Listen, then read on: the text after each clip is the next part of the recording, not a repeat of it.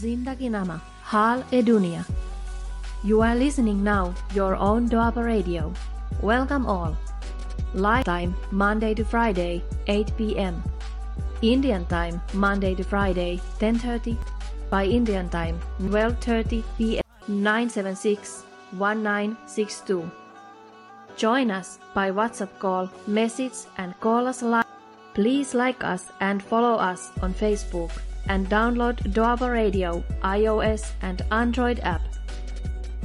Zindagi Nama Hal e ਜੀ ਦੋਸਤੋ, ਸਾਰੇ ਦੋਸਤਾਂ ਦਾ ਦੁਆਬਾ ਰੇਡ ਦੇ ਮੰਚ ਉੱਤੇ ਨਿੱਘਾ ਸਵਾਗਤ ਹੈ ਜੀ। ਮੈਂ ਤੁਹਾਡਾ ਦੋਸਤ ਭੁਪਿੰਦਰ ਭਾਰਜ ਲੈ ਕੇ ਹਾਜ਼ਰ ਹਾਂ। ਦੋਸਤੋ, ਹਰ ਰੋਜ਼ ਦੀ ਤਰ੍ਹਾਂ ਪ੍ਰੋਗਰਾਮ ਜ਼ਿੰਦਗੀ ਨਾਮਾ, ਹਾਲੇ ਦੁਨੀਆ ਆਪ ਸਭ ਨੂੰ ਆਦਾਬ, ਸਲਾਮ, ਨਮਸਤੇ ਤੇ ਪਿਆਰ ਭਰੀ ਨਿੱਘੀ ਸਤਿ ਸ਼੍ਰੀ ਅਕਾਲ ਦੋਸਤ। ਅੱਜ ਦਿਨ ਹੈ ਜੀ ਦੋਸਤੋ ਅਹ, ਵੀਰਵਾਰ ਦਾ ਦਿਨ 20 ਅਹ, ਅਕਤੂਬਰ 2022 20 ਵੀ ਹੋਏ ਪੈ ਰਹੇ ਨੇ ਦੂਣੀ ਦੂਣੀ ਦੂਣੀ ਹੋਈ ਹੈ।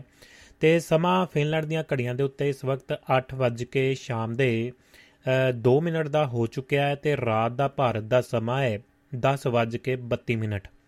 ਇਸੇ ਤਰ੍ਹਾਂ ਯੂਕੇ ਦੇ ਵਿੱਚ ਸ਼ਾਮ ਦੇ 6 ਵੱਜ ਕੇ 2 ਮਿੰਟ ਸ਼ਾਮ ਦੇ ਹੋ ਚੁੱਕੇ ਨੇ ਤੇ ਥੋੜਾ ਜਿਹਾ ਠੰਡਕ ਦਾ ਮਾਹੌਲ ਅ, ਜਿਹੜਾ ਉੱਥੇ ਵੀ ਅ, ਸ਼ੁਰੂ ਹੋ ਚੁੱਕਿਆ ਹੈ। ਇਸ ਦੇ ਨਾਲ ਹੀ ਅ, ਫਿਨਲੈਂਡ ਦੀਆਂ ਅ, ਜਿਹੜਾ ਮੌਸਮ ਦੇ ਵਿੱਚ ਕਾਫੀ ਤਬਦੀਲੀ ਆ ਰਹੀ ਹੈ ਤੇ ਸਵੀਡਨ ਦੇ ਮੁਲਕ ਅ, ਸਵੀਡਨ ਦੇ ਵਿੱਚ ਵੀ ਇਸੇ ਤਰ੍ਹਾਂ ਦਾ ਮਾਹੌਲ ਜਾਂ ਨਾਰਵੇ ਦੇ ਵਿੱਚ ਵੀ ਠੰਡਕ ਦਾ ਮਾਹੌਲ ਜਿਹੜਾ ਬਣਦਾ ਜਾ ਰਿਹਾ ਹੈ। ਅ, ਫਿਨਲੈਂਡ ਦਾ ਸਵੇਰੇ ਤ- ਤੜਕੇ ਕਹਿ ਲਈਏ ਕਿ ਮੌਸਮ ਜਿਹੜਾ ਰਾਤ ਦਾ ਅ, ਦਿਨੇ ਥੋੜੀ ਮੱਠੀ ਮੱਠੀ ਧੁੱਪ ਜ਼ਰੂਰ ਨਿਕਲਦੀ ਹੈ ਪਰ ਉਸ ਤੋਂ ਬਾਅਦ ਨਾਲ ਦੀ ਨਾਲ ਅ, ਜਿਹੜਾ ਟੈਂਪਰੇਚਰ ਜਿਹੜਾ ਪਾਰਾ ਡਿੱਗਣ ਲੱਗ ਜਾਂਦਾ ਹੈ। ਤੇ ਰਾਤ ਨੂੰ 7 ਤੋਂ 8 ਟੈਂਪਰੇਚਰ ਮਾਈਨਸ ਦੇ ਵਿੱਚ ਜਾ ਰਿਹਾ ਹੈ। ਤੇ ਇਸੇ ਤਰ੍ਹਾਂ ਅ, ਜਿਹੜਾ ਅ, ਕਾਫੀ ਠੰਡਕ ਦਾ ਮਹਿਸੂਸ ਸ਼ੁਰੂਆਤ ਦੇ ਵਿੱਚ ਹੁੰਦੀ ਹੈ। ਤੇ ਬਰਫ਼ਬਾਰੀ ਦਾ ਮਾਹੌਲ ਵੀ ਇਸ ਹਫ਼ਤੇ ਦੇ ਵਿੱਚ ਦੱਸਿਆ ਗਿਆ ਹੈ। ਉਹ ਵੀ ਜ਼ਰੂਰ ਅ, ਜਿਹੜਾ ਜੀ ਅ, ਸ਼ੁਰੂ ਹੋਵੇਗਾ ਲੱਗਦਾ ਹੈ ਕਿ ਵੈਸੇ ਤਾਂ ਇਸ ਮਹੀਨੇ ਦਾ ਅਖੀਰ ਤੱਕ ਜਿਹੜੀ ਬਰਫ਼ਬਾਰੀ ਹੋ ਜਾਂਦੀ ਹੈ। ਤੇ ਇਸ ਦੇ ਨਾਲ ਹੀ ਅ, ਦੋਸਤੋ ਹੋਰ ਮੁਲਕਾਂ ਦੇ ਵਿੱਚ ਝਾਤ ਮਾਰੀਏ ਤੇ ਨਿਊਯਾਰਕ ਤੇ ਟੋਰਾਂਟੋ ਦੀਆਂ ਘੜੀਆਂ ਦੁਪਹਿਰ ਦਾ ਸਮਾਂ 1:03 ਮਿੰਟ ਦਰਸਾ ਰਹੀਆਂ ਨੇ। ਕੈਲੀਫੋਰਨੀਆ ਦੇ ਵਿੱਚ ਵੈਂਕੂਵਰ ਦੇ ਵਿੱਚ ਸਮਾਂ ਸਵੇਰ ਦਾ ਹੋ ਚੁੱਕਿਆ ਹੈ 10:03 ਮਿੰਟ ਦਾ ਤੇ ਖਾਣ ਪੀਣ ਦਾ ਮਾਹੌਲ ਚੱਲ ਰਿਹਾ ਹੋਵੇਗਾ। ਕੁਵੈਤ ਦੀਆਂ ਘੜੀਆਂ ਸੇਮ ਟੂ ਸੇਮ ਸਮਾਂ ਜਿਵੇਂ ਕਿ 8:03 ਮਿੰਟ ਦਰਸਾ ਰਹੀਆਂ ਨੇ। ਅ, ਕ- ਜੱਖੂ ਸਾਹਿਬ ਦਾ ਅ, ਵੀ ਜ਼ਿਕਰ ਹੁੰਦਾ ਰਹਿੰਦਾ ਹੈ ਜੀ। ਅ, ਜਰੂਰ ਦੱਸਣਾ ਅ, ਸਿਹਤ ਕਿਵੇਂ ਹੈ ਜੀ ਤੇ ਸਭ ਠੀਕ ਠਾਕ ਘਰ ਦੇ ਵਿੱਚ ਹੋ?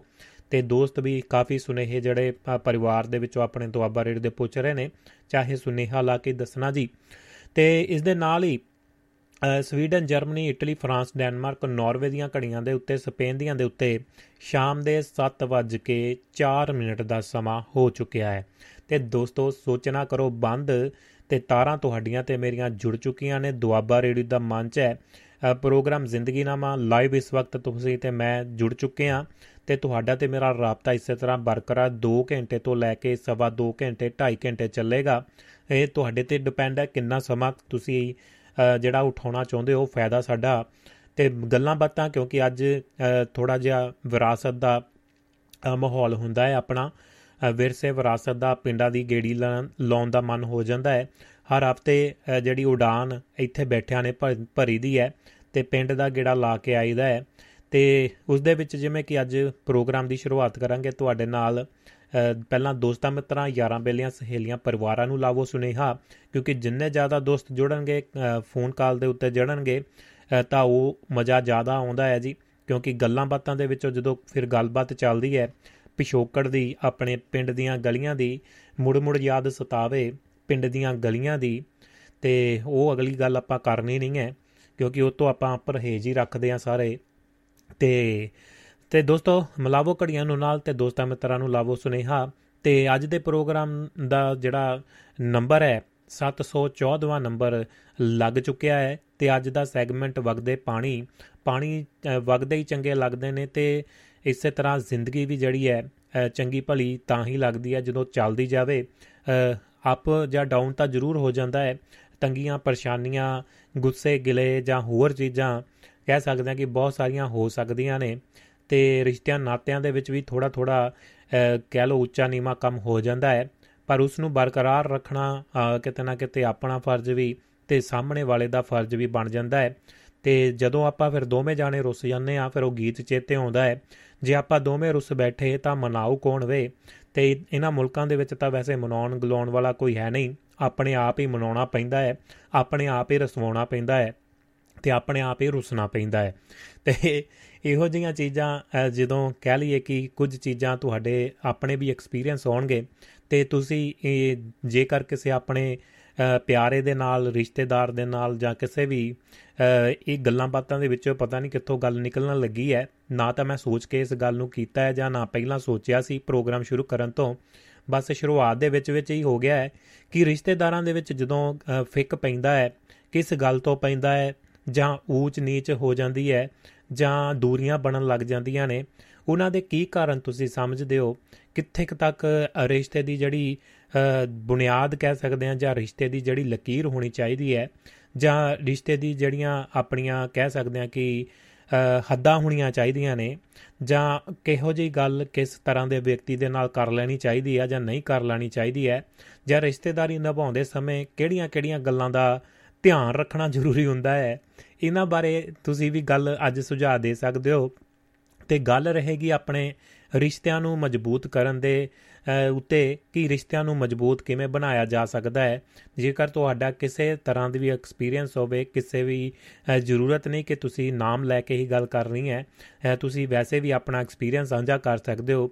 ਰਿਸ਼ਤਿਆਂ ਨੂੰ ਜਿਵੇਂ ਕਿਵੇਂ ਮਤਲਬ ਕਿ ਉਮਰ ਪੂਰੀ ਉਮਰ ਤੱਕ ਜਦੋਂ ਤੱਕ ਆਪਾਂ ਇੱਥੇ ਦੁਨੀਆ ਦੇ ਉੱਤੇ ਆ, ਕਿਵੇਂ ਬਰਕਰਾਰ ਰੱਖਣ ਦੀ ਜ਼ਰੂਰਤ ਹੈ ਕਿ ਰਿਸ਼ਤੇ ਜ਼ਰੂਰੀ ਨੇ ਜਾਂ ਸਾਡੇ ਉੱਤੇ ਜੋ ਵੀ ਪ੍ਰਭਾਵ ਪਾਉਂਦੇ ਨੇ ਸਾਡੀ ਨਿੱਜੀ ਜ਼ਿੰਦਗੀ ਦੇ ਉੱਤੇ ਜਾਂ ਸਾਡੇ ਆਲੇ ਦੁਆਲੇ ਨੂੰ ਦੇਖਦੇ ਆ ਜਦੋਂ ਆਪਾਂ ਜ਼ਿੰਦਗੀ ਦੇ ਵਿੱਚ ਚੱਲਦੇ ਆ ਕਿ ਇਹੋ ਜਿਹਾ ਪ੍ਰਭਾਵ ਸਾਡੇ ਉੱਤੇ ਵੀ, ਜਿਹੜਾ ਸਾਡੀ ਸਿਹਤ ਦੇ ਉੱਤੇ ਜਾਂ ਮਾਨਸਿਕ ਤੌਰ ਦੇ ਉੱਤੇ ਵੀ ਉਹਨਾਂ ਦਾ ਪੈਂਦਾ ਹੈ। ਚਾਹੇ ਰਿਸ਼ਤੇ ਕਹਿੰਦੇ ਨੇ 9 ਮਾਸ ਦਾ ਰਿਸ਼ਤਾ ਤੇ ਇਸੇ ਤਰ੍ਹਾਂ ਦਾ ਜਿਹੜਾ ਅੱਜ ਆਪਾਂ ਗੱਲਾਂ ਬਾਤਾਂ ਕਰਾਂਗੇ ਤੇ ਹੋਰ ਵੀ ਵਿਰਸੇ ਵਿਰਾਸਤ ਦੀ ਗੱਲ ਕਰਾਂਗੇ, ਪਿੰਡਾਂ ਦੇ ਵਿੱਚ ਲਿਜਾਵਾਂਗੇ, ਤੁਹਾਨੂੰ ਫੇਰੀ ਜ਼ਰੂਰ ਲਵਾਵਾਂਗੇ।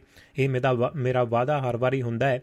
ਤੇ ਕਰਦੇ ਆ ਫਿਰ ਆਗਾਜ਼, ਤੁਹਾਡੇ ਨਾਲ ਅੱਜ ਦਾ ਸੈਗਮੈਂਟ ਵਗਦੇ ਪਾਣੀ ਤੇ ਵਗਦੇ ਪਾਣੀਆਂ ਦੇ ਵਿੱਚ ਆਪਾਂ ਮਾਰਾਂਗੇ ਚੁੱਬੀਆਂ ਤੇ ਤਾਰੀਆਂ ਲਾ ਕੇ ਤਾਂ ਜ਼ਰੂਰ ਆਪਾਂ ਕੁਝ ਨਾ ਕੁਝ ਵਿੱਚੋਂ ਕੱਢ ਕੇ ਲਿਆਵਾਂਗੇ। ਆ, ਰਲ ਮਿਲ ਕੇ ਵਿਰਾਸਤ ਦੀ ਬਾਤ ਪਾਵਾਂਗੇ ਤੇ ਅੱਜ ਵੀ ਖੁੰਡ ਚਰਚਾ ਕਰਾਂਗੇ ਤੁਹਾਡੇ ਨਾਲ ਮਿਲ ਕੇ। ਵਿਸ਼ਾ ਤੁਹਾਡਾ ਖੁੰਡ ਆਪੋ ਆਪਣੇ, ਚਾਹ ਦਾ ਡੋਲੂ ਮੇਰਾ। ਹਰ ਰਾਗੀਰ ਤੇ ਪਿੰਡ ਵਾਸੀ, ਨਗਰ ਵਾਸੀ, ਸ਼ਹਿਰੀ ਤੇ ਦੇਸ਼ ਵਿਦੇਸ਼ੀ, ਛੋਟੇ ਤੇ ਵੱਡੇ ਨੂੰ ਪਿਆਰ ਭਰੀ ਸਤਿ ਸ਼੍ਰੀ ਅਕਾਲ। ਕਹਿਣ ਦੀ ਜ਼ਿੰਮੇਵਾਰੀ ਲੈ ਲਈ ਹੈ ਜੀ ਮੈਂ। ਤੇ ਬਾਕੀ ਜਿਹੜੀ ਹੋਰ ਜ਼ਿੰਮੇਵਾਰੀ ਤੁਸੀਂ ਹੈ, ਉਹ ਚੰਗੀ ਤਰ੍ਹਾਂ ਸੁਣ ਲਓ। ਹਰ ਰਾਗੀਰ ਤੋਂ ਬਾਅਦ ਜਿਹੜੀ ਤੁਹਾਡੀ ਜ਼ਿੰਮੇਵਾਰੀ ਹੈ ਗੱਲਾਂ ਬਾਤਾਂ ਦੇ ਵਿੱਚ ਢਾਈ ਦੇ ਨਾਲ ਢਾਈ ਲਾਉਣੇ ਨੇ ਤੁਹਾਡੀ ਜ਼ਿੰਮੇ ਆ ਜੀ। ਤੇ ਬਾਕੀ ਕਰ ਲਓ ਆਪਣੇ ਫੋਨ ਤਿਆਰ। ਤੇ ਲਾ ਲਓ ਚਾਰਜ, ਬਹਾਨਾ ਅੱਜ ਕੋਈ ਨਹੀਂ ਚੱਲਣਾ ਕਿਉਂਕਿ ਤੁਹਾਡੇ ਲਈ ਇਹ ਸੈਗਮੈਂਟ ਰੱਖਿਆ ਗਿਆ ਹੈ ਤੇ ਤੁਸੀਂ ਖੁੰਡਾਂ ਦੇ ਉੱਤੇ ਬੈਠ ਕੇ ਤੇ ਚਾਹ ਦਾ ਪਿਆਲਾ ਮੈਂ ਜ਼ਰੂਰ ਤੁਹਾਡੇ ਨਾਲ ਸਾਂਝਾ ਕਰਾਂਗਾ। ਡੋਲੂ ਦਾ ਵਿੱਚ ਪਾ ਕੇ ਤੇ ਚਾਹ ਰੱਖੀ ਹੋਈ ਹੈ ਲਾਗੇ ਆਪਣੇ। ਤੇ ਸੰਭਾਲ ਦਿੱਤੇ ਨੇ ਜੀ। ਤੁਹਾਨੂੰ ਸਭ ਦੇ ਫਰਜ਼ ਲਾ ਦੇਣੇ ਨੇ। ਆਪਾਂ ਸਭ ਦੇ ਰਲ ਮਿਲ ਕੇ ਕਰਜ਼, ਜਿੰਨੀਆਂ ਵੀ ਗੱਲਾਂ ਬਾਤੀਆਂ ਪਿਛਲੇ ਹਫ਼ਤੇ ਦੀਆਂ ਤੁਹਾਡੀਆਂ ਰਹਿੰਦੀਆਂ ਨੇ ਜਾਂ ਕੱਲ ਦੀਆਂ, ਪਰਸੋਂ ਦੀਆਂ, ਸੋਮਵਾਰ ਤੋਂ ਲੈ ਕੇ ਕੋਈ ਵੀ ਗੱਲਬਾਤ ਮਨ ਦੇ ਵਿੱਚ ਰਹਿ ਗਈ ਜਾਂ ਕਰਨੀ ਚਾਹੁੰਦੇ ਸੀ, ਤਾਂ ਉਹ ਤੁਸੀਂ ਅੱਜ ਜ਼ਰੂਰ ਕਿਉਂਕਿ ਸਾਥ ਦੇ ਵਿੱਚ ਬੈਠ ਕੇ ਇਹੋ ਜੀਆਂ ਗੱਲਾਂ ਹੁੰਦੀਆਂ ਨੇ। ਹਰ ਤਰ੍ਹਾਂ ਦਾ ਕਿਰਦਾਰ ਸੱਥ ਦੇ ਵਿੱਚ ਨਜ਼ਰ ਆਉਂਦਾ ਹੈ ਤੇ ਉਹੀ ਆਪਾਂ ਪਿੰਡਾਂ ਵਾਲਾ ਇੰਟਰਨੈਸ਼ਨਲ ਸੱਥ ਜਿਹੜੀ ਬਣਾਉਣੀ ਹੈ, ਤੁਹਾਡੇ ਸਹਿਯੋਗ ਦੇ ਨਾਲ ਪਿਛਲੇ ਸਮੇਂ ਤੋਂ ਬਰਕਰਾਰ ਡੇਢ ਸਾਲ ਤੋਂ ਤਕਰੀਬਨ ਇਹ ਮਸਲਾ ਜਿਹੜਾ ਚੱਲ ਰਿਹਾ ਹੈ ਆਪਣਾ ਸੈਗਮੈਂਟ ਲਗਾਤਾਰਤਾ ਦੇ ਵਿੱਚ ਤੇ ਪਿੰਡਾਂ ਦੀਆਂ ਗਲੀਆਂ ਤੋਂ ਲੈ ਕੇ ਜਿਹੜੀਆਂ ਯੂਕੇ ਦੀਆਂ ਗਲੀਆਂ ਤੇ ਕਈ ਯੂਰਪ ਦੀਆਂ ਗਲੀਆਂ ਤੇ ਅਮਰੀਕਾ ਕੈਨੇਡਾ ਦੀਆਂ ਗਲੀਆਂ ਤੱਕ ਜਿਹੜੀ ਇਹ ਗੱਲਬਾਤ ਪਹੁੰਚਦੀ ਹੈ ਜਾਨੀ ਕਿ ਪਿੰਡ ਦੀ ਪੰਚਾਇਤ ਤੋਂ ਲੈ ਕੇ ਤੇ ਪਾਰਲੀਮੈਂਟ ਨਿਊਯਾਰਕ ਵਾਈਟ ਹਾਊਸ ਤੱਕ ਗੱਲਬਾਤ ਹੋ ਜਾਂਦੀ ਹੈ। ਹਰ ਤਰ੍ਹਾਂ ਦੀ ਵਿਰਸੇ ਵਿਰਾਸਤ, ਸਿਆਸਤ ਦੀ ਗੱਲ, ਸਭ ਤਰ੍ਹਾਂ ਦੀ ਗੱਲ ਇਸ ਖੁੰਡ ਦੇ ਵਿੱਚ ਬੈਠ ਕੇ ਹੁੰਦੀ ਹੈ। ਤੇ ਅੱਜ ਫਿਰ ਖੁੰਡ ਚਰਚਾਂਗੇ, ਕਰਾਂਗੇ ਤੁਹਾਡੇ ਨਾਲ। ਕਰ ਲਵੋ ਤਿਆਰੀਆਂ, ਕਿਉਂਕਿ ਹੁਣ ਲਾ ਦਿੱਤੀਆਂ ਨੇ ਭੁਪਿੰਦਰ ਨੇ ਸਭ ਦੀਆਂ ਜ਼ਿੰਮੇਵਾਰੀਆਂ। ਸਾਂਭ ਲਵੋ ਫੋਨ, ਫੜ ਲਵੋ ਜਿਹੜੀਆਂ ਚਾਹ ਦਾ ਪਿਆਲਾ ਤੇ ਖੁੰਡਾਂ ਦੇ ਉੱਤੇ ਬੈਠਣ ਦੀ ਕਰ ਲਓ ਤਿਆਰੀ। ਇਸ ਨੂੰ ਹੀ ਕਹਿੰਦੇ ਨੇ ਜੀ ਦੁਆਬਾ ਰੇੜੀ ਦੀ ਖੁੰਡ ਚਰਚਾ। ਨਾ ਕੋਈ ਖਰਚਾ, ਨਾ ਕੋਈ ਖਦਸ਼ਾ, ਬਸ ਖੁੰਡਾਂ ਤੇ ਬਹਿ ਕੇ ਕਰਨੀ ਹੈ ਆਪਾਂ। ਚਰਚਾ ਹੀ ਚਰਚਾ ਚਰਚਾ ਹੀ ਚਰਚਾ ਤੇ ਚਰਚਾ ਹੀ ਚਰਚਾ। ਸੱਥਾਂ ਖਾਲੀ ਨਹੀਂ ਹੋਣ ਦੇਣੀਆਂ ਤੇ ਇਹ ਗੱਲ ਆਪਾਂ ਮੰਨਣੀ ਨਹੀਂ ਹੈ ਵੀ ਸੱਥਾਂ ਖਾਲੀ ਕਿਵੇਂ ਹੋ ਜਾਣ। ਤੇ ਇਹ ਸਾਰੇ ਮਸਲੇ ਚੱਲਣਗੇ ਤੇ ਸੱਥਾਂ ਭਰਨ ਦੇ ਲਈ ਹੋ ਜਾਓ ਤਿਆਰ, ਜਿੱਥੇ ਜਿੱਥੇ ਵੀ ਤੁਸੀਂ ਸੁਣ ਰਹੇ ਹੋ ਸਾਰੇ। ਤੇ ਸਾਡੇ ਨਾਲ ਜਿਹੜੇ ਸੁਨੇਹੇ ਆ ਰਹੇ ਨੇ, ਉਹਨਾਂ ਦਾ ਸਵਾਗਤ ਕਰਕੇ ਨਾਲ ਦੀ ਨਾਲ ਕੁਝ ਥੋੜੀ ਜੀ ਹੋ ਸਕਦਾ ਕਿ ਵੀਡੀਓ ਦੇ ਵਿੱਚ ਕੁਝ ਪ੍ਰੋਬਲਮ ਆ ਰਹੀ ਹੈ। ਤੇ ਉਸ ਨੂੰ ਵੀ ਨਾਲ ਦੀ ਨਾਲ ਦਰੁਸਤ ਕਰਨ ਦੀ ਕੋਸ਼ਿਸ਼ ਰਹੇਗੀ ਤਾਂ ਕਿ ਸਭ ਕੁਝ ਜਿਹੜਾ ਠੀਕ ਠਾਕ ਬਰਕਰਾਰ ਉਸੇ ਤਰ੍ਹਾਂ ਆਪਣੀ ਲੈਅ ਦੇ ਵਿੱਚ ਚੱਲਦਾ ਰਹੇ ਤੇ ਤੁਸੀਂ ਬਾਕੀ ਦੱਸ ਦੇਣਾ, ਆਵਾਜ਼ ਕਿਵੇਂ ਪਹੁੰਚ ਰਹੀ ਹੈ? ਹੋਰ ਤੁਹਾਡੇ ਤੱਕ ਗੱਲਬਾਤ ਜਾਂ ਫੇਸਬੁੱਕ ਦੇ ਉੱਤੇ ਪ੍ਰੋਗਰਾਮ ਲਾਈਵ ਚੱਲ ਰਿਹਾ ਹੈ, ਉਹ ਤੁਹਾਡੇ ਤੱਕ ਕਿਵੇਂ ਪਹੁੰਚ ਰਿਹਾ ਹੈ ਉਸ ਦੇ ਬਾਰੇ ਵੀ ਤੁਸੀਂ ਦੱਸ ਸਕਦੇ ਹੋ। ਤੇ ਜੇਕਰ ਕੋਈ ਗੜਬੜੀ ਚੱਲ ਰਹੀ ਹੈ ਤਾਂ ਜਰੂਰ ਸੁਨੇਹਾ ਲਾ ਕੇ ਤੁਸੀਂ ਦੱਸ ਸਕਦੇ ਹੋ ਜਾਂ ਕਾਲ ਕਰਕੇ ਦੱਸ ਸਕਦੇ ਹੋ। ਸਟੂਡੀਓ ਦਾ ਨੰਬਰ ਹੈ ਜੀ, ਖੁੰਡਾ ਦੇ ਉੱਤੇ ਬੈਠਣ ਦੇ ਲਈ +358 ਕਿਸੇ ਵੀ ਤਰ੍ਹਾਂ ਦੀ ਗੱਲਬਾਤ ਦੇ ਵਿੱਚ ਗੱਲ ਜੋੜਨ ਦੇ ਲਈ ਤੁਸੀਂ ਜੁੜ ਸਕੋਗੇ। ਬਸ 15-20 ਮਿੰਟ ਆਪਾਂ ਤੁਹਾਡਾ ਹੋਰ ਲੈਣੇ ਨੇ। ਉਸ ਦੇ ਵਿੱਚ ਆਪਾਂ ਜ਼ਿੰਦਗੀਨਾਮਾ, ਹਾਲ, ਦੁਨੀਆ ਦੁਨੀਆ ਭਰ ਦੀ ਗੱਲ ਤੁਹਾਨੂੰ ਸੁਣਾਵਾਂਗੇ। ਕੀ ਕਹਿੰਦੀ ਅੱਜ ਦੀ ਦੁਨੀਆ ਭਰ ਦੇ ਵਿੱਚ ਗੱਲਬਾਤ। ਤੇ ਉਸ ਤੋਂ ਬਾਅਦ ਫਿਰ ਆਪਾਂ ਗੱਲਾਂ ਜਿਹੜੀਆਂ ਆਪਣੇ ਸੱਭਿਆਚਾਰ, ਆਪਣੇ ਪਿੰਡੂ ਉਹਨਾਂ ਸਮਿਆਂ ਦੀਆਂ ਪਾਵਾਂਗੇ ਤੇ ਹੋਰ ਬਹੁਤ ਸਾਰੀਆਂ ਗੱਲਾਂ ਲੈ ਕੇ ਤੁਹਾਡੇ ਕਚਹਿਰੀ ਵਿੱਚ ਹਾਜ਼ਰ ਆ ਤੇ ਤੁਸੀਂ ਵੀ ਤਿਆਰ ਰਹਿਣਾ ਹੈ ਤੇ ਇਸ ਦੇ ਨਾਲ ਹੀ ਚੱਲਦੇ ਆਂ ਫਿਰ ਆਪਾਂ ਸਭ ਤੋਂ ਪਹਿਲਾਂ ਤੁਹਾਡੇ ਸੁਨੇਹਾਂ ਵੱਲ ਝਾਤ ਮਾਰਦੇ ਆਂ ਯਾਦਵਿੰਦਰ ਵਿਦੇਸ਼ਾ ਹੁਣੀ ਸਤਿ ਸ਼੍ਰੀ ਅਕਾਲ ਭੇਜ ਰਹੇ ਨੇ।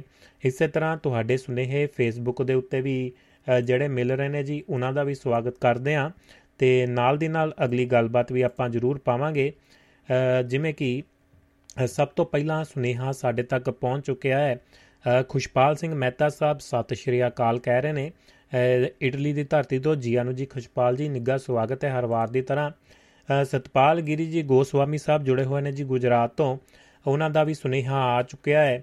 ਕਹਿੰਦੇ ਨੇ, ਵੀਰ ਜੀ, ਨਮਸਕਾਰ ਆਪਕੋ ਔਰ ਪਿਆਰੇ ਸਰੋਤਾ ਕੋ ਪ੍ਰਣਾਮ ਜੀ, ਸਵਾਗਤ ਹੈ ਜੀ। ਕੀ ਬਾਤ ਹੈ, ਗਿਰੀ ਸਾਹਿਬ, ਜੀਆਂ ਨੂੰ ਜੀ ਨਿੱਘਾ ਸਵਾਗਤ ਹੈ। ਬਹੁਤ ਬਹੁਤ ਧੰਨਵਾਦ, ਪਿਆਰ, ਮੁਹੱਬਤ, ਜਿੰਦਾਬਾਦ। ਗੁਜਰਾਤ ਦੀ ਧਰਤੀ ਤੋਂ ਇਸ ਵੇਲੇ ਤੁਸੀਂ ਜੁੜਦੇ ਹੋ। ਪਹਿਲੇ ਦਿਨ ਤੋਂ ਸਾਡੇ ਨਾਲ ਤੁਸੀਂ ਜੁੜੇ ਹੋਏ ਹੋ। ਤੁਹਾਡਾ ਸਹਿਯੋਗ, ਤੁਹਾਡੀ ਹੱਲਾਸ਼ੇਰੀ ਸਭ ਦੀ ਜੀ ਇੱਥੇ ਤੱਕ ਲੈ ਕੇ ਆਈ ਹੈ। ਤੁਹਾਡਾ ਸਭ ਦਾ ਇਹ ਸਹਿਯੋਗ ਹੀ ਕਹਿੰਦੇ ਨੇ ਜੀ ਮਤਲਬ ਕਿ ਹੱਲਾਸ਼ੇਰੀ ਦੰਦਾ ਹੈ ਤੇ ਜਾਨ ਪਾਉਂਦਾ ਹੈ ਤੇ ਤਾਕਤ ਜਿਹੜੀ ਬਰਕਰਾਰ ਉਸੇ ਤਰ੍ਹਾਂ ਹੈ। ਤੇ ਨਾਲ ਦੀ ਨਾਲ ਜਗਤਾਰ ਸਿੰਘ ਰਾਏ ਸਾਹਿਬ ਦਾ ਸੁਨੇਹਾ ਆ ਚੁੱਕਿਆ ਹੈ। ਕਿਆ ਬਾਤਾਂ ਜੀ? ਜੀਆਂ ਨੂੰ ਜੀ, ਨਿੱਘਾ ਸਵਾਗਤ ਹੈ ਬਾਈ ਜੀ। ਕੀ ਹਾਲ ਚਾਲ ਨੇ? ਕਿਸੇ ਦਿਨ ਕਾਲ ਕਰਕੇ ਜਰੂਰ ਆਪਣੀ ਆਵਾਜ਼ ਵੀ ਸਰੋਤਾ ਪਰਿਵਾਰ ਦੇ ਨਾਲ ਸਾਂਝੀ ਕਰੋ ਤੇ ਚੰਗਾ ਲੱਗੇਗਾ। ਇਸ ਦੇ ਨਾਲ ਹੀ ਹੋਰ ਵੀ ਸੁਨੇਹੇ ਜਿਵੇਂ ਤੁਹਾਡੇ ਆ ਰਹੇ ਨੇ, ਨਾਲ ਦੀ ਨਾਲ ਜਰੂਰ ਸਾਂਝੀ ਕਰੇ ਜਾਵਾਂਗੇ ਤੇ ਨਾਲ ਦੀ ਨਾਲ ਆਪਾਂ ਗੱਲਾਂ ਬਾਤਾਂ ਦੇ ਨਾਲ ਸੁਨੇਹੇ ਸਾਂਝੇ ਕਰਾਂਗੇ ਤੇ ਹੋਰ ਬਹੁਤ ਸਾਰੀਆਂ ਗੱਲਾਂ ਬਾਤਾਂ ਤੁਹਾਡੇ ਨਾਲ ਕਰਾਂਗੇ। ਸਟੂਡੀਓ ਦਾ ਨੰਬਰ ਬਾਰ-ਬਾਰ ਇਸੇ ਤਰ੍ਹਾਂ ਤਾਂ ਕਰਕੇ ਕਹਿਣਾ ਹੁਣਾ ਤਾਂ ਕਿ ਸਾਰੇ ਦੋਸਤ ਨੋਟ ਕਰ ਲੈਣ ਆਪਣੇ ਫੋਨ ਦੇ ਵਿੱਚ ਜਿਹੜਾ ਜੀ ਰੱਖ ਲੈਣ ਸਾਂਭ ਕੇ ਤੇ ਤੁਸੀਂ ਸਿਰਫ ਉਸ ਨੂੰ ਮੁੜ ਕੇ ਖੋਜਾਂ ਦੀ, ਲੱਭਣ ਦੀ ਜਾਂ ਨੰਬਰ ਚੇਤੇ ਰੱਖਣ ਦੀ ਜ਼ਰੂਰਤ ਨਹੀਂ ਪਵੇਗੀ।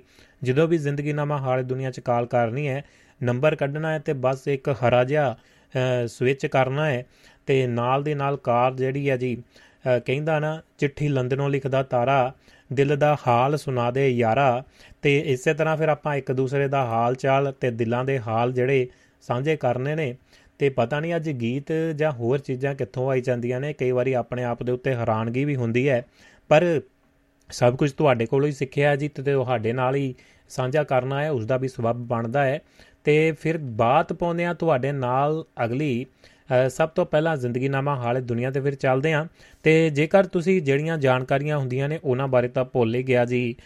ਤੁਸੀਂ duabarradio.com ਦੇ duabarradio.com ਵੈਬਸਾਈਟ ਦੇ ਉੱਤੇ ਜਾ ਕੇ ਸੁਣ ਸਕਦੇ ਹੋ। ਦੁਆਬਾ ਰੇਡੀਓ ਨੂੰ ਵੱਖਰੇ ਵੱਖਰੇ ਜਿਵੇਂ ਅਫੀਸ਼ੀਅਲ ਐਪ ਨੇ, ਦੁਆਬਾ ਰੇਡੀਓ ਦੇ ਆਪਣੇ, ਉਹਨਾਂ ਦੇ ਉੱਤੇ ਜਾ ਕੇ ਸੁਣ ਸਕਦੇ ਹੋ ਤੇ ਜਿਹੜੇ ਦੋਸਤ ਆਈਫੋਨ ਰੱਖਦੇ ਨੇ, ਉਹ ਦੋਸਤ ਜਿਹੜੇ ਨੇ, ਉਹ ਟਿਊਨ ਇਨ ਦੇ ਉੱਤੇ ਜਾ ਕੇ ਪ੍ਰੋਗਰਾਮ ਨੂੰ ਸੁਣ ਸਕਦੇ ਨੇ ਇੰਜੋਏ ਕਰ ਸਕਦੇ ਨੇ। ਇਸ ਦੇ ਨਾਲ ਹੀ ਤੁਸੀਂ ਰੇਡੀਓ ਗਾਰਡਨ ਦੇ ਉੱਤੇ ਤੇ ਸਭ ਤੋਂ ਵਧੀਆ ਤੇ ਸੌਖਾ ਤਰੀਕਾ ਹੈ, ਚੇਤੇ ਰੱਖਣ ਦੀ ਜ਼ਰੂਰਤ ਨਹੀਂ ਹੈ।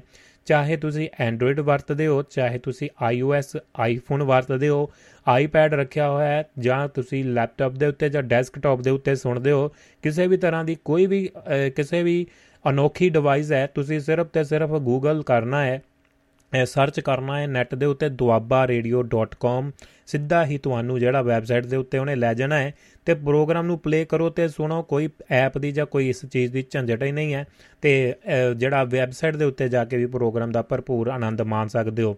ਇਸ ਦੇ ਨਾਲ ਹੀ ਜਿਹੜੇ ਦੋਸਤ ਫੇਸਬੁੱਕ ਦੇ ਉੱਤੇ ਨਾਲ ਦੀ ਨਾਲ ਦੇਖਦੇ ਨੇ ਪ੍ਰੋਗਰਾਮ ਨੂੰ, ਉਹ ਵੀ ਖੂਬ ਆਨੰਦ ਮਾਣ ਸਕਦੇ ਨੇ। ਦੇਖ ਵੀ ਸਕਦੇ ਨੇ ਸਟੂਡੀਓ ਦਾ ਮਾਹੌਲ ਜਾਂ ਖੁੰਡ ਚਰਚਾ ਜਿਸ ਤਰ੍ਹਾਂ ਦੀ ਵੀ ਚੱਲਦੀ ਹੈ। ਤੇ ਨਾਲ ਦੀ ਨਾਲ ਤੁਸੀਂ ਜਿਹੜੇ ਆਪਣੇ ਉੱਥੇ ਸੁਨੇਹੇ ਵੀ ਭੇਜ ਸਕਦੇ ਹੋ ਥੱਲੇ, ਆਪਣੀ ਕਿਸੇ ਵੀ ਤਰ੍ਹਾਂ ਦੀ ਗੱਲਬਾਤ ਕਰਨੀ ਚਾਹੁੰਦੇ ਹੋ ਉਸ ਦੇ ਉੱਤੇ ਤੁਸੀਂ ਲਿਖ ਸਕਦੇ ਹੋ, ਭੇਜ ਸਕਦੇ ਹੋ, ਜਾਂ ਤੁਸੀਂ ਆਪਣਾ ਵੌਇਸ ਮੈਸੇਜ duabarradio.com ਦੇ ਉੱਤੇ ਜਿਹੜਾ ਭੇਜਣਾ ਚਾਹੁੰਦੇ ਹੋ, ਜਾਂ ਪ੍ਰੋਗਰਾਮ ਦੇ ਵਿੱਚ ਭੇਜਣਾ ਚਾਹੁੰਦੇ ਹੋ ਤੇ ਉਹ ਤੁਸੀਂ ਜੀ ਆਪਣਾ ਵੌਇਸ ਮੈਸੇਜ +358 ਸਟੂਡੀਓ ਦਾ ਨੰਬਰ ਹੈ ਉਸ ਦੇ ਉੱਤੇ ਜਾ ਕੇ ਭੇਜ ਸਕਦੇ ਹੋ ਤੇ ਜਾਂ ਫਿਰ ਤੁਸੀਂ ਸਾਨੂੰ ਜਿਹੜਾ ਜੀ ਟੈਲੀਗ੍ਰਾਮ ਦਾ ਵੀ ਸੇਮ ਟੂ ਸੇਮ ਨੰਬਰ ਹੈ ਜਿਹੜੇ ਦੋਸਤ ਟੈਲੀਗ੍ਰਾਮ ਨੂੰ ਯੂਜ਼ ਕਰਦੇ ਨੇ, ਉਹ ਵੀ ਟੈਲੀਗ੍ਰਾਮ ਦੇ ਉੱਤੇ ਸੇਮ ਨੰਬਰ ਦੇ ਉੱਤੇ ਜਿਹੜਾ ਸੁਨੇਹਾ ਭੇਜ ਸਕਦੇ ਨੇ ਤੇ ਆਪਣੀ ਗੱਲਬਾਤ ਜਾਂ ਕਿਸੇ ਵੀ ਤਰ੍ਹਾਂ ਦਾ ਦੁਨੀਆ ਦੇ ਵਿੱਚ ਕੋਈ ਚੰਗੀ ਗੱਲ ਦਾ ਸੁਨੇਹਾ ਦੇਣਾ ਚਾਹੁੰਦੇ ਨੇ ਤਾਂ ਉਹ, ਉਹਨਾਂ ਦਾ ਸਭ ਦਾ ਸਵਾਗਤ ਹੈ। ਇਸ ਦੇ ਨਾਲ ਹੀ ਜਿਹੜੇ ਦੋਸਤ ਲਾਈਵ ਪ੍ਰੋਗਰਾਮ ਜਾਂ ਰਿਪੀਟ ਨਹੀਂ ਸੁਣ ਪਾਉਂਦੇ, ਸਵੇਰ ਨੂੰ 8 ਵਜੇ ਤੋਂ ਲੈ ਕੇ ਤਕਰੀਬਨ 4 5 5 6 ਘੰਟੇ ਜਿਹੜਾ ਪ੍ਰੋਗਰਾਮ ਰਿਪੀਟ ਚੱਲਦੇ ਨੇ ਤੇ ਦੁਪਹਿਰ ਦੇ 12 1 ਵਜੇ ਤੱਕ ਉਹਨਾਂ ਦਾ ਭਰਪੂਰ ਆਨੰਦ ਮਾਣ ਸਕਦੇ ਨੇ। ਸਾਰਾ ਸ਼ਡਿਊਲ ਜਿਹੜਾ ਹੈ ਜੀ ਰਿਪੀਟ ਜਾਂ ਲਾਈਵ ਜਿਹੜਾ, ਉਹ ਭਾਰਤੀ ਸਮੇਂ ਦੇ ਅਨੁਸਾਰ ਹੈ ਤਾਂ ਕਿ ਹਰ ਦੋਸਤ ਕਿਸੇ ਵੀ ਕੰਟਰੀ ਦੇ ਵਿੱਚ ਬੈਠਾ ਸੁਣਦਾ ਹੈ ਤੇ ਖਾਸ ਕਰਕੇ ਭਾਰਤ ਦਾ ਸਮਾਂ ਤਾਂ ਆਪਾਂ ਘੜੀਆਂ ਦੇ ਨਾਲ ਮਲਾਇਆ ਹੀ ਹੁੰਦਾ ਹੈ ਕਿ ਆਪਣੇ ਆਪਣੇ ਮੁਲਕਾਂ ਦੇ ਮੁਤਾਬਕ। ਤੇ ਭਾਰਤੀ ਸਮੇਂ ਦੇ ਅਨੁਸਾਰ 8 ਵਜੇ ਤੋਂ ਲੈ ਕੇ ਤੁਸੀਂ ਪ੍ਰੋਗਰਾਮ ਰਿਪੀਟ ਸੁਣ ਸਕਦੇ ਹੋ। 9 ਵਜੇ ਜਿਹੜੀ 9 ਵਜੇ ਪ੍ਰੋਗਰਾਮ ਜ਼ਿੰਦਗੀ ਨਾਮਾ ਹਾਲੇ ਦੁਨੀਆ ਰਿਪੀਟ ਹੁੰਦਾ ਹੈ। ਤੇ ਇਸ ਦੇ ਨਾਲ ਹੀ ਜੇਕਰ ਤੁਸੀਂ ਲਾਈਵ ਜਾਂ ਰਿਪੀਟ ਵੀ ਨਹੀਂ ਸੁਣ ਪਾਉਂਦੇ, ਤਾਂ ਉਹਦੇ ਵਿੱਚ ਵੀ ਕੋਈ ਪ੍ਰੋਬਲਮ ਨਹੀਂ। ਤੁਸੀਂ ਜੇਕਰ ਪ੍ਰੋਗਰਾਮ ਨੂੰ ਸੁਣਨਾ ਚਾਹੁੰਦੇ ਹੋ ਆਪਣੇ ਸਮੇਂ ਦੇ ਮੁਤਾਬਕ, ਕੁਝ ਕੰਮਾਂ ਕਾਰਾਂ ਦੇ ਰੁਝਾਨ ਜਾਂ ਹੋਰ ਵੀ ਬਹੁਤ ਸਾਰੀਆਂ ਮਜਬੂਰੀਆਂ ਹੁੰਦੀਆਂ ਨੇ, ਕੰਮਾਂ ਦੀਆਂ ਪਾਲਿਸੀਆਂ ਹੁੰਦੀਆਂ ਨੇ ਨਾਈਟ ਸ਼ਿਫਟ ਜਾਂ ਈਵਨਿੰਗ ਸ਼ਿਫਟ ਜਾਂ ਡੇ ਸ਼ਿਫਟ ਹੁੰਦੀ ਹੈ, ਤਾਂ ਤੁਸੀਂ ਜਿਹੜਾ ਜੀ ਟੈਲੀਗ੍ਰਾਮ ਦੇ ਉੱਤੇ ਜਾ ਕੇ ਦੁਆਬਾ ਰੇਡੀਓ ਨੂੰ ਕਰੋ ਜੁਆਇਨ ਤੇ ਉੱਥੇ ਜਾ ਕੇ ਜਦੋਂ ਵੀ ਤੁਹਾਡਾ ਮਨ ਕਰਦਾ ਹੈ, ਦਿਲ ਕਰਦਾ ਹੈ ਤੇ ਪ੍ਰੋਗਰਾਮ ਦਾ ਆਨੰਦ ਮਾਣ ਸਕਦੇ ਹੋ। ਤੇ ਨਾਲ ਦੀ ਨਾਲ ਕਿਤਾਬਾਂ ਜਿਹੜੀਆਂ ਕੱਲ ਦਾ ਸੈਗਮੈਂਟ ਹੈ ਉਸ ਨੂੰ ਵੱਖਰਾ ਕਰਕੇ ਸਪੈਸ਼ਲੀ ਤੁਹਾਡੇ ਲਈ ਪਾਇਆ ਜਾਂਦਾ ਹੈ ਤਾਂ ਕਿ ਤੁਸੀਂ ਅਗਲਾ ਐਪੀਸੋਡ ਸੁਣ ਸਕੋ। ਤੁਹਾਨੂੰ ਲੱਭਣਾ ਨਾ ਪਵੇ ਜਾਂ ਪੂਰਾ ਪ੍ਰੋਗਰਾਮ ਨਾ ਸੁਣਨਾ ਪਵੇ। ਹਰ ਦੋਸਤ ਦਾ ਆਪਣਾ ਆਪਣਾ ਟੇਸਟ ਹੁੰਦਾ ਹੈ। ਉਹ ਕਿਸ ਤਰ੍ਹਾਂ ਦੇ ਪ੍ਰੋਗਰਾਮ ਪਸੰਦ ਕਰਦੇ ਨੇ। ਇਸੇ ਤਰ੍ਹਾਂ ਪੰਜੇ ਦਿਨ ਵੱਖਰਾ ਵੱਖਰਾ ਮਾਹੌਲ ਜਿਹੜਾ ਸਿਰਜੀਦਾ ਹੈ ਜੀ। ਤੇ ਉਸ ਦੇ ਵਿੱਚ ਤੁਸੀਂ ਜਿਹੜਾ ਜਿੰਨੀਆਂ ਵੀ ਖਾਸ ਕਰਕੇ ਕਿਤਾਬਾਂ ਨੇ, ਉਹਨਾਂ ਦੇ ਐਪੀਸੋਡ ਵੱਖਰੇ ਕਰਕੇ ਥੱਲੇ ਲਿਖ ਕੇ ਬਕਾਇਦਾ ਤੇ ਪੋਸਟਰ ਪਾ ਕੇ ਸਾਂਝੇ ਕੀਤੇ ਜਾਂਦੇ ਨੇ ਟੈਲੀਗ੍ਰਾਮ ਦੇ ਉੱਤੇ। ਉਹਨਾਂ ਦੇ ਉੱਤੇ ਜਾ ਕੇ ਤੁਸੀਂ ਸੁਣ ਸਕਦੇ ਹੋ 17 ਤੋਂ 18 ਕਿਤਾਬਾਂ ਤੁਹਾਡੀ ਝੋਲੀ ਆਵਾਜ਼ ਦੀ ਦੁਨੀਆ ਦੇ ਵਿੱਚ ਉਸ ਨੂੰ ਰਿਕਾਰਡ ਕੀਤਾ ਹੈ ਤੇ ਪਾਈਆਂ ਹੋਈਆਂ ਨੇ ਨਾਲ ਨਾਲ ਪਾ ਰਹੇ ਨੇ। ਪਾਈ ਜਾ ਰਹੇ ਆ ਤੇ ਨਾਲ ਦੀ ਨਾਲ ਰਿਕਾਰਡਿੰਗ ਕਰਕੇ ਤੁਹਾਡੇ ਤੱਕ ਪਹੁੰਚਾਏ ਜਾ ਰਹੇ ਆ ਤੇ ਲਾਈਵ ਵੀ ਸਾਂਝੀਆਂ ਕੀਤੀਆਂ ਜਾਂਦੀਆਂ ਨੇ ਹਰ ਫਰਾਈਡੇ ਵਾਲੇ ਦਿਨ। ਤੇ ਇਸ ਦੇ ਨਾਲ ਹੀ ਤੁਸੀਂ ਜਿਹੜਾ ਜੀ ਇੱਕ ਹੋਰ ਆਪਸ਼ਨ ਹੈ, ਦੋ ਐਂਕਰ ਦੇ ਉੱਤੇ ਜਾ ਕੇ ਰਿਪੀਟ ਪ੍ਰੋਗਰਾਮ ਰਿਕਾਰਡਿੰਗ ਲੱਭ ਸਕਦੇ ਹੋ, ਜਾਂ ਤੁਸੀਂ ਜਿਹੜੇ ਦੋਸਤ ਸਪੋਟੀਫਾਈ ਥੋੜਾ ਜਿਹਾ ਹਾਈ-ਫਾਈ ਸਿਸਟਮ ਹੈ, ਉਹ ਸਪੋਟੀਫਾਈ ਦੇ ਉੱਤੇ ਜੇਕਰ ਸੁਣਨਾ ਚਾਹੁੰਦੇ ਹੋ, ਤਾਂ ਉਸ ਦੇ ਉੱਤੇ ਵੀ ਅਵੇਲੇਬਲ ਜਿਹੜੀ ਤੁਹਾਨੂੰ ਰਿਕਾਰਡਿੰਗ ਦੁਆਬਾ ਰੇਡੀਓ ਦੇ ਪ੍ਰੋਗਰਾਮਾਂ ਦੀ ਮਿਲ ਜਾਏਗੀ।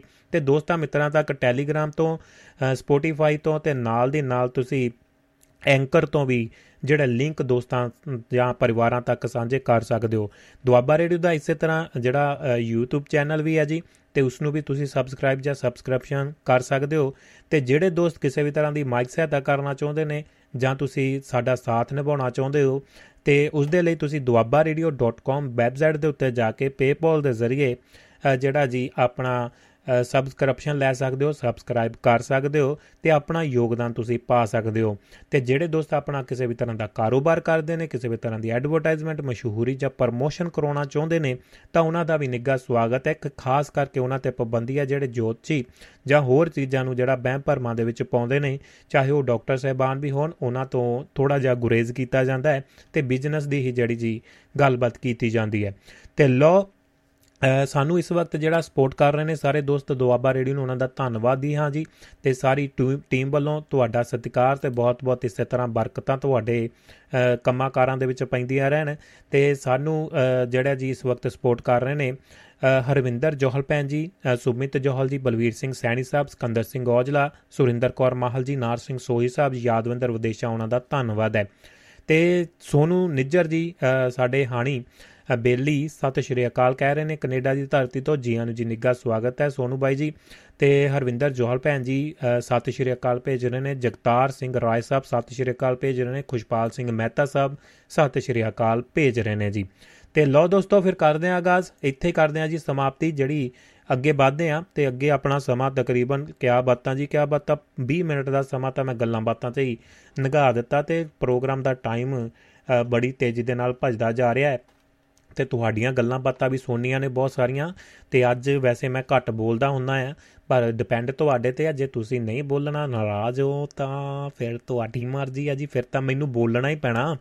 ਤੇ ਬਾਕੀ ਤੁਹਾਡੇ ਉੱਤੇ ਛੱਡਿਆ ਹੈ ਜੀ, ਤੇ ਮੈਂ ਤਾਂ ਕੁਝ ਨਾ ਕੁਝ ਕਰੀ ਜਾਣਾ, ਤੇ ਤੁਸੀਂ ਕਿਵੇਂ ਫਾਇਦਾ ਉਠਾਉਣਾ ਹੈ? +358 44976 ਦਾ ਕਾਲ ਕਰਕੇ ਮੈਸੇਜ ਲਿਖ ਕੇ ਜਾਂ ਵੌਇਸ ਮੈਸੇਜ ਭੇਜ ਕੇ ਤੁਸੀਂ ਜਿਹੜਾ ਜੀ ਥੱਲੇ ਲਿਖ ਦੇਣਾ ਕਿ ਇਸ ਨੂੰ ਔਨ 에ਅਰ ਕਰ ਦਿਓ। ਤਾਂ ਕਿ ਸਾਨੂੰ ਪ੍ਰੋਗਰਾਮ ਚੱਲਦੇ ਸਮੇਂ ਦੋਸਤੋ ਸੁਣ ਨਹੀਂ ਸਕਦੇ। ਜੇਕਰ ਉਸੇ ਤਰ੍ਹਾਂ ਦੀ ਗੱਲਬਾਤ ਪ੍ਰੋਗਰਾਮ ਦੇ ਸੰਬੰਧ ਦੇ ਵਿੱਚ ਹੋਗੀ ਜਾਂ ਤੁਸੀਂ ਕੋਈ ਗੀਤ ਵਗੈਰਾ ਰਿਕਾਰਡ ਕਰਕੇ ਭੇਜਣਾ ਚਾਹੁੰਦੇ ਹੋ, ਮਤਲਬ ਕਿ ਆਪਣਾ ਗਾਇਆ ਹੋਇਆ ਜਾਂ ਕੋਈ ਕਵਿਤਾ ਵਗੈਰਾ, ਤਾਂ ਜ਼ਰੂਰ ਤੁਸੀਂ ਉਸ ਨੂੰ ਕਹਿ ਸਕਦੇ ਹੋ ਜਾਂ ਕਿਸੇ ਵੀ ਤਰ੍ਹਾਂ ਦਾ ਚੰਗਾ ਸੁਨੇਹਾ ਜਿਹੜਾ ਜੀ ਭੇਜ ਸਕਦੇ ਹੋ।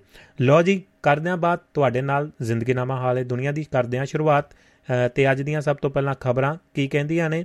ਤੇ ਉਸ ਤੋਂ ਬਾਅਦ ਜ਼ਿੰਦਗੀਨਾਮਾ ਹਾਲੇ ਦੁਨੀਆ ਦੇ ਵਿੱਚ, ਖੁੰਡ ਦੇ ਉੱਤੇ ਬੈਠਾਂਗੇ ਤੇ ਕਰਾਂਗੇ ਜੀ ਚਰਚਾਵਾਂ ਤੇ ਨਾਜਰਾ ਲਾਸੀਪ ਦੀ ਬਾਜੀ ਸੱਥਾਂ ਖਾਲੀ ਹੋ ਚਲੀ ਮੁੱਖ ਮੰਤਰੀ ਭਗਵੰਤ ਮਾਨ ਅਦਾਲਤ ਦੇ ਵਿੱਚ ਪੇਸ਼ ਹੋਏ ਨੇ ਅਗਲੀ ਪੇਸ਼ੀ 5 ਦਸੰਬਰ ਨੂੰ। ਮੁੱਖ ਮੰਤਰੀ ਭਗਵੰਤ ਮਾਨ ਅੱਜ ਸਾਬਕਾ ਵਿਧਾਇਕ ਨਾਜਰ ਸਿੰਘ ਮਾਨਸ਼ੀਆ ਵੱਲੋਂ ਪਾਏ ਮਾਨਹਾਨੀ ਕੇਸ ਦੇ ਮਾਮਲੇ ਦੇ ਵਿੱਚ ਇੱਥੋਂ ਦੀ ਇੱਕ ਅਦਾਲਤ ਦੇ ਵਿੱਚ ਪੇਸ਼ ਹੋਏ ਨੇ। ਜ਼ਮਾਨਤ ਹੋਣ ਤੋਂ ਬਾਅਦ ਅਦਾਲਤ ਨੇ 5 ਦਸੰਬਰ ਦੀ ਮੁੜ ਪੇਸ਼ੀ ਪਾਈ ਗਈ ਹੈ। ਉਹਨਾਂ ਵੱਲੋਂ ਐਡਵੋਕੇਟ ਨਵਦੀਪ ਸ਼ਰਮਾ ਤੇ ਹਰਪ੍ਰੀਤ ਸਿੰਘ ਪੇਸ਼ ਹੋਏ ਨੇ ਤੇ ਜ਼ਮਾਨਤ ਗੁਰਜੰਟ ਸਿੰਘ ਪਿੰਡ ਬਨਾਵਾਲਾ ਵੱਲੋਂ ਦਿੱਤੀ ਗਈ ਹੈ। ਗਵਾਹ ਵਜੋਂ ਵਿਧਾਇਕ ਗੁਰਪ੍ਰੀਤ ਸਿੰਘ ਬਨਾਵਾਲੀ ਪੇਸ਼ ਹੋਏ ਨੇ। ਮੁੱਖ ਮੰਤਰੀ ਨੇ ਪੱਤਰਕਾਰਾਂ ਦੇ ਨਾਲ ਗੱਲਬਾਤ ਕਰਦਿਆਂ ਕਿਹਾ ਹੈ ਕਿ ਰਾਜਨੀਤੀ ਖੇਤਰ ਦੇ ਵਿੱਚ ਜਿਹੜੇ ਲੋਕਾਂ ਦੇ ਚੁਣੇ ਹੋਏ ਨੁਮਾਇੰਦੇ ਪਿੱਛੋਂ ਆਪਣੇ ਵੋਟਰਾਂ ਨੂੰ ਬਿਨਾਂ ਦੱਸੇ ਦੂਜੀ ਸਿਆਸੀ ਧਿਰ ਦੇ ਵਿੱਚ ਸ਼ਾਮਲ ਹੋ ਜਾਂਦੇ ਹਨ। ਉਹਨਾਂ ਉੱਪਰ ਵੀ ਲੋਕਾਂ ਵੱਲੋਂ ਮਾਨਹਾਨੀ ਦਾ ਅਦਾਲਤੀ ਕੇਸ ਦਰਜ ਕਰਨਾ ਬਣਦਾ ਹੈ। ਮਾਨਹਾਨੀ ਦੇ ਕੇਸ ਹੀ ਹੁਣ ਸਭ ਤੋਂ ਵੱਧ ਸੱਚੇ ਸੁੱਚੇ ਆਦਮੀ ਉੱਪਰ ਹੋਣ ਲੱਗੇ ਨੇ। ਸ਼੍ਰੋਮਣੀ ਕਮੇਟੀ ਪ੍ਰਧਾਨ ਦੇ ਅਹੁਦੇ ਦੀ ਚੋਣ ਜਿਹੜੀ 9 ਨਵੰਬਰ ਨੂੰ ਹੋਵੇਗੀ।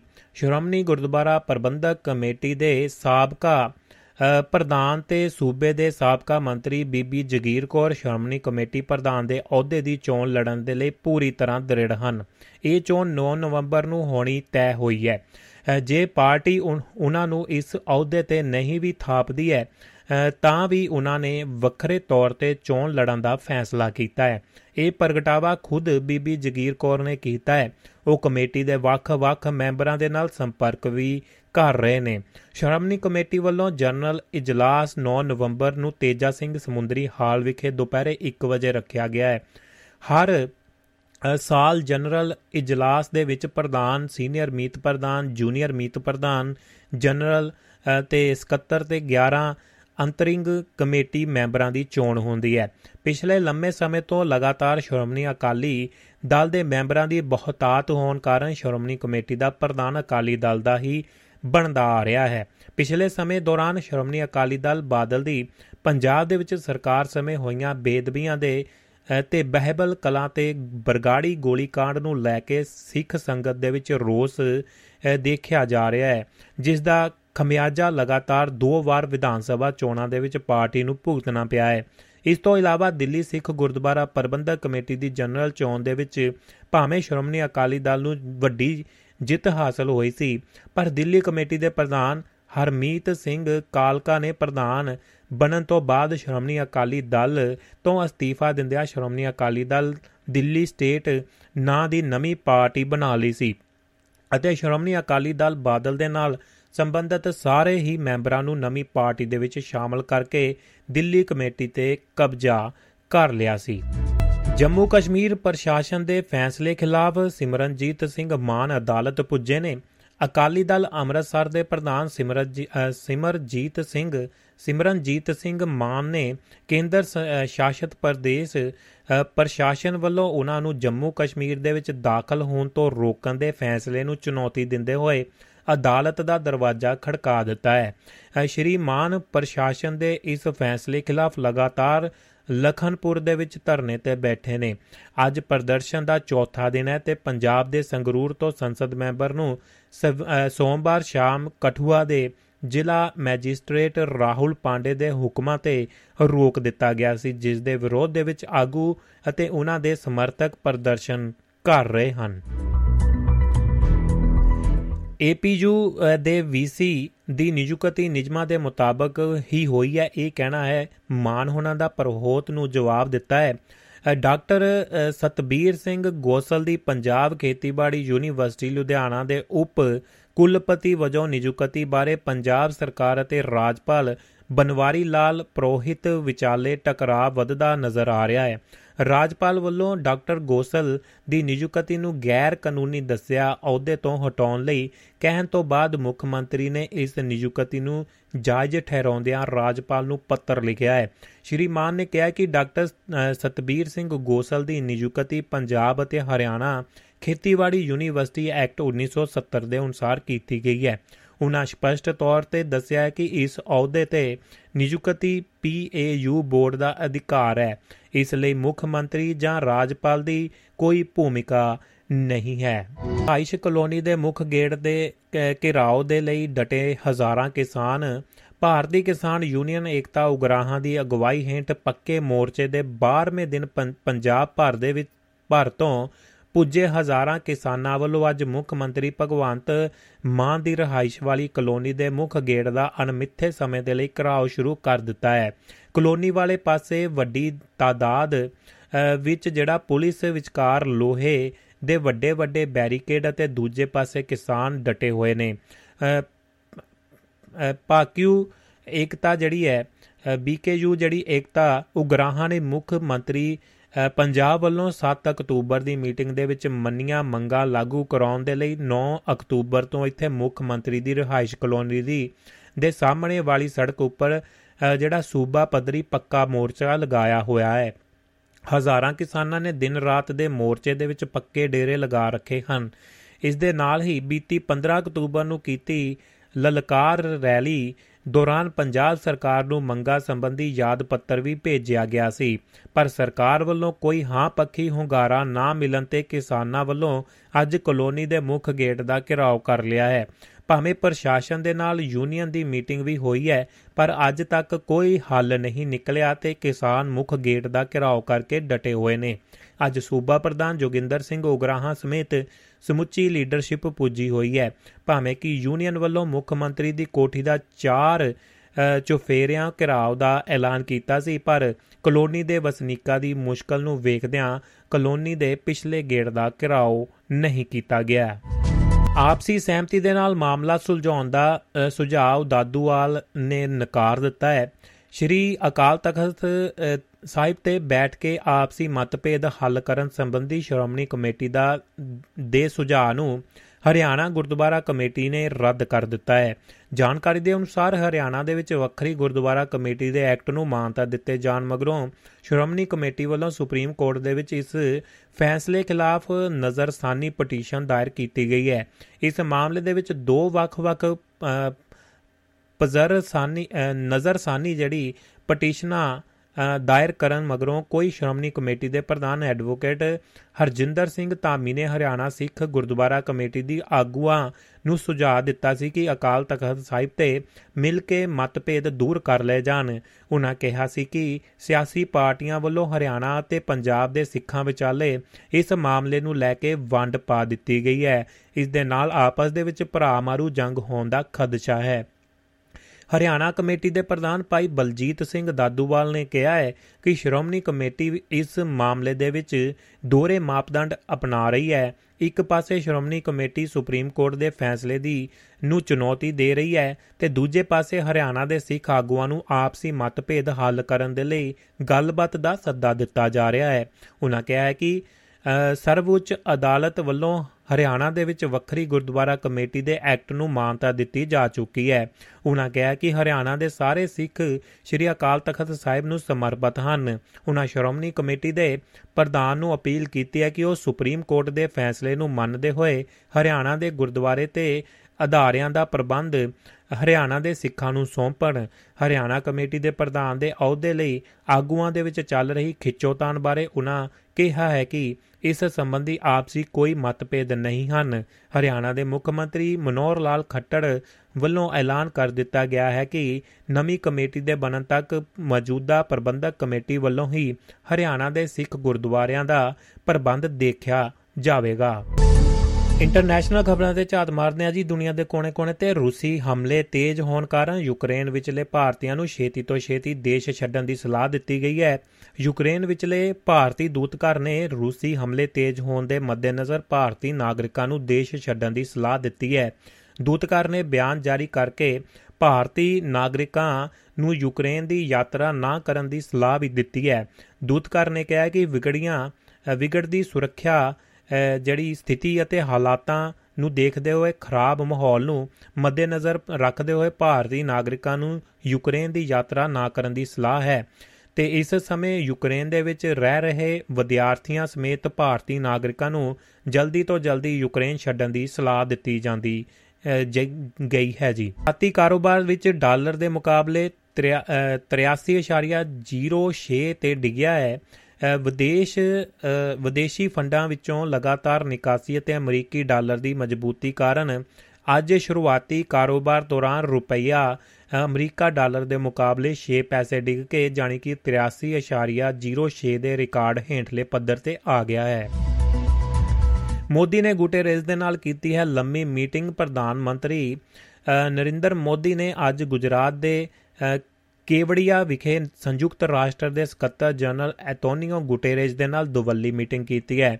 ਅਧਿਕਾਰੀਆਂ ਨੇ ਦੱਸਿਆ ਕਿ ਮੋਦੀ ਨੇ ਗੁਟੇਰੇਸ ਦੇ ਨਾਲ ਲੰਮੀ ਗੱਲਬਾਤ ਕੀਤੀ ਤੇ ਸ਼੍ਰੀ ਗੁਟੇਰੇਸ ਬੁੱਧਵਾਰ ਤੋਂ ਭਾਰਤ ਦੇ 3 ਦਿਨਾਂ ਦੌਰੇ ਤੇ ਹਨ। ਮੱਟੂ ਨੂੰ ਅਮਰੀਕਾ ਆਉਣ ਤੋਂ ਰੋਕਣ ਦੀਆਂ ਖਬਰਾਂ ਤੋਂ ਅਸੀਂ ਵਾਕਫ ਹਾਂ। ਇਹ ਗੱਲ ਕਹਿ ਦਿੱਤੀ ਹੈ ਅਮਰੀਕੀ ਵਿਦੇਸ਼ ਮੰਤਰਾਲਾ ਨੇ। ਅਮਰੀਕਾ ਨੇ ਕਿਹਾ ਕਿ ਪੁਲਤ ਜ਼ਰ ਪੁਰਸਕਾਰ ਜੇਤੂ ਕਸ਼ਮੀਰੀ ਪੱਤਰਕਾਰ ਸਨਾ ਇਰਸ਼ਾਦ ਮੱਟੂ ਨੂੰ ਕਥਿਤ ਤੌਰ ਤੇ ਦੇਸ਼ ਦੀ ਯਾਤਰਾ ਕਰਨ ਤੋਂ ਰੋਕਣ ਦੀਆਂ ਰਿਪੋਰਟਾਂ ਤੋਂ ਵਾਕਫ ਹਨ। ਮੱਟੂ ਨੇ ਮੰਗਲਵਾਰ ਨੂੰ ਕਿਹਾ ਸੀ ਕਿ ਉਹਨਾਂ ਨੂੰ ਵਕਾਰੀ ਪੁਰਸਕਾਰ ਲੈਣ ਦੇ ਲਈ ਦਿੱਲੀ ਦੇ ਇੰਦਰਾ ਗਾਂਧੀ ਅੰਤਰਰਾਸ਼ਟਰੀ ਹਵਾਈ ਅੱਡੇ ਤੇ ਅਮਰੀਕਾ ਜਾਣ ਤੋਂ ਰੋਕ ਦਿੱਤਾ ਗਿਆ ਸੀ। ਵਿਦੇਸ਼ ਮੰਤਰਾਲੇ ਦੇ ਤਰਜਮਾਨ ਵਿਦਾਂਤ ਪਟੇਲ ਨੇ ਰੋਜ਼ਾਨਾ ਨਿਊਜ਼ ਕਾਨਫਰੰਸ ਨੂੰ ਦੱਸਿਆ ਹੈ, ਅਸੀਂ ਰਿਪੋਰਟਾਂ ਤੋਂ ਜਾਣੂ ਹਾਂ ਕਿ ਮੱਟੂ ਨੂੰ ਅਮਰੀਕਾ ਦੀ ਯਾਤਰਾ ਕਰਨ ਤੋਂ ਰੋਕਿਆ ਜਾ ਰਿਹਾ ਹੈ ਅਤੇ ਅਸੀਂ ਇਹਨਾਂ ਘਟਨਾਵਾਂ ਦੀ ਨੇੜਿਓਂ ਨਿਗਰਾਨੀ ਕਰ ਰਹੇ ਹਾਂ। ਇਹ ਵਿੱਚ ਗਾਵਾਂ ਦੇ ਡਕਾਰ ਤੇ ਟੈਕਸ ਲਾਉਣ ਦੀ ਤਜਵੀਜ਼ ਖਿਲਾਫ ਕਿਸਾਨ ਸੜਕਾਂ ਤੇ ਉਤਰ ਆਏ ਨੇ। ਨਿਊਜ਼ੀਲੈਂਡ ਦੇ ਕਿਸਾਨ ਗਾਵਾਂ ਦੀ ਡਕਾਰ ਅਤੇ ਹੋਰ ਗ੍ਰੀਨ ਹਾਊਸ ਗੈਸਾਂ ਦੇ ਨਿਕਾਸ ਤੇ ਟੈਕਸ ਲਾਉਣ ਦੀ ਸਰਕਾਰ ਦੀ ਯੋਜਨਾ ਦੇ ਵਿਰੋਧ ਵਿੱਚ ਸੜਕਾਂ ਤੇ ਉਤਰੇ ਨੇ। ਹਾਲਾਂਕਿ ਇਸ ਦੇ ਦੌਰਾਨ ਕੱਡੀਆਂ ਰੈਲੀਆਂ ਓਨੀਆਂ ਵੱਡੀਆਂ ਨਹੀਂ ਸਨ ਜਿੰਨੀ ਉਮੀਦ ਸੀ। Ground grounds well New Zealand group ਦੇ ਸਹਿਯੋਗ ਦੇ ਨਾਲ ਦੇਸ਼ ਭਰ ਦੇ ਕਸਬਿਆਂ ਅਤੇ ਸ਼ਹਿਰਾਂ ਦੇ ਵਿੱਚ 50 ਤੋਂ ਵੱਧ ਥਾਵਾਂ ਤੇ ਮੁਜ਼ਾਹਰੇ ਕੀਤੇ ਗਏ ਨੇ। ਪਿਛਲੇ ਹਫ਼ਤੇ ਸਰਕਾਰ ਨੇ ਜਲਵਾਯੂ ਪਰਿਵਰਤਨ ਦੇ ਨਾਲ ਨਜਿੱਠਣ ਦੇ ਲਈ ਆਪਣੀ ਯੋਜਨਾ ਦੇ ਹਿੱਸੇ ਵਜੋਂ ਨਵੇਂ ਖੇਤੀਬਾੜੀ ਟੈਕਸ ਦਾ ਪ੍ਰਸਤਾਵ ਰੱਖਿਆ ਸੀ। ਇਸ ਦੇ ਵਿੱਚ ਗੋਹੇ ਤੇ ਟੈਕਸ ਲਾਉਣ ਦੀ ਯੋਜਨਾ ਵੀ ਸ਼ਾਮਲ ਹੈ। ਗਾਵਾਂ ਦੇ ਡਕਾਰ ਮਾਰਨ ਨਾਲ ਮੀਥੇਨ ਗੈਸ ਨਿਕਲਦੀ ਹੈ, ਜਿਸ ਦੇ ਨਾਲ ਪ੍ਰਦੂਸ਼ਣ ਫੈਲਦਾ ਹੈ ਤੇ ਨਿਊਜ਼ੀਲੈਂਡ ਦੇ ਵਿੱਚ ਜ਼ਿਆਦਾਤਰ ਲੋਕ ਖੇਤੀਬਾੜੀ ਦੇ ਨਾਲ ਜੁੜੇ ਹੋਏ ਹਨ।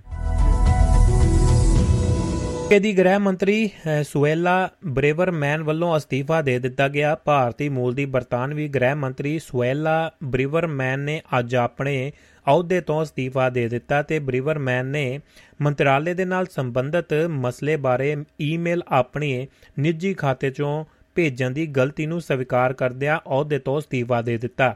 ਪਹਿਲਾਂ ਹੀ ਸੰਕਟ ਦੇ ਵਿੱਚ ਘਿਰੀ ਪ੍ਰਧਾਨ ਮੰਤਰੀ ਲਿਜ਼ ਟਰਸ ਲਈ ਬ੍ਰੇਵਰਮੈਨ ਦਾ ਅਸਤੀਫਾ ਕਿਸੇ ਝਟਕੇ ਤੋਂ ਘੱਟ ਨਹੀਂ ਹੈ ਤੇ ਉਹਨਾਂ ਦੀਆਂ ਮੁਸ਼ਕਲਾਂ ਵਧਣ ਦੇ ਆਸਾਰ ਹਨ। ਬ੍ਰੇਵਰਮੈਨ ਨੂੰ 43 ਦਿਨ ਪਹਿਲਾਂ ਹੀ ਗ੍ਰਹਿ ਮੰਤਰੀ ਨਿਯੁਕਤ ਕੀਤਾ ਗਿਆ ਸੀ ਤੇ ਉਹਨਾਂ ਅੱਜ ਟਰਸ ਨੂੰ ਅਸਤੀਫਾ ਸੌਂਪਦਿਆਂ ਆਪਣੀ ਗਲਤੀ ਮੰਨੀ ਹੈ। ਤੇ ਨਾਲ ਹੀ ਸੁਵੇਲਾ ਬ੍ਰੇਵਰਮੈਨ ਦੀ ਜਿਹੜੀ ਥਾਂ ਤੇ ਗ੍ਰਾਂਟ ਸ਼ੈਪਸ ਨੂੰ ਨਵਾਂ ਗ੍ਰਹਿ ਮੰਤਰੀ ਲਾਏ ਜਾਣ ਦੇ ਆਸਾਰ ਹਨ, ਜਿਨ੍ਹਾਂ ਨੂੰ ਭਾਰਤੀ ਮੂਲ ਦੇ ਸਾਬਕਾ ਵਿੱਤ ਮੰਤਰੀ ਰਿਸ਼ੀ ਸੁਨਕ ਦਾ ਹਮਾਇਤੀ ਮੰਨਿਆ ਜਾਂਦਾ ਹੈ। ਪਰ ਉਸ ਤੋਂ ਪਹਿਲਾਂ ਹੀ ਨਾਲ ਦੇ ਨਾਲ ਇੱਕ ਖਬਰ ਹੋਰ ਆ ਗਈ ਹੈ ਕਿ ਬਰਤਾਨਵੀ ਪ੍ਰਧਾਨ ਮੰਤਰੀ ਲਿਜ਼ ਟਰਸ ਵੱਲੋਂ ਵੀ ਅਸਤੀਫਾ ਦੇ ਦਿੱਤਾ ਗਿਆ ਹੈ। ਬਰਤਾਨੀਆ ਦੀ ਪ੍ਰਧਾਨ ਮੰਤਰੀ ਲਿਜ਼ ਟਰਸ ਨੇ ਕੰਜ਼ਰਵੇਟਿਵ ਪਾਰਟੀ ਦੇ ਵਿੱਚ ਆਪਣੇ ਖਿਲਾਫ ਖੁੱਲੀ ਬਗਾਵਤ ਬਾਅਦ ਵੀਰਵਾਰ ਨੂੰ ਜਾਣੀ ਕਿ ਅੱਜ ਦੇ ਦਿਨ ਦੇ ਉੱਤੇ ਅਹੁਦੇ ਤੋਂ ਅਸਤੀਫਾ ਦੇ ਦਿੱਤਾ ਹੈ। ਡਾਊਨਿੰਗ ਸਟਰੀਟ ਦੇ ਬਾਹਰ ਉਹਨਾਂ ਕਿਹਾ ਹੈ ਕਿ ਉਹ ਕੁਝ ਨਹੀਂ ਕਰ ਸਕੇ, ਜਿਸ ਲਈ ਉਹ ਚੁਣੇ ਗਏ ਸਨ। ਟਰਸ ਵਿੱਚ ਅ, ਟਰਸਟ ਅ, ਟਰਸ ਸਿਰਫ 45 ਦਿਨ ਪ੍ਰਧਾਨ ਮੰਤਰੀ ਰਹੇ ਨੇ। ਇਹ ਕਿਸੇ ਵੀ ਬਰਤਾਨਵੀ ਪ੍ਰਧਾਨ ਮੰਤਰੀ ਦਾ ਸਭ ਤੋਂ ਛੋਟਾ ਕਾਰਜਕਾਲ ਦੱਸਿਆ ਜਾ ਰਿਹਾ ਹੈ। ਲਸ਼ਕਰੇ ਅ, ਲਸ਼ਕਰ ਦੇ ਸ਼ਾਹਿ- ਸ਼ਾਹਿਦ ਨੂੰ ਦਹਿਸ਼ਤਗਰਦ ਐਲਾਨਣ ਤੇ ਚੀਨ ਨੇ ਰੋਕ ਲਾਈ ਹੈ। ਚੀਨ ਨੇ ਲਸ਼ਕਰੇ ਤਾਇਬਾ ਆਗੂ ਸ਼ਾਹਿਦ ਅ, ਮਹਿਮੂਦ ਅਤੇ ਲਸ਼ਕਰੇ ਤਾਇਬਾ ਦੇ ਮੁਖੀ ਹਾਫਿਜ਼ ਸਹੀਦ ਦੇ ਪੁੱਤਰ ਹਾਫਿਜ਼ ਤਲਾ- ਅ, ਤਲਹਾ ਸਹੀਦ ਦੇ ਨਾਮ ਆਲਮੀ ਦਹਿਸ਼ਤਗਰਦਾਂ ਦੀ ਸੂਚੀ ਦੇ ਵਿੱਚ ਸ਼ਾਮਲ ਕੀਤੇ ਜਾਣ ਬਾਰੇ ਭਾਰਤ ਤੇ ਅਮਰੀਕਾ ਦੀ ਸੰਯੁਕਤ ਰਾਸ਼ਟਰ ਦੇ ਵਿੱਚ ਰੱਖੀ ਤਜਵੀਜ਼ ਤੇ ਫਿਰ ਰੋਕ ਲਾ ਦਿੱਤੀ ਹੈ। ਪਿਛਲੇ 4 ਮਹੀਨਿਆਂ ਦੇ ਵਿੱਚ ਚੌਥੀ ਵਾਰ ਹੈ, ਜਦੋਂ ਪੀਚਿੰਗ ਨੇ ਪਾਕਿਸਤਾਨ ਆਧਾਰਿਤ ਦਹਿਸ਼ਤਗਰਦਾਂ ਨੂੰ ਕਾਲੀ ਸੂਚੀ ਦੇ ਵਿੱਚ ਸ਼ਾਮਲ ਕਰਨ ਦੇ ਲਈ ਆਲਮੀ ਜਥੇਬੰਦੀ ਦੇ ਵਿੱਚ ਕੀਤੇ ਯਤਨਾਂ ਵਿੱਚ ਅੜਿੱਕਾ ਡਾਇਆ ਹੈ। ਜਾਣਕਾਰੀ ਦੇ ਅਨੁਸਾਰ ਚੀਨ, ਜੋ ਕਿ ਪਾਕਿਸਤਾਨ ਦਾ ਗੂੜਾ ਮਿੱਤਰ ਹੈ, ਨੇ ਭਾਰਤ ਤੇ ਅਮਰੀਕਾ ਵੱਲੋਂ ਮਹਿਮੂਦ 42 ਸਾਲਾਂ ਨੂੰ ਯੂਐਨ ਸੁਰੱਖਿਆ ਕੌਂਸਲ ਦੀ ਕੌਂਸਲ ਦੀ ਜਿਹੜੀ 1267 ਅਲ ਕਾਇਦਾ ਸੈਕਸ਼ਨਜ਼ ਕਮੇਟੀ ਤਹਿਤ ਆਲਮੀ ਦਹਿਸ਼ਤਗਰਦ ਐਲਾਨੇ। ਜਾਣ ਸੰਬੰਧੀ ਤਜ- ਤਜਵੀਜ਼ ਤੇ ਅਮਲ ਨੂੰ ਰੋਕ ਦਿੱਤਾ ਹੈ। ਅਮਰੀਕਾ ਦੇ ਖਜ਼ਾਨਾ ਵਿਭਾਗ ਨੇ ਲਸ਼ਕਰੇ ਤਾਇਬਾ ਨੂੰ ਮਿਲਦੇ ਫੰਡਾਂ ਤੇ ਹਮਾਇਤੀ ਤਾਣੇ ਬਾਣੇ ਨੂੰ ਤੋੜਨ ਦੇ ਇਰਾਦੇ ਦੇ ਨਾਲ ਦਸੰਬਰ 2016 ਦੇ ਵਿੱਚ ਸ਼ਾਹਿਦ ਅ, ਮਹਿਮੂਦ ਦੇ ਤੇ ਇੱਕ ਹੋਰ ਸ਼- ਲਸ਼ਕਰ ਆਗੂ ਮੁਹੰਮਦ ਸਰਵਰ ਨੂੰ ਦਹਿਸ਼ਤਗਰਦ ਮਨੋਨੀਤ ਕੀਤਾ ਸੀ। ਤੇ ਚੀਨ ਨੇ ਭਾਰਤ ਤੇ ਅਮਰੀਕਾ ਦੀ ਇਸ ਤਜਵੀਜ਼ ਦੇ ਰਾਹ ਦੇ ਵਿੱਚ ਅੜਿੱਕਾ ਅਜਿਹੇ ਮੌਕੇ ਡਾਇਆ ਹੈ ਜਦੋਂ ਯੂਐਨ ਮੁਖੀ ਅਤੋਨੀਓ ਗੁਟੇਰੇਜ 26 11 ਅ, ਹਮਲਿਆਂ ਦੇ ਪੀੜਤਾਂ ਨੂੰ ਸ਼ਰਧਾਂਜਲੀ ਦੇਣ ਦੇ ਲਈ ਮੁੰਬਈ ਦੇ ਵਿੱਚ ਹਨ।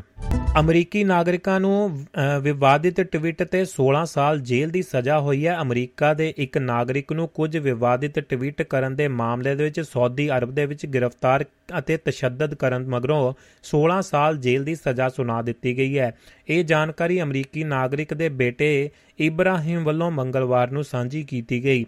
ਇਬਰਾਹਿਮ ਮੁਤਾਬਕ ਉਸ ਦੇ ਪਿਤਾ ਤੇ 16 ਸਾਲਾਂ ਯਾਤਰਾ ਨਾ ਕਰਨ ਦੀ ਪਾਬੰਦੀ ਵੀ ਲਾਈ ਗਈ ਹੈ। ਅਲਮਾਦੀ ਨੇ ਵਿਵਾਦਿਤ ਟਵੀਟ ਅਮਰੀਕਾ ਦੇ ਵਿੱਚ ਰਹਿੰਦੇ ਸਮੇਂ ਕੀਤੇ ਸਨ।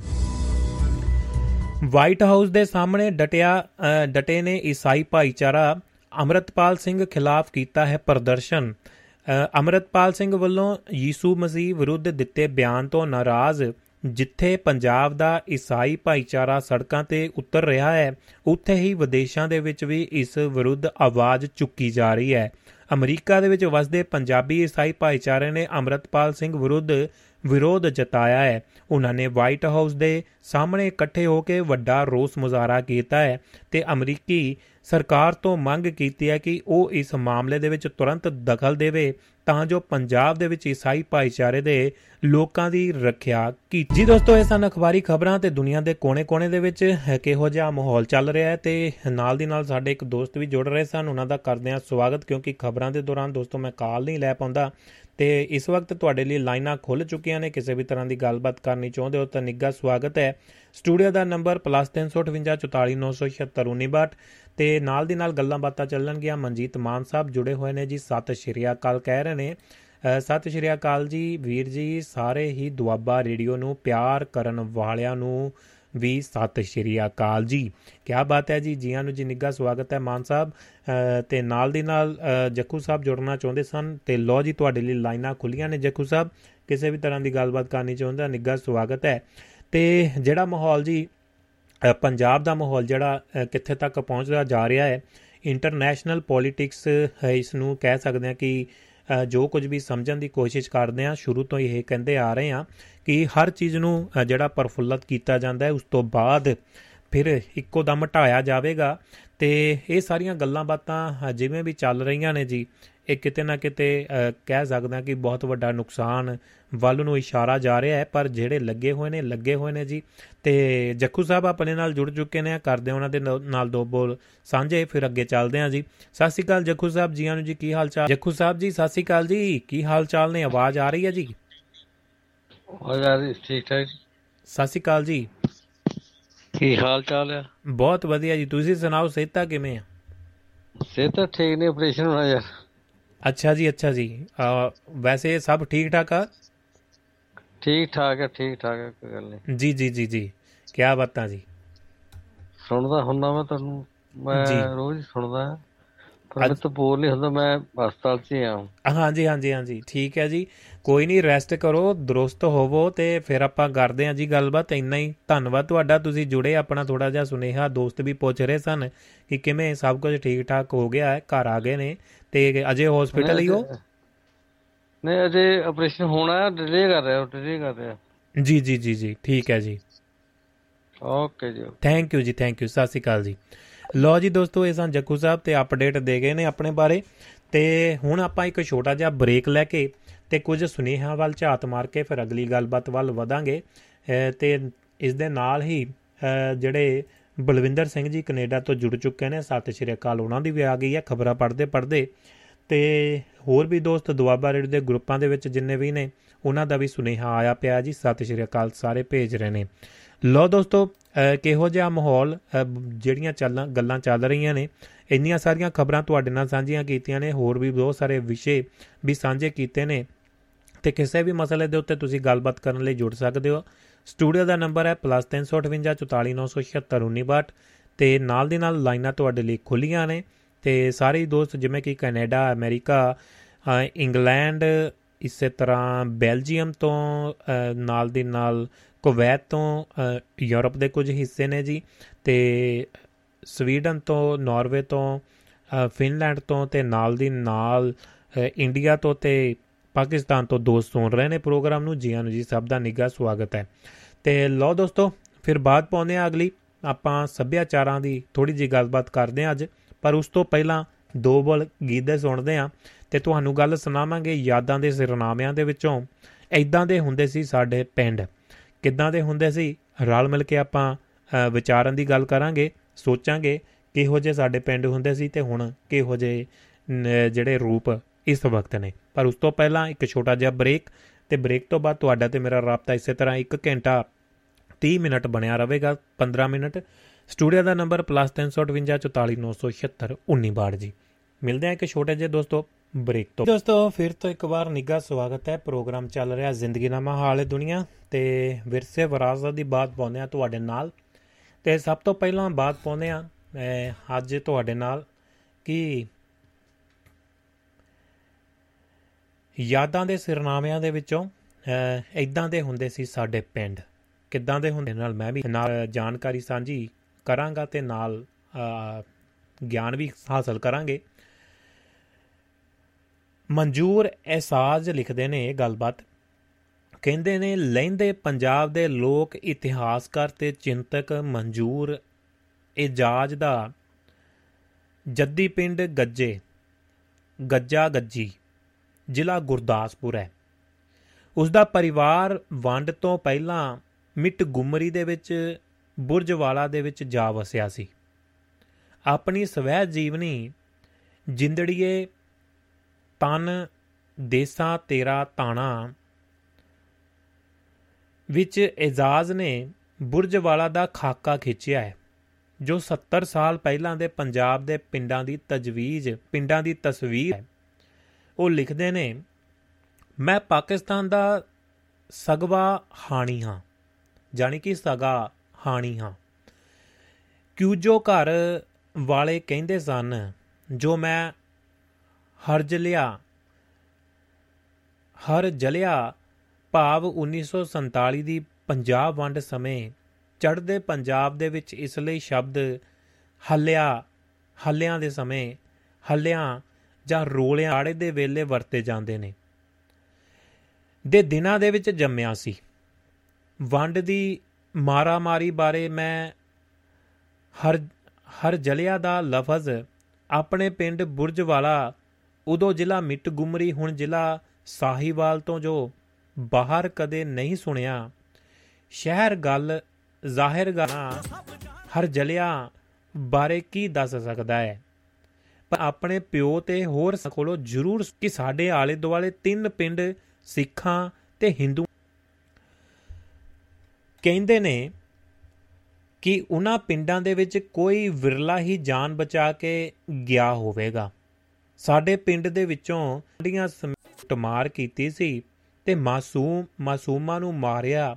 ਉਹਨਾਂ ਬਾਰੇ ਸਾਡਾ ਪਿਓ ਕਹਿੰਦਾ ਹੁੰਦਾ ਸੀ ਕਿ ਉਹਨਾਂ ਜ਼ੁਲਮ ਕਰਨ ਵਾਲਿਆਂ ਦੀ, ਉਹਨਾਂ ਦੇ ਵਿੱਚੋਂ ਦੋ ਬੰਦਿਆਂ ਨੂੰ ਤਾਂ ਮੈਂ ਵੀ ਭੁੱਖ ਦੇ ਨਾਲ ਘੁਲਦਿਆਂ ਦੇਖਿਆ ਹੈ।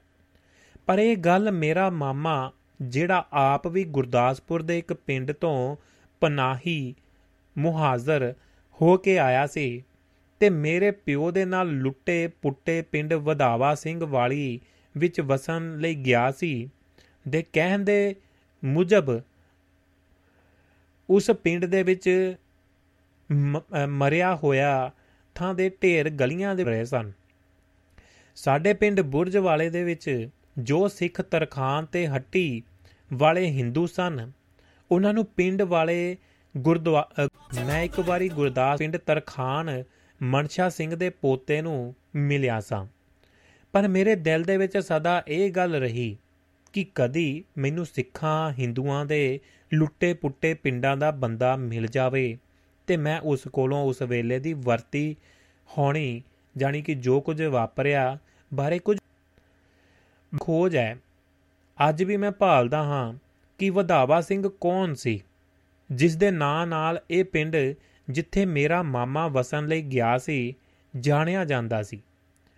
ਮੈਨੂੰ ਆਪਣੇ ਨਿੱਕੇ ਹੁੰਦਿਆਂ ਦੀਆਂ ਬਹੁਤ ਗੱਲਾਂ ਯਾਦ ਨਹੀਂ, ਸਿਵਾਏ ਇਸ ਦੇ ਕਿ ਵੱਡੇ ਤਾਪ ਦੇ ਨਾਲ ਮੇਰੀ ਇੱਕ ਲੱਤ ਮਾਰੀ ਗਈ ਸੀ। ਮੈਨੂੰ ਬਹੁਤ ਬਾਅਦ ਵਿੱਚ ਸ਼ਹਿਰ ਜਾ ਕੇ ਪਤਾ ਲੱਗਾ ਸੀ ਕਿ ਮੈਨੂੰ ਪੋਲੀਓ ਹੋਇਆ ਸੀ। ਮੇਰੇ ਮਾਪਿਓ ਨੇ ਮੇਰੀ ਲੱਤ ਠੀਕ ਕਰਵਾਉਣ ਦੇ ਲਈ ਕਿਤਨ ਨਹੀਂ ਕੀਤੇ।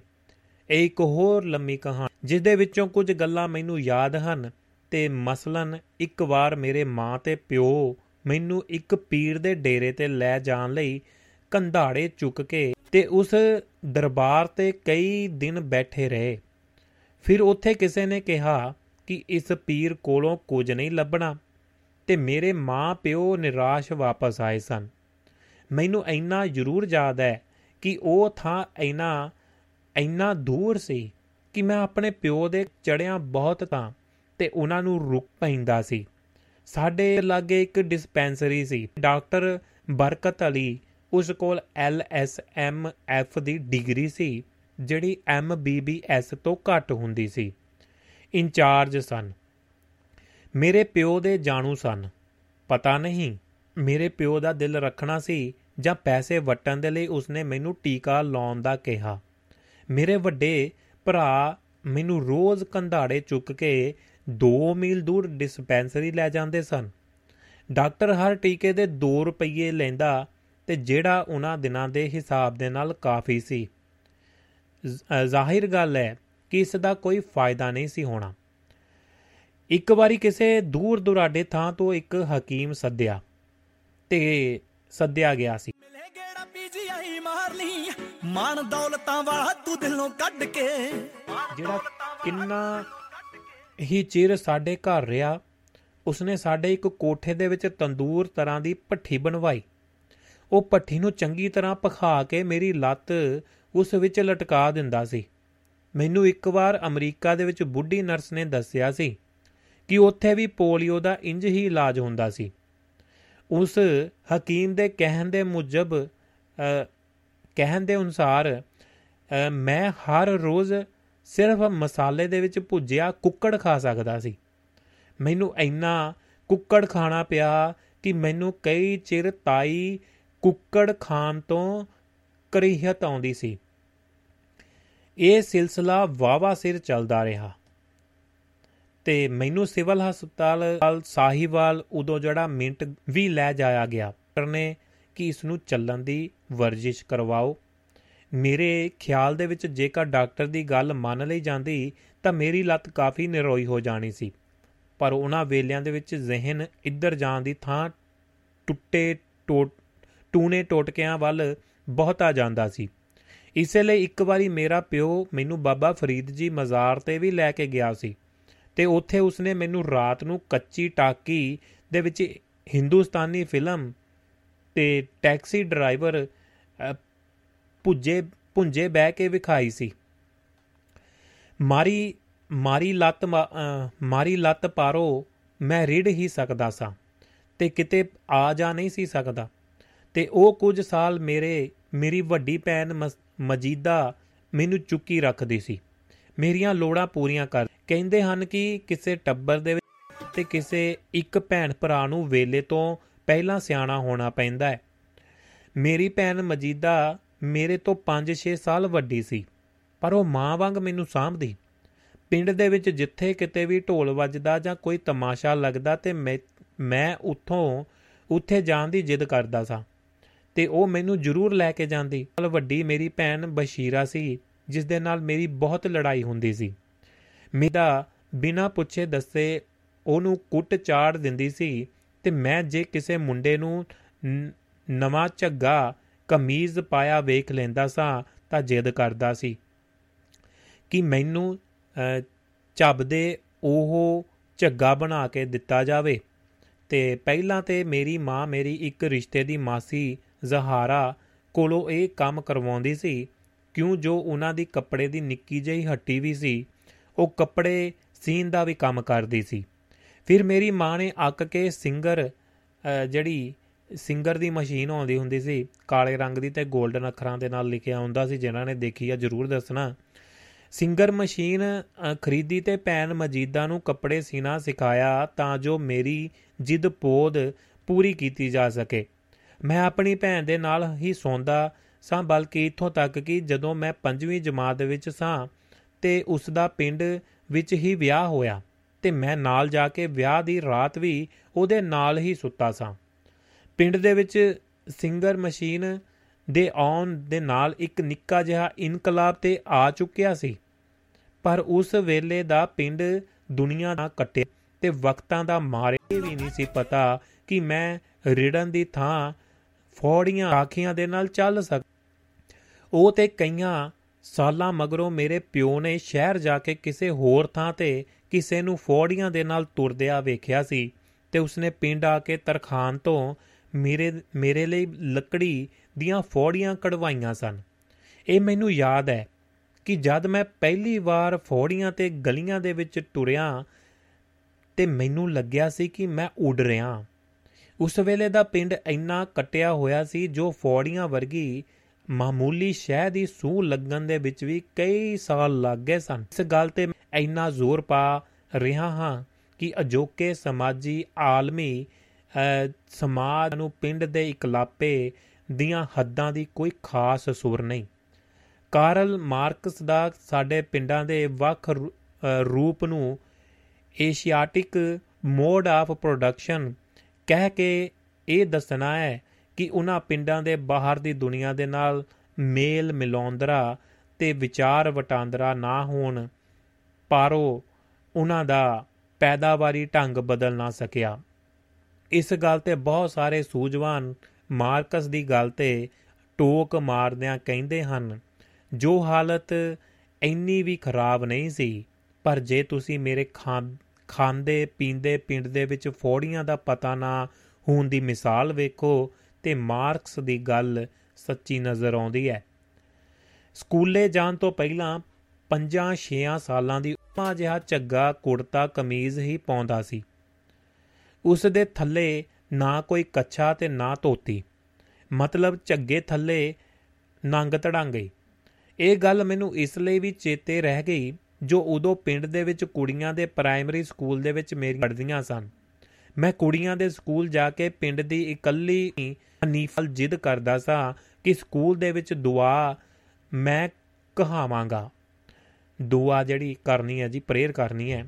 ਉਹਦੀ ਸ਼ਰਤ ਸੀ ਕਿ ਮੈਂ ਪਜਾਮਾ ਪਾ ਕੇ ਆਵਾਂਗਾ ਤੇ ਉਹ ਮੈਨੂੰ ਇਜਾਜ਼ਤ ਦੇਵੇਗੀ। ਨਾ ਮੈਂ ਪਜਾਮਾ ਪਾ ਕੇ ਕੁੜੀਆਂ ਦੇ ਸਕੂਲੇ ਗਿਆ ਤੇ ਨਾ ਹਨੀਫਾ ਉਸਤਾਨੀ ਨੇ ਮੈਨੂੰ ਦੁਆ ਕਹਾਵਨ ਦਿੱਤੀ ਸੀ। ਇੱਥੇ ਇਹ ਵੀ ਦੱਸਦਾ ਜਾਵਾਂ, ਇਹ ਨਹੀਂ ਸੀ ਕਿ ਅਸੀਂ ਗਰੀਬ ਸਾਂ। ਤੇ ਪਜਾਮਾ ਲੈ ਨਹੀਂ ਸੀ ਸਕਦੇ। ਬਸ ਨਿੱਕੀਆਂ, ਨਿੱਕਿਆਂ ਮੁੰਡਿਆਂ ਦੇ ਪਜਾਮੇ ਪਾਉਣ ਦਾ ਜਾਂ ਧੋਤੀ ਬੰਨਣ ਦਾ ਰਿਵਾਜ ਹੀ ਨਹੀਂ ਸੀ। ਖੈਰ, ਜਦ ਮੈਂ ਪੜਨ ਦੇ ਲਈ ਪਿੰਡ ਦੇ ਮੁੰਡਿਆਂ ਦੇ ਸਕੂਲ ਦੇ ਵਿੱਚ ਗਿਆ ਤੇ ਪਜਾਮਾ ਪਾ ਕੇ ਹੀ ਗਿਆ ਹੋਵਾਂਗਾ। ਦੂਜੀ ਜਾਂ ਤੀਜੀ ਜਮਾਤ ਦੇ ਵਿੱਚ ਮੈਂ ਦੁਆ ਵੇਲੇ ਮਾਸਟਰ ਨੂੰ ਕਿਹਾ ਕਿ ਦੁਆ ਕਹਾਉਣ ਵਾਲੇ ਮੁੰਡੇ ਦੀ ਆਵਾਜ਼ ਚੰਗੀ ਨਹੀਂ ਤੇ ਮਾਸਟਰ ਨੇ ਮੈਨੂੰ ਲਲਕਾਰ ਲਲਕਾਰ ਨੇ ਕਿਹਾ ਕਿ ਅੱਛਾ, ਫਿਰ ਤੂੰ ਪੜਾ ਉਸ ਤੋਂ ਮਗਰੋਂ ਹਾਈ ਸਕੂਲ ਤੀਕਰ ਮੈਂ ਜਿਹੜੀ ਵੀ, ਜਿਹੜੇ ਵੀ ਸਕੂਲ ਗਿਆ, ਦੁਆ ਮੈਂ ਹੀ ਕ- ਕਹਾਵਦਾ ਸਾਂ। ਜਦ ਹਕੂਮਤ ਵੱਲੋਂ ਕੌਮੀ ਤਰਾਨਾ ਪੜ੍ਹਨਾ ਲਾਜ਼ਮੀ ਹੋਇਆ, ਉਹ ਵੀ ਮੈਂ ਹੀ ਪੜਾਉਂਦਾ ਸਾਂ। ਬੜੇ ਚਿਰ ਤਿੱਕਰ ਮੈਂ ਸਕੂਲ ਦੇ ਸਕੂਲ ਤੇ ਮਸੀਤਾਂ ਨਾਤਾਂ ਵੀ ਪੜਾਉਂਦਾ ਸਾਂ। ਮੈਨੂੰ ਸਕੂਲਾਂ ਤੇ ਨਾਤਾਂ ਪੜਨ ਦੇ ਮੁਕਾਬਲਿਆਂ ਦੇ ਵਿੱਚ ਵੀ ਕੱਲਿਆ ਜਾਂਦਾ ਸੀ। ਆਪਣੇ ਲੰਮੇ ਝੱਗੇ ਹੇਠ ਕੁਝ ਨਾ ਪਾਉਣ ਤੋਂ ਇਹ ਵੀ ਯਾਦ ਆਉਂਦਾ ਹੈ ਕਿ ਉਦੋਂ ਪਿੰਡ ਦੇ ਬਹੁਤੇ ਬੰਦਿਆਂ ਕੋਲ ਇੱਕ ਤੇ ਵੱਧ ਤੋਂ ਵੱਧ ਦੋ ਜੋੜੇ ਕੱਪੜੇ ਹੁੰਦੇ ਸਨ। ਬਹੁਤੇ ਨਿਆਣੇ ਵੀ ਤੇ ਸਿਆਣੇ ਵੀ ਪੈਰੀ ਜੁੱਤੀ ਨਹੀਂ ਸੀ ਪਾਉਂਦੇ। ਵਾਡੇ ਵਾਂਡੇ ਜਾਂਦਿਆਂ ਵਾਂਡੇ ਜਿਹੜਾ ਪਰੌਂਚ ਪਹਿਲਾਂ ਉਸ ਨੂੰ ਵਾਂਡੇ ਕਹਿੰਦੇ ਹੁੰਦੇ ਸੀ। ਅ, ਚੇਤਾ ਹੈ ਜੀ ਮਾਮਿਆਂ ਦੇ ਜਾਣਾ ਜਾਂ ਭੂਆ ਦੇ ਜਾਣਾ ਕਹਿੰਦਾ ਵਾਂਡੇ ਚੱਲੇ ਆ ਜਾਂ ਪੇਕਿਆਂ ਦੇ ਜਾਣਾ ਅ, ਮਤਲਬ ਕਿ ਆਹ ਜਿਹੜੀਆਂ ਆਪਣੀਆਂ ਅ, ਘਰ ਦੇ ਵਿੱਚ ਮਾਵਾਂ ਧੀਆਂ ਜਾਂ ਹੋਰ ਅ, ਭਾਬੀਆਂ ਤੇ ਉਹ ਚੀਜ਼ਾਂ ਅ, ਵਾਂਡੇ ਕਿਹਾ ਜਾਂਦਾ ਸੀ ਪਹਿਲਾਂ। ਤੇ ਹੁਣ ਤਾਂ ਮੇਰੇ ਖਿਆਲ ਨਾਲ ਲੋਕ ਵਾਂਡੇ ਕਹਿੰਦੇ ਵੀ ਸ਼ਰਮ ਮੰਨਦੇ ਹੋਣੇ ਆ। ਵਾਂਡੇ ਜਾਂਦਿਆਂ ਜੁੱਤੀ ਕੱਛੇ ਮਾਰ ਲੈਂਦੇ ਸਨ ਦੋਵੇਂ ਜੁੱਤੀਆਂ ਇਕੱਠੀਆਂ ਕਰਕੇ ਜੀ ਜਾਂ ਤਾਂ ਕਿ ਉਹ ਘਸੇ ਨਾ ਤੇ ਜਦੋਂ ਪਿੰਡ ਦੇ ਲਾਗੇ ਪਹੁੰਚਣਾ ਹੁੰਦਾ ਸੀ ਤੇ ਬਾਰ-ਬਾਰ ਜਾਂ ਪਿੰਡ ਦੇ ਘਰ ਦੇ ਲਾਗੇ ਜਾ ਕੇ ਤਾਂ ਜੁੱਤੀ ਪਾ ਲੈਂਦੇ ਹੁੰਦੇ ਸੀ ਮੇਰੇ ਖਿਆਲ ਨਾਲ ਜਿੱਥੇ ਤੱਕ ਮੈਨੂੰ ਚੇਤਾ ਹੈ। ਵਾਂਡੇ ਜਾਂਦਿਆਂ ਜੁਰ ਲੈਂਦੇ ਸਨ ਤੇ ਪਹੁੰਚਣ ਵਾਲੀ ਥਾਂ ਤੇ ਨੇੜੇ ਜਾ ਕੇ ਜੁੱਤੀ ਪਾ ਲੈਂਦੇ ਸਨ। ਜ਼ਾਹਿਰਨ ਪਿੰਡ ਦੇ ਵਿੱਚ ਕੋਈ ਬਹੁਤਾ ਗਰੀਬ ਵੀ ਨਹੀਂ ਫਿਰ ਵੀ ਬਹੁਤਿਆਂ ਘਰਾਂ ਦੇ ਵਿੱਚ ਸਿਆਲ ਦੇ ਵਿੱਚ ਦਾਣੇ ਮੁੱਕ ਜਾਂਦੇ ਸਨ। ਤੇ ਉਹ ਜਵਾਰ ਜਾਂ ਬਾਜਰਾ ਖਾਣ ਤੇ ਅ, ਬਾਜਰਾ ਖਾਣ ਤੇ ਮਜਬੂਰ ਹੋ ਜਾਂਦੇ। ਤੇ ਬਾਜਰਾ ਖਾਣ ਤੇ ਮਜਬੂਰ ਹੋ ਜਾਂਦੇ ਅੱਜ ਕੱਲ ਤਾਂ ਬਾਜਰੇ ਦੀ ਕੀਮਤ ਹੀ ਬੜੀ ਹੈ ਜੀ। ਤੇ ਇਹਨਾਂ ਮੁਲਕਾਂ ਦੇ ਵਿੱਚ ਤਾਂ ਡਾਈਟ ਵਜੋਂ ਬਹੁਤ ਪਰਫੁੱਲਤ ਹੈ ਇਹ ਚੀਜ਼ਾਂ ਪਰ ਉਹਨਾਂ ਸਮੇਂ ਇੰਨਾ ਗਿਆਨ ਜਿਸ ਤਾਂ ਪਸ਼ੂਆਂ ਨੂੰ ਖਿਲਾ ਖਿਲਾ ਕੇ ਰਜਾ ਦਿੱਤਾ। ਪਿੰਡ ਵਿੱਚ ਸਾਡੇ ਸਮੇਤ ਦੋ ਤਿੰਨ ਘਰ ਸਨ ਜਿਨ੍ਹਾਂ ਕੋਲ ਦਾਣੇ ਜਾਂ ਪੈਸੇ ਹੈ ਸਨ। ਪਿੰਡ ਦੇ ਵਿੱਚ ਵਸੀਲਿਆਂ ਦੇ ਨਾ ਹੋਣ ਪਰ ਉਹ ਅਮ, ਖੇਡਾਂ ਵੀ ਉਹ ਖੇਡੀਆਂ ਜਾਂਦੀਆਂ ਸਨ ਜਿਨ੍ਹਾਂ ਦੇ ਵਿੱਚ ਕਿਸੇ ਬਾਜ਼ਾਰੂ ਸ਼ੋਅ ਦੀ ਸ਼ਹਿ ਦੀ ਜਿਹੜੀ ਲੋੜ ਨਾ ਹੋਵੇ। ਮਤਲਬ ਕਿ ਖਿਡੌਣੇ ਵੀ ਆਪਣੇ ਘਰ ਦੇ ਵਿੱਚ ਹੀ ਤਿਆਰ ਕਰ ਲਿਆ ਜਾਂਦੇ ਸਨ ਜਾਂ ਖੇਡਾਂ ਹੀ ਇਦਾਂ ਦੀਆਂ ਸਨ ਕਿ ਕੁਝ ਲਿਆਣਾ ਨਾ ਪਵੇ। ਖਰਚਿਆਂ ਨੂੰ ਘਟਾਇਆ ਹੋਇਆ ਸੀ। ਨਿਆਣਿਆਂ ਦੀਆਂ ਕਈ ਦਰਜਨ ਖੇਡਾਂ ਸਨ, ਜਿਨ੍ਹਾਂ ਦੇ ਵਿੱਚ ਖਿੱਦੂ, ਗੁੱਲੀ ਡੰਡਾ, ਅੱਡਾ ਖੱਡਾ, ਚੀਚੋ ਚੀਚ ਚੀਚੋ ਚੀਚ, ਖੰਡੇਰੀਆਂ, ਧੁੱਪ ਛਾਂ, ਪਿੱਠੂ ਗਰਮ, ਵਾਜੂ, ਬਿੱਲੀ ਬੱਚਿਆਂ ਦੀ ਮਾਂ, ਪਲ ਗੋਲ ਅ, ਪਲ ਗੋਲੀ ਅਖਰੋਟ ਖੇਡਣਾ ਜ਼ਿਆਦਾ ਮਸ਼ਹੂਰ ਸਨ। ਪਲ ਗੋਲੀ ਤੇ ਅਖਰੋਟ ਖੱਤੀ ਕੱਢ ਕੇ ਖੇਡੇ ਜਾਂਦੇ ਸਨ। ਅ, ਖੱਤੀ ਮੇਰੇ ਖਿਆਲ ਨਾਲ ਜੀ ਖੁੱਤੀ ਦਾ ਖੁੱਤੀ ਨੂੰ ਕਹਿੰਦੇ ਹੋਣੇ ਆ। ਅ, ਤੇ ਖੇਡਣਾ ਨਾ ਖੇਡਣਾ ਖੇਡਣ ਦੇਣਾ ਤੇ ਖੱਤੀ ਵਿੱਚ ਅ, ਅੱਗੇ ਮੈਂ ਨਾ ਕਵਾਂ ਸਾਰੇ ਸਮਝਦੇ ਹੀ ਹੈ ਤੇ ਉਹ ਗੱਲ ਹੋ ਜਾਂਦੀ ਸੀ ਇਸ ਦਾ ਮੁਹਾਵਰਾ ਬਣਿਆ ਹੋਇਆ ਸੀ। ਸਿਆਣੇ ਕੋਡੀ ਘੋਲ ਮੁਗਦਰ ਚੁੱਕਣਾ ਮਤਲਬ ਕਿ ਜਿਹੜਾ ਸਿਹਤ ਦੇ ਨਾਲ ਜੁੜਿਆ ਹੋਇਆ ਜਾਂ ਭਲਵਾਨੀ ਕਰਦੇ ਹੁੰਦੇ ਸੀ। ਸਿਆਣੇ ਕੋਡੀ, ਘੋਲ ਮੁਗਦਰਾ ਚੁੱਕਣਾ 12 ਟਹਿਣੀ ਤੇ ਤਾਸ਼ ਦੀਆਂ ਖੇਡਾਂ ਖੇਡਦੇ ਸਨ। ਅਜੇ ਫੁੱਟਬਾਲ ਤੇ ਵਾਲੀਬਾਲ ਪਿੰਡ ਨਹੀਂ ਸਨ ਪੁੱਜੇ। ਮੈਂ ਹਰ ਖੇਡ ਖੇਡਦਾ ਸਾਂ ਤੇ ਯਕੀਨ ਕਰੋ ਕਿ ਮੈਂ ਕਬੱਡੀ ਦੇ ਮੁਕਾਬਲਿਆਂ ਦੇ ਵਿੱਚ ਵੀ ਹਿੱਸਾ ਲੈਂਦਾ ਸਾਂ। ਪਿੰਡ ਦੋ ਗੋਤਾ, ਗੋਤਾਂ ਦੇ ਵਿੱਚ ਵੰਡਿਆ ਹੋਇਆ ਸੀ। ਪਿੰਡ ਦੋ ਗੋਤਾਂ ਦੇ ਵਿੱਚ ਵੰਡਿਆ ਹੋਇਆ ਸੀ ਜਿਨ੍ਹਾਂ ਦੇ ਵਿੱਚੋਂ ਇੱਕ ਨੂੰ ਵੱਛਲ ਕਹਿੰਦੇ ਸਨ ਤੇ ਦੂਜਿਆਂ ਨੂੰ ਢੀਂਗੇ। ਬਹੁਤੇ ਮੁਕਾਬਲੇ ਉਹਨਾਂ ਦੋਹਾਂ ਵਿਚਕਾਰ ਹੁੰਦੇ ਸਨ ਤੇ ਮੈਂ ਵੱਛਲਾਂ ਦੀ ਟੀਮ ਵੱਲ ਵੱਲੋਂ ਹਿੱਸਾ ਲੈਂਦਾ ਸਾਂ। ਅਜੇ ਵੀ ਮਹਿਕਮਾ ਮਾਲ ਤੇ ਪਟਵਾਰੀ ਦੇ ਖਾਤਿਆਂ ਦੇ ਵਿੱਚ ਜ਼ਮੀਨ ਮਾਲਕ ਦੇ ਨਾਂ ਅੱਗੇ ਵੱਛਲ ਜਾਂ ਢੀਂਗੇ ਲਿਖਿਆ ਜਾਂਦਾ ਹੈ। ਉਹਨਾਂ ਵੇਲਿਆਂ ਦੇ ਵਿੱਚ 85 ਤੋਂ ਲੈ ਕੇ 90% ਦੀ ਤੀਕਰ ਲੋਕਾਂ ਦੀ ਇੱਕ ਵੱਖ ਦੁਨੀਆ, ਵੱਖਰੀ ਹੀ ਦੁਨੀਆ ਹੁੰਦੀ ਸੀ। ਬਹੁਤੇ ਜਾਣਿਆਂ ਦੇ ਨਾਲ ਦਾ ਪਿੰਡ ਵੀ ਸਾਰੀ ਉਮਰ ਨਹੀਂ ਸੀ ਵੇਖਿਆ ਹੋਇਆ। ਮੇਰੇ ਮਾਮੇ ਦਾ ਪਿੰਡ 2 ਮੀਲ ਦੂਰ ਸੀ ਤੇ ਅਸੀਂ ਛੁੱਟੀਆਂ ਦੇ ਵਿੱਚ ਉੱਥੇ ਜਾ ਕੇ ਕੁਝ ਦਿਨ ਪਹੁੰਚਾਰੀ ਦਾ ਮਜ਼ਾ ਲੈਣਾ ਹੁੰਦਾ ਸੀ। ਕਿ ਕਈ ਦਿਨ ਪਹਿਲਾਂ ਰਾਤ ਨੂੰ ਨੀਂਦ ਨਹੀਂ ਸੀ ਆਉਂਦੀ। ਇਹੋ ਹੀ ਕਾਰਨ ਸੀ ਕਿ ਜਦੋਂ ਸਾਡੇ ਨਾਲ ਦੇ ਪਿੰਡ ਆਖਣ ਸ਼ਾਹ ਦਾ ਮੇਲਾ ਲੱਗਦਾ ਸੀ, ਤਾਂ ਉੱਥੇ ਆਲੇ ਦੁਆਲੇ ਦੇ ਬੰਦੇ ਬੁੱਢੀਆਂ ਬੁੱਢਿਆਂ ਦੇ ਠੱਠ ਲੱਗ ਜਾਂਦੇ ਸਨ।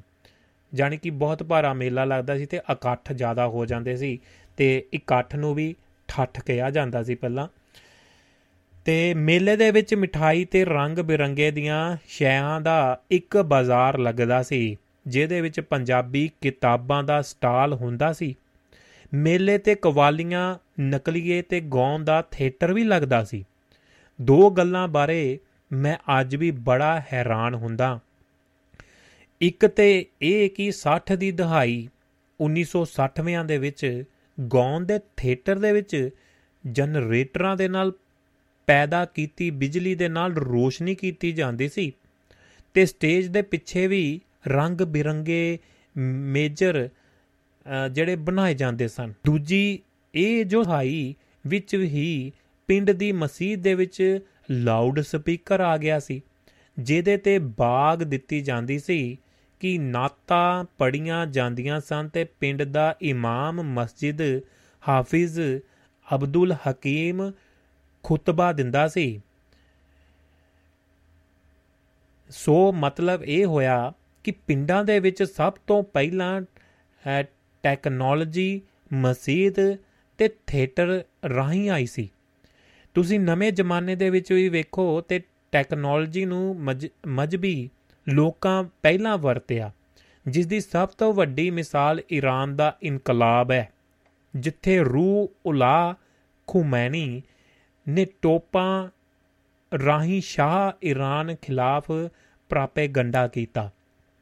ਇਸ ਲਈ ਮਦਰਸਿਆਂ ਦੇ ਮੌਲਾਨੀਆਂ ਨੂੰ ਟੈਕਨੋਲੋਜੀ ਦਾ ਸਬਕ ਦੇਣ ਵਾਲਿਆਂ ਨੂੰ ਚੇਤੇ ਰੱਖਣਾ ਚਾਹੀਦਾ ਹੈ ਕਿ ਉਹ ਮੌਲਾਨੇ ਟੈਕਨੋਲੋਜੀ ਵਰਤਨ ਦੇ ਵਿੱਚ ਬਾਕਿਆ ਬਾਕੀਆਂ ਦਾ ਨਾਲੋਂ ਅੱਗੇ ਰਹੇ ਹਨ।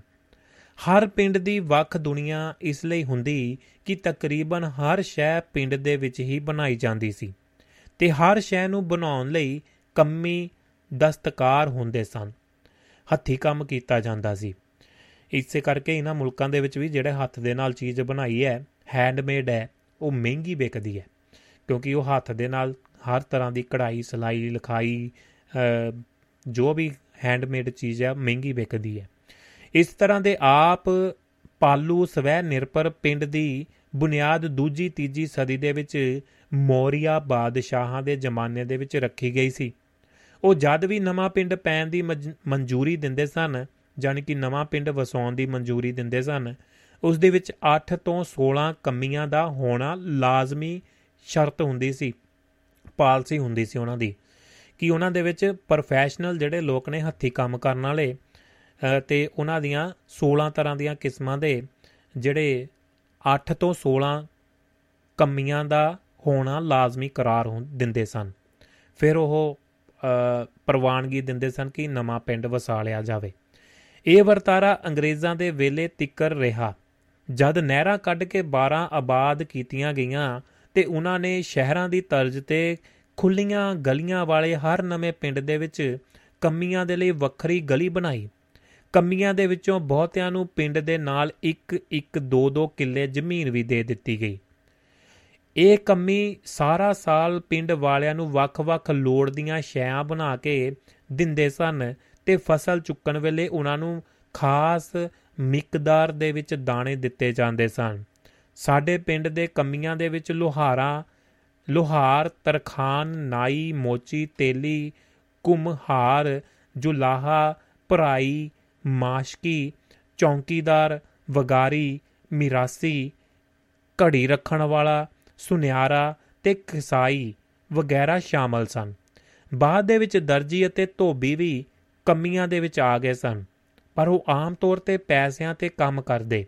ਉਹਨਾਂ ਵੇਲਿਆਂ ਦੇ ਵਿੱਚ ਕੰਮੇ ਅਜੇ ਮਜ਼ਦੂਰ ਨਿੱਕੇ ਮੋਟੇ ਕੰਮਾਂ ਦੇ ਵਿੱਚ ਹੱਥ ਪਵਾ ਕੇ ਆਪਣੇ ਡੰਗਰਾਂ ਲਈ ਪੱਠੇ ਵੀ ਮੁਫਤ ਵੰਡ ਲੈਂਦੇ ਸਨ। ਗੰਨੇ ਤੇ ਹੋਰ ਖਾਣ ਪੀਣ ਦੀਆਂ ਜਿੰਸਾਂ ਤੋਂ ਵੱਖ ਜੇ ਗੁੜ ਜਾਂ ਸ਼ੱਕਰ ਬਣ ਰਿਹਾ ਹੋਵੇ, ਤਾਂ ਇਸ ਦੇ ਵਿੱਚੋਂ ਵੀ ਸੇਰ, ਦੋ ਸੇਰ ਲੈ ਜਾਣ ਤੇ ਕੋਈ ਇਤਰਾਜ਼ ਨਹੀਂ ਸੀ ਕਰਦਾ। ਮਤਲਬ ਇਹ ਹੈ ਕਿ ਕੰਮੀ ਕਾਰਾਂ ਤੇ ਮਜ਼ਦੂਰ ਭੁੱਖੇ ਨਹੀਂ ਸੌਂਦੇ ਸਨ। ਹਰ ਕੋਈ ਪੇਟ ਭਰ ਕੇ ਖਾਂਦਾ ਸੀ ਤੇ ਜੋ ਹਾਲਾਤ ਹੁਣ ਹੋਏ ਨੇ, ਚਾਹੇ ਸ਼ਹਿਰ ਨੇ, ਚਾਹੇ ਪੂਰੀ ਦੁਨੀਆ ਦੀ ਗੱਲ ਕਰ ਲਈਏ, ਕੁਪੋਸ਼ਣ ਦੇ ਨਾਲ, ਭੁੱਖਮਰੀ ਦੇ ਨਾਲ, ਭਾਰਤ ਦੇ ਵਿੱਚ 5 ਤੋਂ 7000 ਬੰਦਾ ਬੱਚਾ ਜਿਹੜਾ ਹੈ। ਤੇ ਉਹਨਾਂ ਸਮਿਆਂ ਦੇ ਵਿੱਚ ਸਰ ਹਰ ਕੋਈ ਢਿੱਡ ਭਰ ਕੇ ਖਾਂਦਾ ਸੀ ਤੇ ਗੁਜ਼ਾਰਾ ਕਰਦਾ ਸੀ, ਚਾਹੇ ਪੈਸਾ ਸੀ, ਚਾਹੇ ਨਹੀਂ, ਪਰ ਉਹ ਜ਼ਿੰਦਗੀ ਪਿੰਡਾਂ ਦੇ ਵਿੱਚ ਵਸਦੀ ਸੀ ਤੇ ਇਨਸਾਨੀਅਤ ਦਾ ਬੋਲਬਾਲਾ ਸੀ। ਜਾਂ ਇੰਜ ਸਮਝ ਲਵੋ ਕਿ ਉਹਨਾਂ ਦਾ ਪਾਲਣਾ ਪਿੰਡ ਦੀ ਜ਼ਿੰਮੇਵਾਰੀ ਸੀ। ਗੁਜ਼ਾਰਾ ਅ, ਜਾਣੀ ਕਿ ਜਿਹੜਾ ਮਤਲਬ ਇਹ ਹੈ ਕਿ ਕੰਮੀ ਕਾਰਾਂ ਤੇ ਮਜ਼ਦੂਰ ਭੁੱਖੇ ਨਹੀਂ ਸੀ ਸਨ ਸੌਂਦੇ ਤੇ ਉਹਨਾਂ ਦਾ ਗੁਜ਼ਾਰਾ ਹੋ ਜਾਂਦਾ ਸੀ ਜਾਂ ਇੰਜ ਸਮਝ ਲਵੋ ਕਿ ਉਹਨਾਂ ਦਾ ਪਾਲਣਾ ਪਿੰਡ ਦੀ ਜ਼ਿੰਮੇਵਾਰੀ ਬਣ ਜਾਂਦਾ ਸੀ ਜਾਂ ਜ਼ਿੰਮੇਵਾਰੀ ਸੀ ਇੱਕ ਦੂਸਰੇ ਦਾ ਧਿਆਨ ਰੱਖਣਾ। ਵੰਡ ਤੋਂ ਪਹਿਲਾਂ ਦੇ ਪਿੰਡ ਬਾਰੇ ਡਾਕਟਰ ਸ਼ਮਸ਼ੇਰ ਸਿੰਘ ਦੀ ਕਿਤਾਬ ਵਿਛੋੜੇ ਦੇ ਦਾਗ ਬੜਾ ਚਾਨਣ ਪਾਉਂਦੀ ਹੈ। ਮੈਂ ਕਈ ਸਾਲਾਂ ਤੋਂ ਆਪਣੇ ਕਾਲਮਾਂ ਤੇ ਮਜਮੂਨਾਂ ਦੇ ਵਿੱਚ ਪਿੰਡ ਦੇ ਆਪ ਪਾਲੂ ਤੇ ਇਕੱਠਾ ਤੇ ਇਕੱਲਾ ਹੋਣ ਦਾ ਨਕਸ਼ਾ ਖਿੱਚਣ ਦੀ ਕੋਸ਼ਿਸ਼ ਕਰ ਰਿਹਾ ਹਾਂ। ਕਿਉਂ ਜੋ 21ਵੀਂ 21ਵੀਂ ਸਦੀ ਦੇ ਵਿੱਚ ਹੋਣ ਵਾਲੀਆਂ ਅਦਲਾ ਬਦਲੀਆਂ ਦਾ ਨਖੇੜਾ ਕੀਤਾ ਜਾ ਸਕੇ। ਇਸ ਤਰ੍ਹਾਂ ਦਾ ਨਖੇੜਾ ਜਰਮਨ ਫਿਲਾਸਫਰ ਐਰਿਕ ਫਰਾ- ਅ, ਫਾਰਮ ਐਰਿਕ ਫਰਾਮ ਨੇ ਯੂਰਪ ਬਾਰੇ ਕੀਤਾ। ਉਸਨੇ ਆਪਣੀ ਪੁਣਛ- ਪੁਣਛਾਣ ਦੇ ਵਿੱਚ ਦੱਸਣ ਦੀ ਕੋਸ਼ਿਸ਼ ਕੀਤੀ ਹੈ ਕਿ ਕਿਵੇਂ ਸਨਅਤੀ ਇਨਕਲਾਬ ਤੋਂ ਪਹਿਲਾਂ ਆਪ ਪਾਲੂ ਪਿੰਡਾਂ ਦੀ ਟੁੱਟ ਭੱਜ ਹੋਈ ਤੇ ਕਿਵੇਂ ਹਿਟਲਰ ਦੀ ਤਾਨਾਸ਼ਾਹੀ ਸਮੇਤ ਨਵੇਂ ਨਜ਼ਰੀਏ ਜੰਮੇ। ਇਸ ਦਾ ਮੰਨਣਾ ਹੈ ਕਿ ਆਪ ਪਾਲੂ ਪਿੰਡਾਂ ਦੇ ਵਿੱਚ ਹਰ ਇੱਕ ਦਾ ਰੋਲ ਨਸਲ ਦਰ ਨਸਲ ਮਿੱਥਿਆ ਹੁੰਦਾ ਸੀ। ਤੇ ਕੋਈ ਵੀ ਇਸ ਨੂੰ ਤੋੜ ਨਹੀਂ ਸੀ ਸਕਦਾ। ਪਰ ਉਸ ਦੇ ਕਹਿਣ ਦੇ ਮੁਜਬ ਅ, ਕਹਿਣ ਦੇ ਅਨੁਸਾਰ ਭਾਵੇਂ ਬੰਦੇ ਨੂੰ ਰੋਲ ਬਦਲੀ ਦੀ ਇਜਾਜ਼ਤ ਨਹੀਂ ਸੀ ਪਰ ਉਸ ਦੀਆਂ ਲੋੜਾਂ ਪੂਰੀਆਂ ਕਰਨਾ ਸਮਾਜ ਦੀ ਜ਼ਿੰਮੇਵਾਰੀ ਸੀ। ਇਸ ਦੇ ਲਈ ਆਪ ਪਾਲੂ ਪਿੰਡਾਂ ਦੇ ਵਿੱਚ ਰਹਿਣ ਵਾਲਿਆਂ ਨੂੰ ਆਪਣੇ ਭਲਕ ਬਾਰੇ ਕੋਈ ਬੇਵਸਾਹੀ ਨਹੀਂ ਸੀ। ਆਪ ਪਾਲੂ ਪਿੰਡਾਂ ਦੇ ਟੁੱਟਣ ਦੇ ਨਾਲ ਬੰਦਾ ਸਮਾਜ ਦੇ ਵਿੱਚ ਆਪਣਾ ਰੋਲ ਮਿੱਥਣ ਦੇ ਕਾਬਲ ਹੋ ਗਿਆ ਪਰ ਇਸ ਦੇ ਵਿੱਚ ਕੋਈ ਸ਼ੱਕ ਨਹੀਂ ਕਿ ਲੋਹਾਰ ਦਾ ਪੁੱਤਰ ਲੋਹਾਰ ਕੁਝ ਵੀ ਬਣ ਸਕਦਾ ਹੈ ਪਰ ਹੁਣ ਉਸ ਨੂੰ ਪਾਲਣਾ ਕਿਸੇ ਦੀ ਜ਼ਿੰਮੇਵਾਰੀ ਨਹੀਂ ਹੈ। ਇਸ ਦੇ ਨਾਲ ਹੀ ਅ, ਵਿੱਚ ਹੋਰ ਵੀ ਇਹ ਗੱਲਬਾਤ ਸਾਂਝੀ ਕਰਾਂਗੇ ਪਰ ਮੈਨੂੰ ਚ- ਇੱਕ ਗੱਲ ਚੇਤੇ ਆ ਗਈ ਇਸ ਦੇ ਵਿੱਚੋਂ ਕਰਦੇ ਕਰਦੇ ਯੂਰਪ ਦੀ ਗੱਲ ਆਈ ਹੈ। ਅ, ਯੂਰਪ ਯੂਰਪ ਦੇ ਵਿੱਚੋਂ ਜਦੋਂ ਸ਼ਹਿਰਾਂ ਦਾ ਅ, ਸ਼ਹਿਰੀਕਰਨ ਹੋਇਆ ਹੈ ਤੇ ਉਹੀ ਸਿਲਸਿਲਾ ਕਿਤੇ ਨਾ ਕਿਤੇ ਆਪਣੇ ਵੀ ਇਹਨਾਂ ਸਮਿਆਂ ਦੇ ਵਿੱਚ ਚੱਲਿਆ ਹੈ। ਤੇ ਇਹਨਾਂ ਮੁਲਕਾਂ ਦੇ ਵਿੱਚ ਪਹਿਲਾਂ ਜਦੋਂ ਹਿਸਟਰੀ ਬਾਰੇ ਪੜ੍ਹਦੇ ਆ ਜਾਂ ਦੇਖਦੇ ਆ ਤਾਂ ਅ, ਜਿਹੜਾ ਪਹਿਲਾਂ ਇੱਥੇ ਵੀ ਸਾਰਾ ਕੁਝ ਇਹੋ ਹੀ ਮਾਹੌਲ ਸੀ ਖੇਤੀ ਦੇ ਉੱਤੇ ਨਿਰਭਰ ਛੋਟੇ-ਛੋਟੇ ਫਾਰਮ ਜਾਂ ਆਪਣੇ ਅ, ਪਸ਼ੂ ਪਾਲਣ ਜਾਂ ਹੋਰ ਚੀਜ਼ਾਂ ਜੋ ਵੀ ਲੋੜਾਂ ਸਨ ਇੱਥੇ ਆਪਣੀਆਂ ਪਿੰਡਾਂ ਦੇ ਵਿੱਚ ਹੀ ਪੂਰੀਆਂ ਕਰ ਲਈਆਂ ਜਾਂਦੀਆਂ ਸੀ। ਕੋਈ ਇੰਨਾ ਪੈਸਾ ਧੇਲਾ ਨਹੀਂ ਹੁੰਦਾ ਸੀ। ਇਹਨਾਂ ਮੁਲਕਾਂ ਦੇ ਵੀ ਹਾਲਾਤ ਅ, ਉਹੋ ਹੀ ਸਨ ਅੱਜ ਤੋਂ 100 ਸਾਲ ਪਹਿਲਾਂ ਦੀ ਗੱਲ ਕਰ ਲਈਏ। ਅ, ਤੇ ਉਸ ਵੇਲੇ ਵੀ ਇਹਨਾਂ ਦੇ ਜਿਹੜੀ ਨੌਜਵਾਨੀ ਪੀੜ੍ਹੀ ਹੈ ਉਹ ਬਹੁਤ ਨਿਰਭਰ ਕਰਦੀ ਹੈ ਕਿਉਂਕਿ ਉਹ ਅ, ਆਪਣੇ ਜਿਹੜੇ ਪੁਰਾਤਨ ਅ, ਖਿ- ਅ, ਜਿਹੜੇ ਆਪਣੇ ਕੰਮਕਾਜ ਨੇ ਜਾਂ ਆਪਣਾ ਨਵਾਂ ਫਿਊਚਰ ਦੀ ਗੱਲ ਆਈ ਹੈ ਕਿ ਅਸੀਂ ਆਪਣਾ ਭਵਿੱਖ ਤੈਅ ਕਰਨਾ ਹੈ ਤੇ ਉਹ ਕਾਰਨ ਜਿਹੜਾ ਸ਼ਹਿਰੀਕਰਨ ਦਾ ਬਣਿਆ ਕਿ ਅ, ਸ਼ਹਿਰਾਂ ਦੇ ਵਿੱਚ ਜਿਹੜੇ ਪਿੰਡਾਂ ਦੇ ਅ, ਪੇਂਡੂ ਸੱਭਿਆਚਾਰ ਸੀ ਜਾਂ ਪਿੰਡ ਪਿੰਡਾਂ ਦੇ ਲੋਕ ਸਨ ਉਹਨਾਂ ਦੇ ਜਿਹੜੇ ਅਗਲੀਆਂ ਪੀੜ੍ਹੀਆਂ ਸਨ ਬੱਚੇ ਸਨ ਉਹ ਰੋਜ਼ਗਾਰ ਦੀ ਭਾਰ ਦੇ ਲਈ ਅ, ਪ੍ਰਦੇਸਾਂ ਦੇ ਵਿੱਚ ਵੀ ਗਏ ਜਾਂ ਸਭ ਤੋਂ ਪਹਿਲਾਂ ਸ਼ਹਿਰ ਵੱਲ ਨੂੰ ਵਧੇ ਕਿ ਯੂਨੀਵਰਸਿਟੀਆਂ ਜਾਂ ਸਕੂਲਾਂ ਕਾਲਜਾਂ ਦੀਆਂ ਜਿਹੜੀਆਂ ਵੀ ਅ, ਸੁਵਿਧਾਵਾਂ ਸਨ ਉਹਨਾਂ ਨੂੰ ਲੈਣ ਦੇ ਲਈ ਕਹਿ ਲਓ ਜਾਂ ਅ, ਸ਼ਹਿਰੀਕਰਨ ਪੀੜ੍ਹੀਆਂ ਦਾ ਹੋਇਆ ਤੇ ਹੌਲੀ ਹੌਲੀ ਇੱਥੇ ਵੀ ਉਹੀ ਚੀਜ਼ਾਂ ਅ, ਕਹਿ ਸਕਦੇ ਹਾਂ ਕਿ ਹੋਈਆਂ ਨੇ ਤੇ ਉਹ ਅੱਜ ਜਿਹੜਾ ਆਪਾਂ ਇਸ ਆਪ- ਜੋ ਮੇਰੀ ਉਮਰ ਅ, ਹਮ ਖਿਆਲੀ ਨੇ ਜਾਂ ਹਮ ਉਮਰੇ ਉਮਰ ਦੇ ਨੇ ਉਹਨਾਂ ਦੀ ਗੱਲ ਕਰੀਏ ਤਾਂ ਉਹ ਅ, ਆਪਾਂ ਇਸ ਵਕਤ ਉਹ ਚੀਜ਼ਾਂ ਦੇਖ ਰਹੇ ਹਾਂ ਅ, ਅੱਖੀ ਦੇਖ ਰਹੇ ਹਾਂ ਕਿਹੋ ਜੀਆਂ ਤਬਦੀਲਾਂ ਤਬਦੀਲੀਆਂ ਆ ਰਹੀਆਂ ਨੇ ਜਦੋਂ ਆਪਾਂ ਪਿਛੋਕੜ ਦੀ ਗੱਲ ਕਰਦੇ ਹਾਂ। ਤੇ ਉਹੋ ਜਿਹਾ ਮਾਹੌਲ ਇਹਨਾਂ ਮੁਲਕਾਂ ਦੇ ਵਿੱਚ ਵੀ ਰਿਹਾ ਹੈ ਤੇ ਸ਼ਹਿਰੀਕਰਨ ਹੋਇਆ ਹੈ, ਫਿਰ ਵਿਦੇਸ਼ਾਂ ਦੀ ਗੱਲ ਹੋਈ ਹੈ ਤੇ ਫਿਰ ਪ੍ਰਵਾਸ ਦੀ ਗੱਲ ਹੋਈ ਹੈ। ਇਹ ਸਾਰੀ ਅਦਲਾ ਬਦਲੀ ਚੱਲਦੇ ਆ ਇਸ ਆਰਟੀਕਲ ਵੱਲ ਨੂੰ, ਇਹ ਸਾਰੀ ਅਦਲਾ ਬਦਲੀ ਪੈਦਾਵਾਰ ਦੇ ਢੰਗ ਬੰਦੇ ਦੀ ਥਾਂ ਮਸ਼ੀਨ ਦਾ ਆਉਣਾ ਹੋਇਆ ਹੈ ਤੇ ਬਦਲਣ ਦੇ ਨਾਲ ਹੀ ਆਈ ਹੈ। ਪਰ ਇਹ ਨਹੀਂ ਕਿ ਇਹ ਸਾਰੀ ਟੈਕਨੋਲੋਜੀ ਪਹਿਲਾਂ ਹੈ ਹੀ ਨਹੀਂ ਸੀ। ਕੁਵਰ ਮਹਿੰਦਰ ਸਿੰਘ ਬੇਦੀ ਦੀ ਕਿਤਾਬ ਯਾਦੋਂ ਕਾ ਜਸ਼ਨ। ਯਾਦੋਂ ਕਾ ਜਸ਼ਨ, ਪੜੋ ਤਾਂ ਪਤਾ ਲੱਗਦਾ ਹੈ ਕਿ ਉਹ 1909 ਦੇ ਵਿੱਚ ਸਾਹੀਵਾਲ ਦੇ ਵਿੱਚ ਇੱਕ ਬੜੇ ਵੱਡੇ ਜ਼ਗੀਰਦਾਰ ਟੱਬਰ ਦੇ ਵਿੱਚ ਜੰਮੇ। ਪਰ ਉਸ ਵੇਲੇ ਵੀ ਉਹਨਾਂ ਕੋਲ ਮੋਟਰਸਾਈਕਲ, ਕਾਰਾਂ ਤੇ ਪਾਣੀ ਕੱਢਣ ਦੇ ਲਈ ਟਿਊਬਵੈਲ ਲੱਗੇ ਹੋਏ ਸਨ। ਇਸ ਦਾ ਮਤਲਬ ਇਹ ਹੈ ਟੈਕਨੋਲੋਜੀ ਤੇ ਆਧੁਨਿਕ ਸੰਦ ਉਸ ਵੇਲੇ ਦੇ ਜ਼ਗੀਰਦਾਰੀ ਸਮਾਜ ਨੂੰ ਬਦਲਣ ਦੇ ਨਹੀਂ ਬਦਲ ਨਹੀਂ ਸਨ ਸਕਦੇ। ਪਾਕਿਸਤਾਨ ਤੇ ਖਾਸ ਤੌਰ ਤੇ ਪੰਜਾਬ ਦੇ ਵਿੱਚ ਹੋਣ ਵਾਲੀ ਮੁੱਢਲੀ ਅਦਲਾ ਬਦਲੀ ਦਾ ਨਕਸ਼ਾ ਖਿੱਚਣ ਦੇ ਲਈ ਮੈਂ ਆਪਣੇ ਪਿੰਡ ਤੇ ਆਪਣੇ ਟੱਬਰ ਨੂੰ ਹੀ ਮਿਸਾਲ ਰੱਖਾਂਗਾ। ਕਿਉਂਕਿ, ਕਿਉਂ ਜੇ ਉਹ ਇਹ ਸ਼ਹਿਰ ਤੋਂ ਦੂਰ ਆਮ ਜਿਹਾ ਪਿੰਡ ਸੀ ਤੇ ਸਾਡਾ ਪੂਰਾ ਟੱਬਰ ਵੀ ਵਾਹੀ ਬੀਜੀ ਤੋਂ ਵੱਖ ਹੋਰ ਕੁਝ ਨਹੀਂ ਸੀ ਕਰਦਾ। ਇਸ ਪਿੰਡ ਦਾ ਨਾਂ ਬੁਰਜ ਵਾਲਾ ਸੀ ਤੇ ਜਿਸ ਦੇ ਵਿੱਚ ਕੋਈ 3000 ਏਕੜ ਜਾਂ 120 ਤੋਂ 122 ਮੁਰੱਬੇ ਜ਼ਮੀਨ ਸੀ। ਪਿੰਡ ਦੇ ਵਿੱਚ ਅ, ਬੁਰਜ ਵਾਲੇ ਦੇ ਨਾਂ ਦੇ ਨਾਲ ਥਾਣਾ ਹੁਣ ਹੁਣ ਹੋਣ ਪਾਰੋਂ ਚੋਰੀਆਂ ਨਹੀਂ ਹੁੰਦੀਆਂ ਸਨ। ਜਾਨੀ ਕਿ ਉੱਤੇ ਅ, ਥਾਣਾ ਹੁੰਦਾ ਸੀ ਉਹਨਾਂ ਦਾ ਆਪਣਾ ਅ, ਗ੍ਰਾਂ ਦੇ ਵਿੱਚ ਪਿੰਡ ਦੇ ਵਿੱਚ। ਉਸ ਕਰਕੇ ਚੋਰੀਆਂ ਚਕਾਰੀਆਂ ਦਾ ਮਾਹੌਲ ਥੋੜਾ ਜਿਹਾ ਦੇਖ ਪਰਖ ਕੇ ਕੀਤਾ ਜਾਂਦਾ ਸੀ। ਤੇ ਹਾਲਾਂ ਉਹਨਾਂ ਦਿਨਾਂ ਦੇ ਵਿੱਚ ਮਾਲ ਡੰਗਰ ਦੀ ਚੋਰੀ ਆਮ ਹੁੰਦੀ ਸੀ। ਇਹ ਮਸ਼ਹੂਰ ਸੀ ਕਿ ਸਾਡੇ ਪਿੰਡ ਦੇ ਬੰਦੇ ਥਾਣੇ ਨਹੀਂ ਸਨ ਜਾਂਦੇ ਤੇ ਜੇ ਬਹੁਤ ਰਫੜ ਵੀ ਹੋ ਜਾਵੇ ਤਾਂ ਥਾਣੇ ਦੀ ਰਾਹ ਦੇ ਵਿੱਚ ਖਾਲੇ ਦੇ ਪੁਲ ਤੋਂ ਮੁੜ ਆਉਂਦੇ ਸਨ। ਸੁਣਦੇ ਸਾਂ ਪਿੰਡ ਪੈਣ ਤੋਂ ਲੈ ਕੇ ਵੇਲਿਆਂ ਤਿੱਕਰ ਪਾਣੀ ਦੇ ਝਗੜੇ ਤੇ ਕਤਲ ਹੋਇਆ ਸੀ। ਦੂਜਾ ਕਤਲ ਮੇਰੇ ਵੱਡੇ ਭਰਾ ਇਸਮਾਇਲ ਦੇ ਨਾਲ ਲੱਗਦੇ ਪਿੰਡ ਦੇ ਵਿੱਚੋਂ ਆਏ ਇੱਕ ਚੋਰ ਦਾ ਕੀਤਾ ਸੀ। ਉਸ ਦੇ ਵਿੱਚ ਮੇਰੇ ਪਿਓ ਨੇ ਉਸ ਜ਼ਮਾਨੇ ਦੇ 5000 ਜਾਨੀ ਕਿ 5500 ਰੁਪਏ ਦੇ ਕੇ ਵੱਡਾ ਭਾਰੀ ਵਕੀਲ ਚੌਧਰੀ ਨਜ਼ੀਰ ਅਹਿਮਦ ਕੀਤਾ ਸੀ, ਜਿਹੜਾ ਬਾਅਦ ਦੇ ਵਿੱਚ ਅਟਾਰਨੀ ਜਨਰਲ ਵੀ ਬਣਿਆ ਸੀ। ਮੈਂ ਜਿਸ ਦਿਨ ਜੰਮਿਆ ਸਾਂ, ਉਸੇ ਦਿਨ ਮੇਰਾ ਭਰਾ ਬਰੀ ਹੋਇਆ ਸੀ। ਸਾਡੇ ਪਿੰਡ ਦਾ ਨਾਂ ਬੁਰਜ ਵਾਲਾ ਇਸ ਲਈ ਨਹੀਂ ਕਿ ਪਿੰਡ ਦੇ ਕਬਰਸਤਾਨ ਦੇ ਲਾਗੇ ਇੱਕ ਬਹੁਤ ਉੱਚਾ ਬੁਰਜ ਸੀ, ਜਿਹੜਾ ਕਿਸੇ ਗੁਜਰੇ ਹਾਕਮ ਦੇ ਦੌਰ ਤਾਈਂ ਆਉਂਦੀਆਂ ਫੌਜਾਂ ਨੂੰ ਵੇਖਣ ਦੇ ਲਈ ਅਬਜ਼ਰਵੇਟਰੀ ਬਣਾਇਆ ਹੋਵੇਗਾ। ਬੁਰਜ ਦੇ ਵਿਚਕਾਰ ਇੱਕ ਉੱਤੇ ਨੂੰ ਜਾਂਦੀ ਮੋਰੀ ਸੀ, ਜਿਸ ਰਾਹੀਂ ਸ਼ਾਇਦ ਉੱਤੇ ਬਹਿਣ ਵਾਲਿਆਂ ਲਈ ਰੋਟੀ ਟੁੱਕ ਘੱਲਿਆ ਜਾਂਦਾ ਹੋਵੇਗਾ। ਬੁਰਜ ਦੇ ਬਾਰੇ ਦੇ ਵਿੱਚ ਇਹ ਵੀ ਮਸ਼ਹੂਰ ਸੀ ਕਿ ਇਸ ਦੇ ਵਿੱਚ ਇੱਕ ਨਾਗ ਵੀ ਰਹਿੰਦਾ ਸੀ। ਸੱਪ ਦਾ ਵੀ ਡਰ ਹੋਵੇਗਾ, ਪਰ ਬੁਰਜ ਇੰਨਾ ਉੱਚਾ ਹੈ ਕਿ ਅਜੇ ਤੀਕਰ ਪਿੰਡ ਦੇ ਕਿਸੇ ਬੰਦੇ ਦੇ ਵਿੱਚ ਵੀ ਇਸ ਤੇ ਚੜਨ ਦਾ ਹੌਸਲਾ ਨਹੀਂ ਸੀ ਪਿਆ। ਬੁਰਜ ਦੇ ਸੱਪ ਉੱਥੇ ਬਾਹਰਲੀਆਂ ਜਿੰਨ ਭੂਤ ਚੁੜੇਲਾਂ ਰਹਿੰਦੀਆਂ ਸਨ। ਮਸਲਨ ਸਾਡੇ ਪਿੰਡ ਦੇ ਬਾਹਰ ਸਰਕਾਰ ਨੇ ਕਾਫੀ ਸਾਰੀ ਜ਼ਮੀਨ ਖਾਲੀ ਛੱਡੀ ਹੋਈ ਸੀ, ਜਿਹਨੂੰ ਬਕਾਇਆ ਕਹਿੰਦੇ ਸਨ। ਤੇ ਆਪ ਹੀ ਲੋਕਾਂ ਨੇ ਰੋਲਾ ਪਾ ਲਿਆ ਤਾਂ ਜ਼ਮੀਨਾਂ ਜਿੰਨ ਭੂਤ ਚੁੜੇਲਾਂ ਦਾ ਕਹਿ ਕੇ ਤਾਂ ਉਹ ਦੱਬਣੀਆਂ ਕਹਿੰਦੇ ਸਨ? ਜਿਹੜਾ ਦੱਬਣਾ ਵੀ ਚਾਹੁੰਦਾ ਸੀ ਉਹ ਵੀ ਭੱਜ ਜਾਂਦਾ ਹੋਊਗਾ ਪੇ ਇੱਥੇ ਕਾਤੋਂ ਪੰਗਾ ਲੈਣਾ ਭਾਈ? ਕੁਝ ਚਿੰਬੜ ਹੀ ਨਾ ਜਾਵੇ। ਤੇ ਮੇਰਾ ਖਿਆਲ ਹੈ ਕਿ ਇਹ ਜ਼ਮੀਨ ਆਉਣ ਵਾਲੇ ਵੇਲੇ ਦੀਆਂ ਲੋੜਾਂ ਲਈ ਛੱਡੀ ਗਈ ਹੋਵੇਗੀ।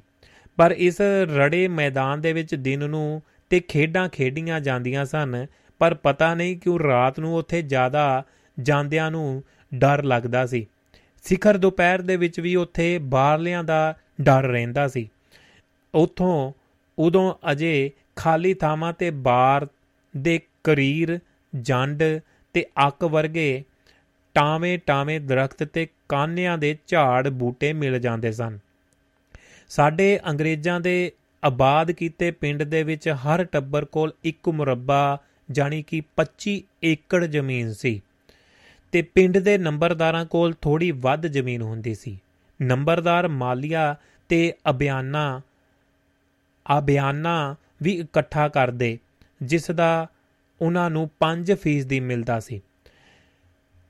ਜਿਹਨੂੰ ਪਾ ਕਿਹਾ ਜਾ, ਇੱਥੇ ਕੁਮੀਦਾਰ ਜਾਂ ਜ਼ਗੀਰਦਾਰ ਨਹੀਂ ਸੀ, ਪਰ ਇਸ ਦੇ ਨਾਲ ਮੁੱਢਲੇ ਪੈਦਾਵਾਰੀ ਢੰਗ ਬਾਰੇ ਗੱਲਬਾਤ ਕਰਨ ਦੇ ਵਿੱਚ ਕੋਈ ਫ਼ਰਕ ਨਹੀਂ ਪੈਂਦਾ। ਵੱਡੇ ਜ਼ਗੀਰਦਾਰ ਦੀਆਂ ਪਿੰਡਾਂ ਦੇ ਵਿੱਚ ਲੋਕਾਂ ਤੇ ਭਾਰ ਚੋਖਾ ਹੋਵੇਗਾ, ਪਰ ਪਿੰਡ ਦੀ ਮੁੱਢਲੀ ਬੰਤਰ ਤੇ ਇੱਕੋ ਜਹੀ ਹੋਵੇਗੀ। ਮਤਲਬ ਕੁਝ ਲੋਕ ਵਾਹੀ ਬੀਜੀ ਦਾ ਕੰਮ ਕਰਦੇ ਸਨ ਤੇ ਦੂਜੇ ਕੰਮੀ ਦਸਤਕਾਰ ਦੂਜੀਆਂ ਲੋੜਾਂ ਪੂਰੀਆਂ ਕਰਨ ਦੇ ਲਈ ਕੰਮ ਕਰਦੇ ਸਨ।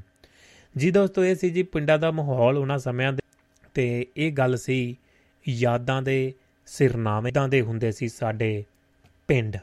ਇਦਾਂ ਦੇ ਹੁੰਦੇ ਸੀ ਸਾਡੇ ਪਿੰਡ। ਜੀ ਦੋਸਤੋ ਸੱਤ ਸਮੁੰਦਰੋਂ ਵਾਪਸ ਘਰ ਨੂੰ ਆਇਆ ਹਾਂ। ਕੀ ਬਾਤ ਹੈ ਜੀ। ਬਾ ਕਮਾਲ ਗੀਤ ਹੈ। ਜੱਕੂ ਸਾਹਿਬ ਨੇ ਭੇਜਿਆ ਸੀ ਜੀ। ਥੈਂਕ ਯੂ ਜੀ।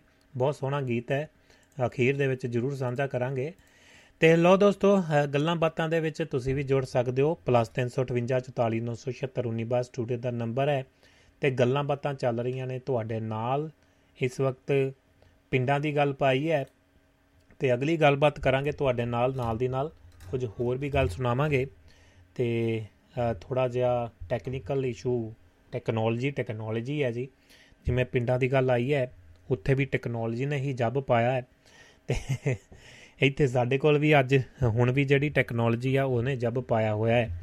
ਤੇ ਲਓ ਦੋਸਤੋ ਅਗਲੀ ਗੱਲ ਕਰਦੇ ਹਾਂ ਤੁਹਾਡੇ ਨਾਲ। ਅ, ਗੱਲਾਂ ਦੇ ਵਿੱਚੋਂ ਗੱਲ ਜਦੋਂ ਤੁਰਦੀ ਹੈ ਤੇ ਗੱਲ ਆਈ ਹੈ ਕੱਲ ਵੀ ਗੱਲ ਆਈ ਸੀ ਦਾਦੀ ਦਾ ਅਟੇਰਨਾ। ਤੇ ਦਾਦੀ ਦੀ ਦਾਦੀ ਦਾ ਅਟੇਰਨਾ ਕੀ ਹੁੰਦਾ ਸੀ ਉਸ ਦੇ ਬਾਰੇ ਸਮਝਣ ਦੀ ਕੋਸ਼ਿਸ਼ ਕਰਦੇ ਹਾਂ ਕਿ ਕਿਸ ਕੰਮ ਦੇ ਲਈ ਵਰਤਿਆ ਜਾਂਦਾ ਸੀ ਅ, ਕੀ ਚੀਜ਼ ਹੁੰਦੀ ਸੀ ਕਿਹੜੀ ਸ਼ੈ ਹੁੰਦੀ ਸੀ ਤੇ ਉਹਨਾਂ ਸਮਿਆਂ ਦੇ ਵਿੱਚ ਦਾਦੀ ਦਾ ਅਟੇਰਨਾ ਕੀ ਹੁੰਦਾ ਸੀ। ਤੇ ਇਸ ਦੇ ਨਾਲ ਹੀ ਤੁਹਾਡੇ ਲਈ ਲਾਈਨਾਂ ਵੀ ਖੁੱਲੀਆਂ ਨੇ। ਕਿਸੇ ਵੀ ਤਰ੍ਹਾਂ ਦੀ ਗੱਲਬਾਤ ਕਰਨ ਲਈ ਤੁਸੀਂ ਸਟੂਡੀਓ ਦਾ ਨੰਬਰ ਡਾਇਲ ਕਰ ਸਕਦੇ ਹੋ। +358 44976 ਤੇ ਬਾਅਦ ਪਾਉਂਦੇ ਆ ਤੁਹਾਡੇ ਨਾਲ ਦਾਦੀ ਦਾ ਅਟੇਰਨਾ। ਬਹਾਦਰ ਸਿੰਘ ਗੋਸਲ ਹੁਣੀ ਲਿਖਦੇ ਨੇ ਇਸ ਬਾਰੇ। ਕਹਿੰਦੇ ਨੇ ਸਾਡੇ ਸਮਾਜਿਕ ਜੀਵਨ ਦੇ ਵਿੱਚ ਪਰਿਵਾਰ ਦਾ ਅਹਿਮ ਰੋਲ ਹੁੰਦਾ ਹੈ ਕਿਉਂਕਿ ਪਰਿਵਾਰ ਨੂੰ ਲੋ ਦੋਸਤੋ ਅੱਗੇ ਬਾਤ ਪਾਉਂਦੇ ਆ ਪਰ ਉਸ ਤੋਂ ਪਹਿਲਾਂ ਸਾਡੇ ਨਾਲ ਕਾਲਰ ਜੁੜ ਚੁੱਕੇ ਨੇ। ਜਗਵੰਤ ਖੇੜਾ ਜੀ ਸਤਿ ਸ਼੍ਰੀ ਅਕਾਲ ਖੇੜਾ ਸਾਹਿਬ ਕੀ ਹਾਲ ਚਾਲ ਨੇ ਜੀ? ਭਾਜੀ ਸਤਿ ਸ਼੍ਰੀ ਅਕਾਲ ਜੀ ਸਤਿ ਸ਼੍ਰੀ? ਅਕਾਲ ਜੀ ਬਹੁਤ ਵਧੀਆ। ਤੁਸੀਂ ਸੁਣਾਓ? ਵਧੀਆ ਵਧੀਆ ਜੀ ਖੁੰਡ ਚਰਚਾ ਮੁਬਾਰਕ ਹੋਵੇ। ਮੁਬਾਰਕ ਜੀ ਮੈਂ ਤਾਂ ਕੱਲਾ ਹੀ ਖੁੰਡ ਚਰਚਾ ਕਰੀ ਜਾਂਦਾ। ਹਾਂਜੀ ਹਾਂਜੀ। ਜੀ। ਭਾਜੀ ਕੋਸ਼ਿਸ਼ ਕਰੋ ਕਿ ਸਫਲਤਾ ਸਿਰ ਤੇ ਨਾ ਚੜੇ ਜੀ ਕੀ ਬਾਤ ਹੈ ਜੀ। ਕੋਸ਼ਿਸ਼ ਕਰਕੇ ਵੀ ਅਸਫਲਤਾ ਦਿਲ 'ਚ ਨਾ ਬੜੇ। ਵਾਹ ਜੀ ਵਾਹ। ਕੋਸ਼ਿਸ਼ ਕਰੋ ਕਿ ਸਫਲਤਾ ਸਿਰ ਤੇ ਨਾ ਚੜੇ ਜੀ। ਜ਼ਿੰਮੇਵਾਰੀ ਲੈਣੀ ਸਿੱਖੋ ਕਹਿਣ ਤੇ ਕਰਨ ਦੀ। ਜੀ।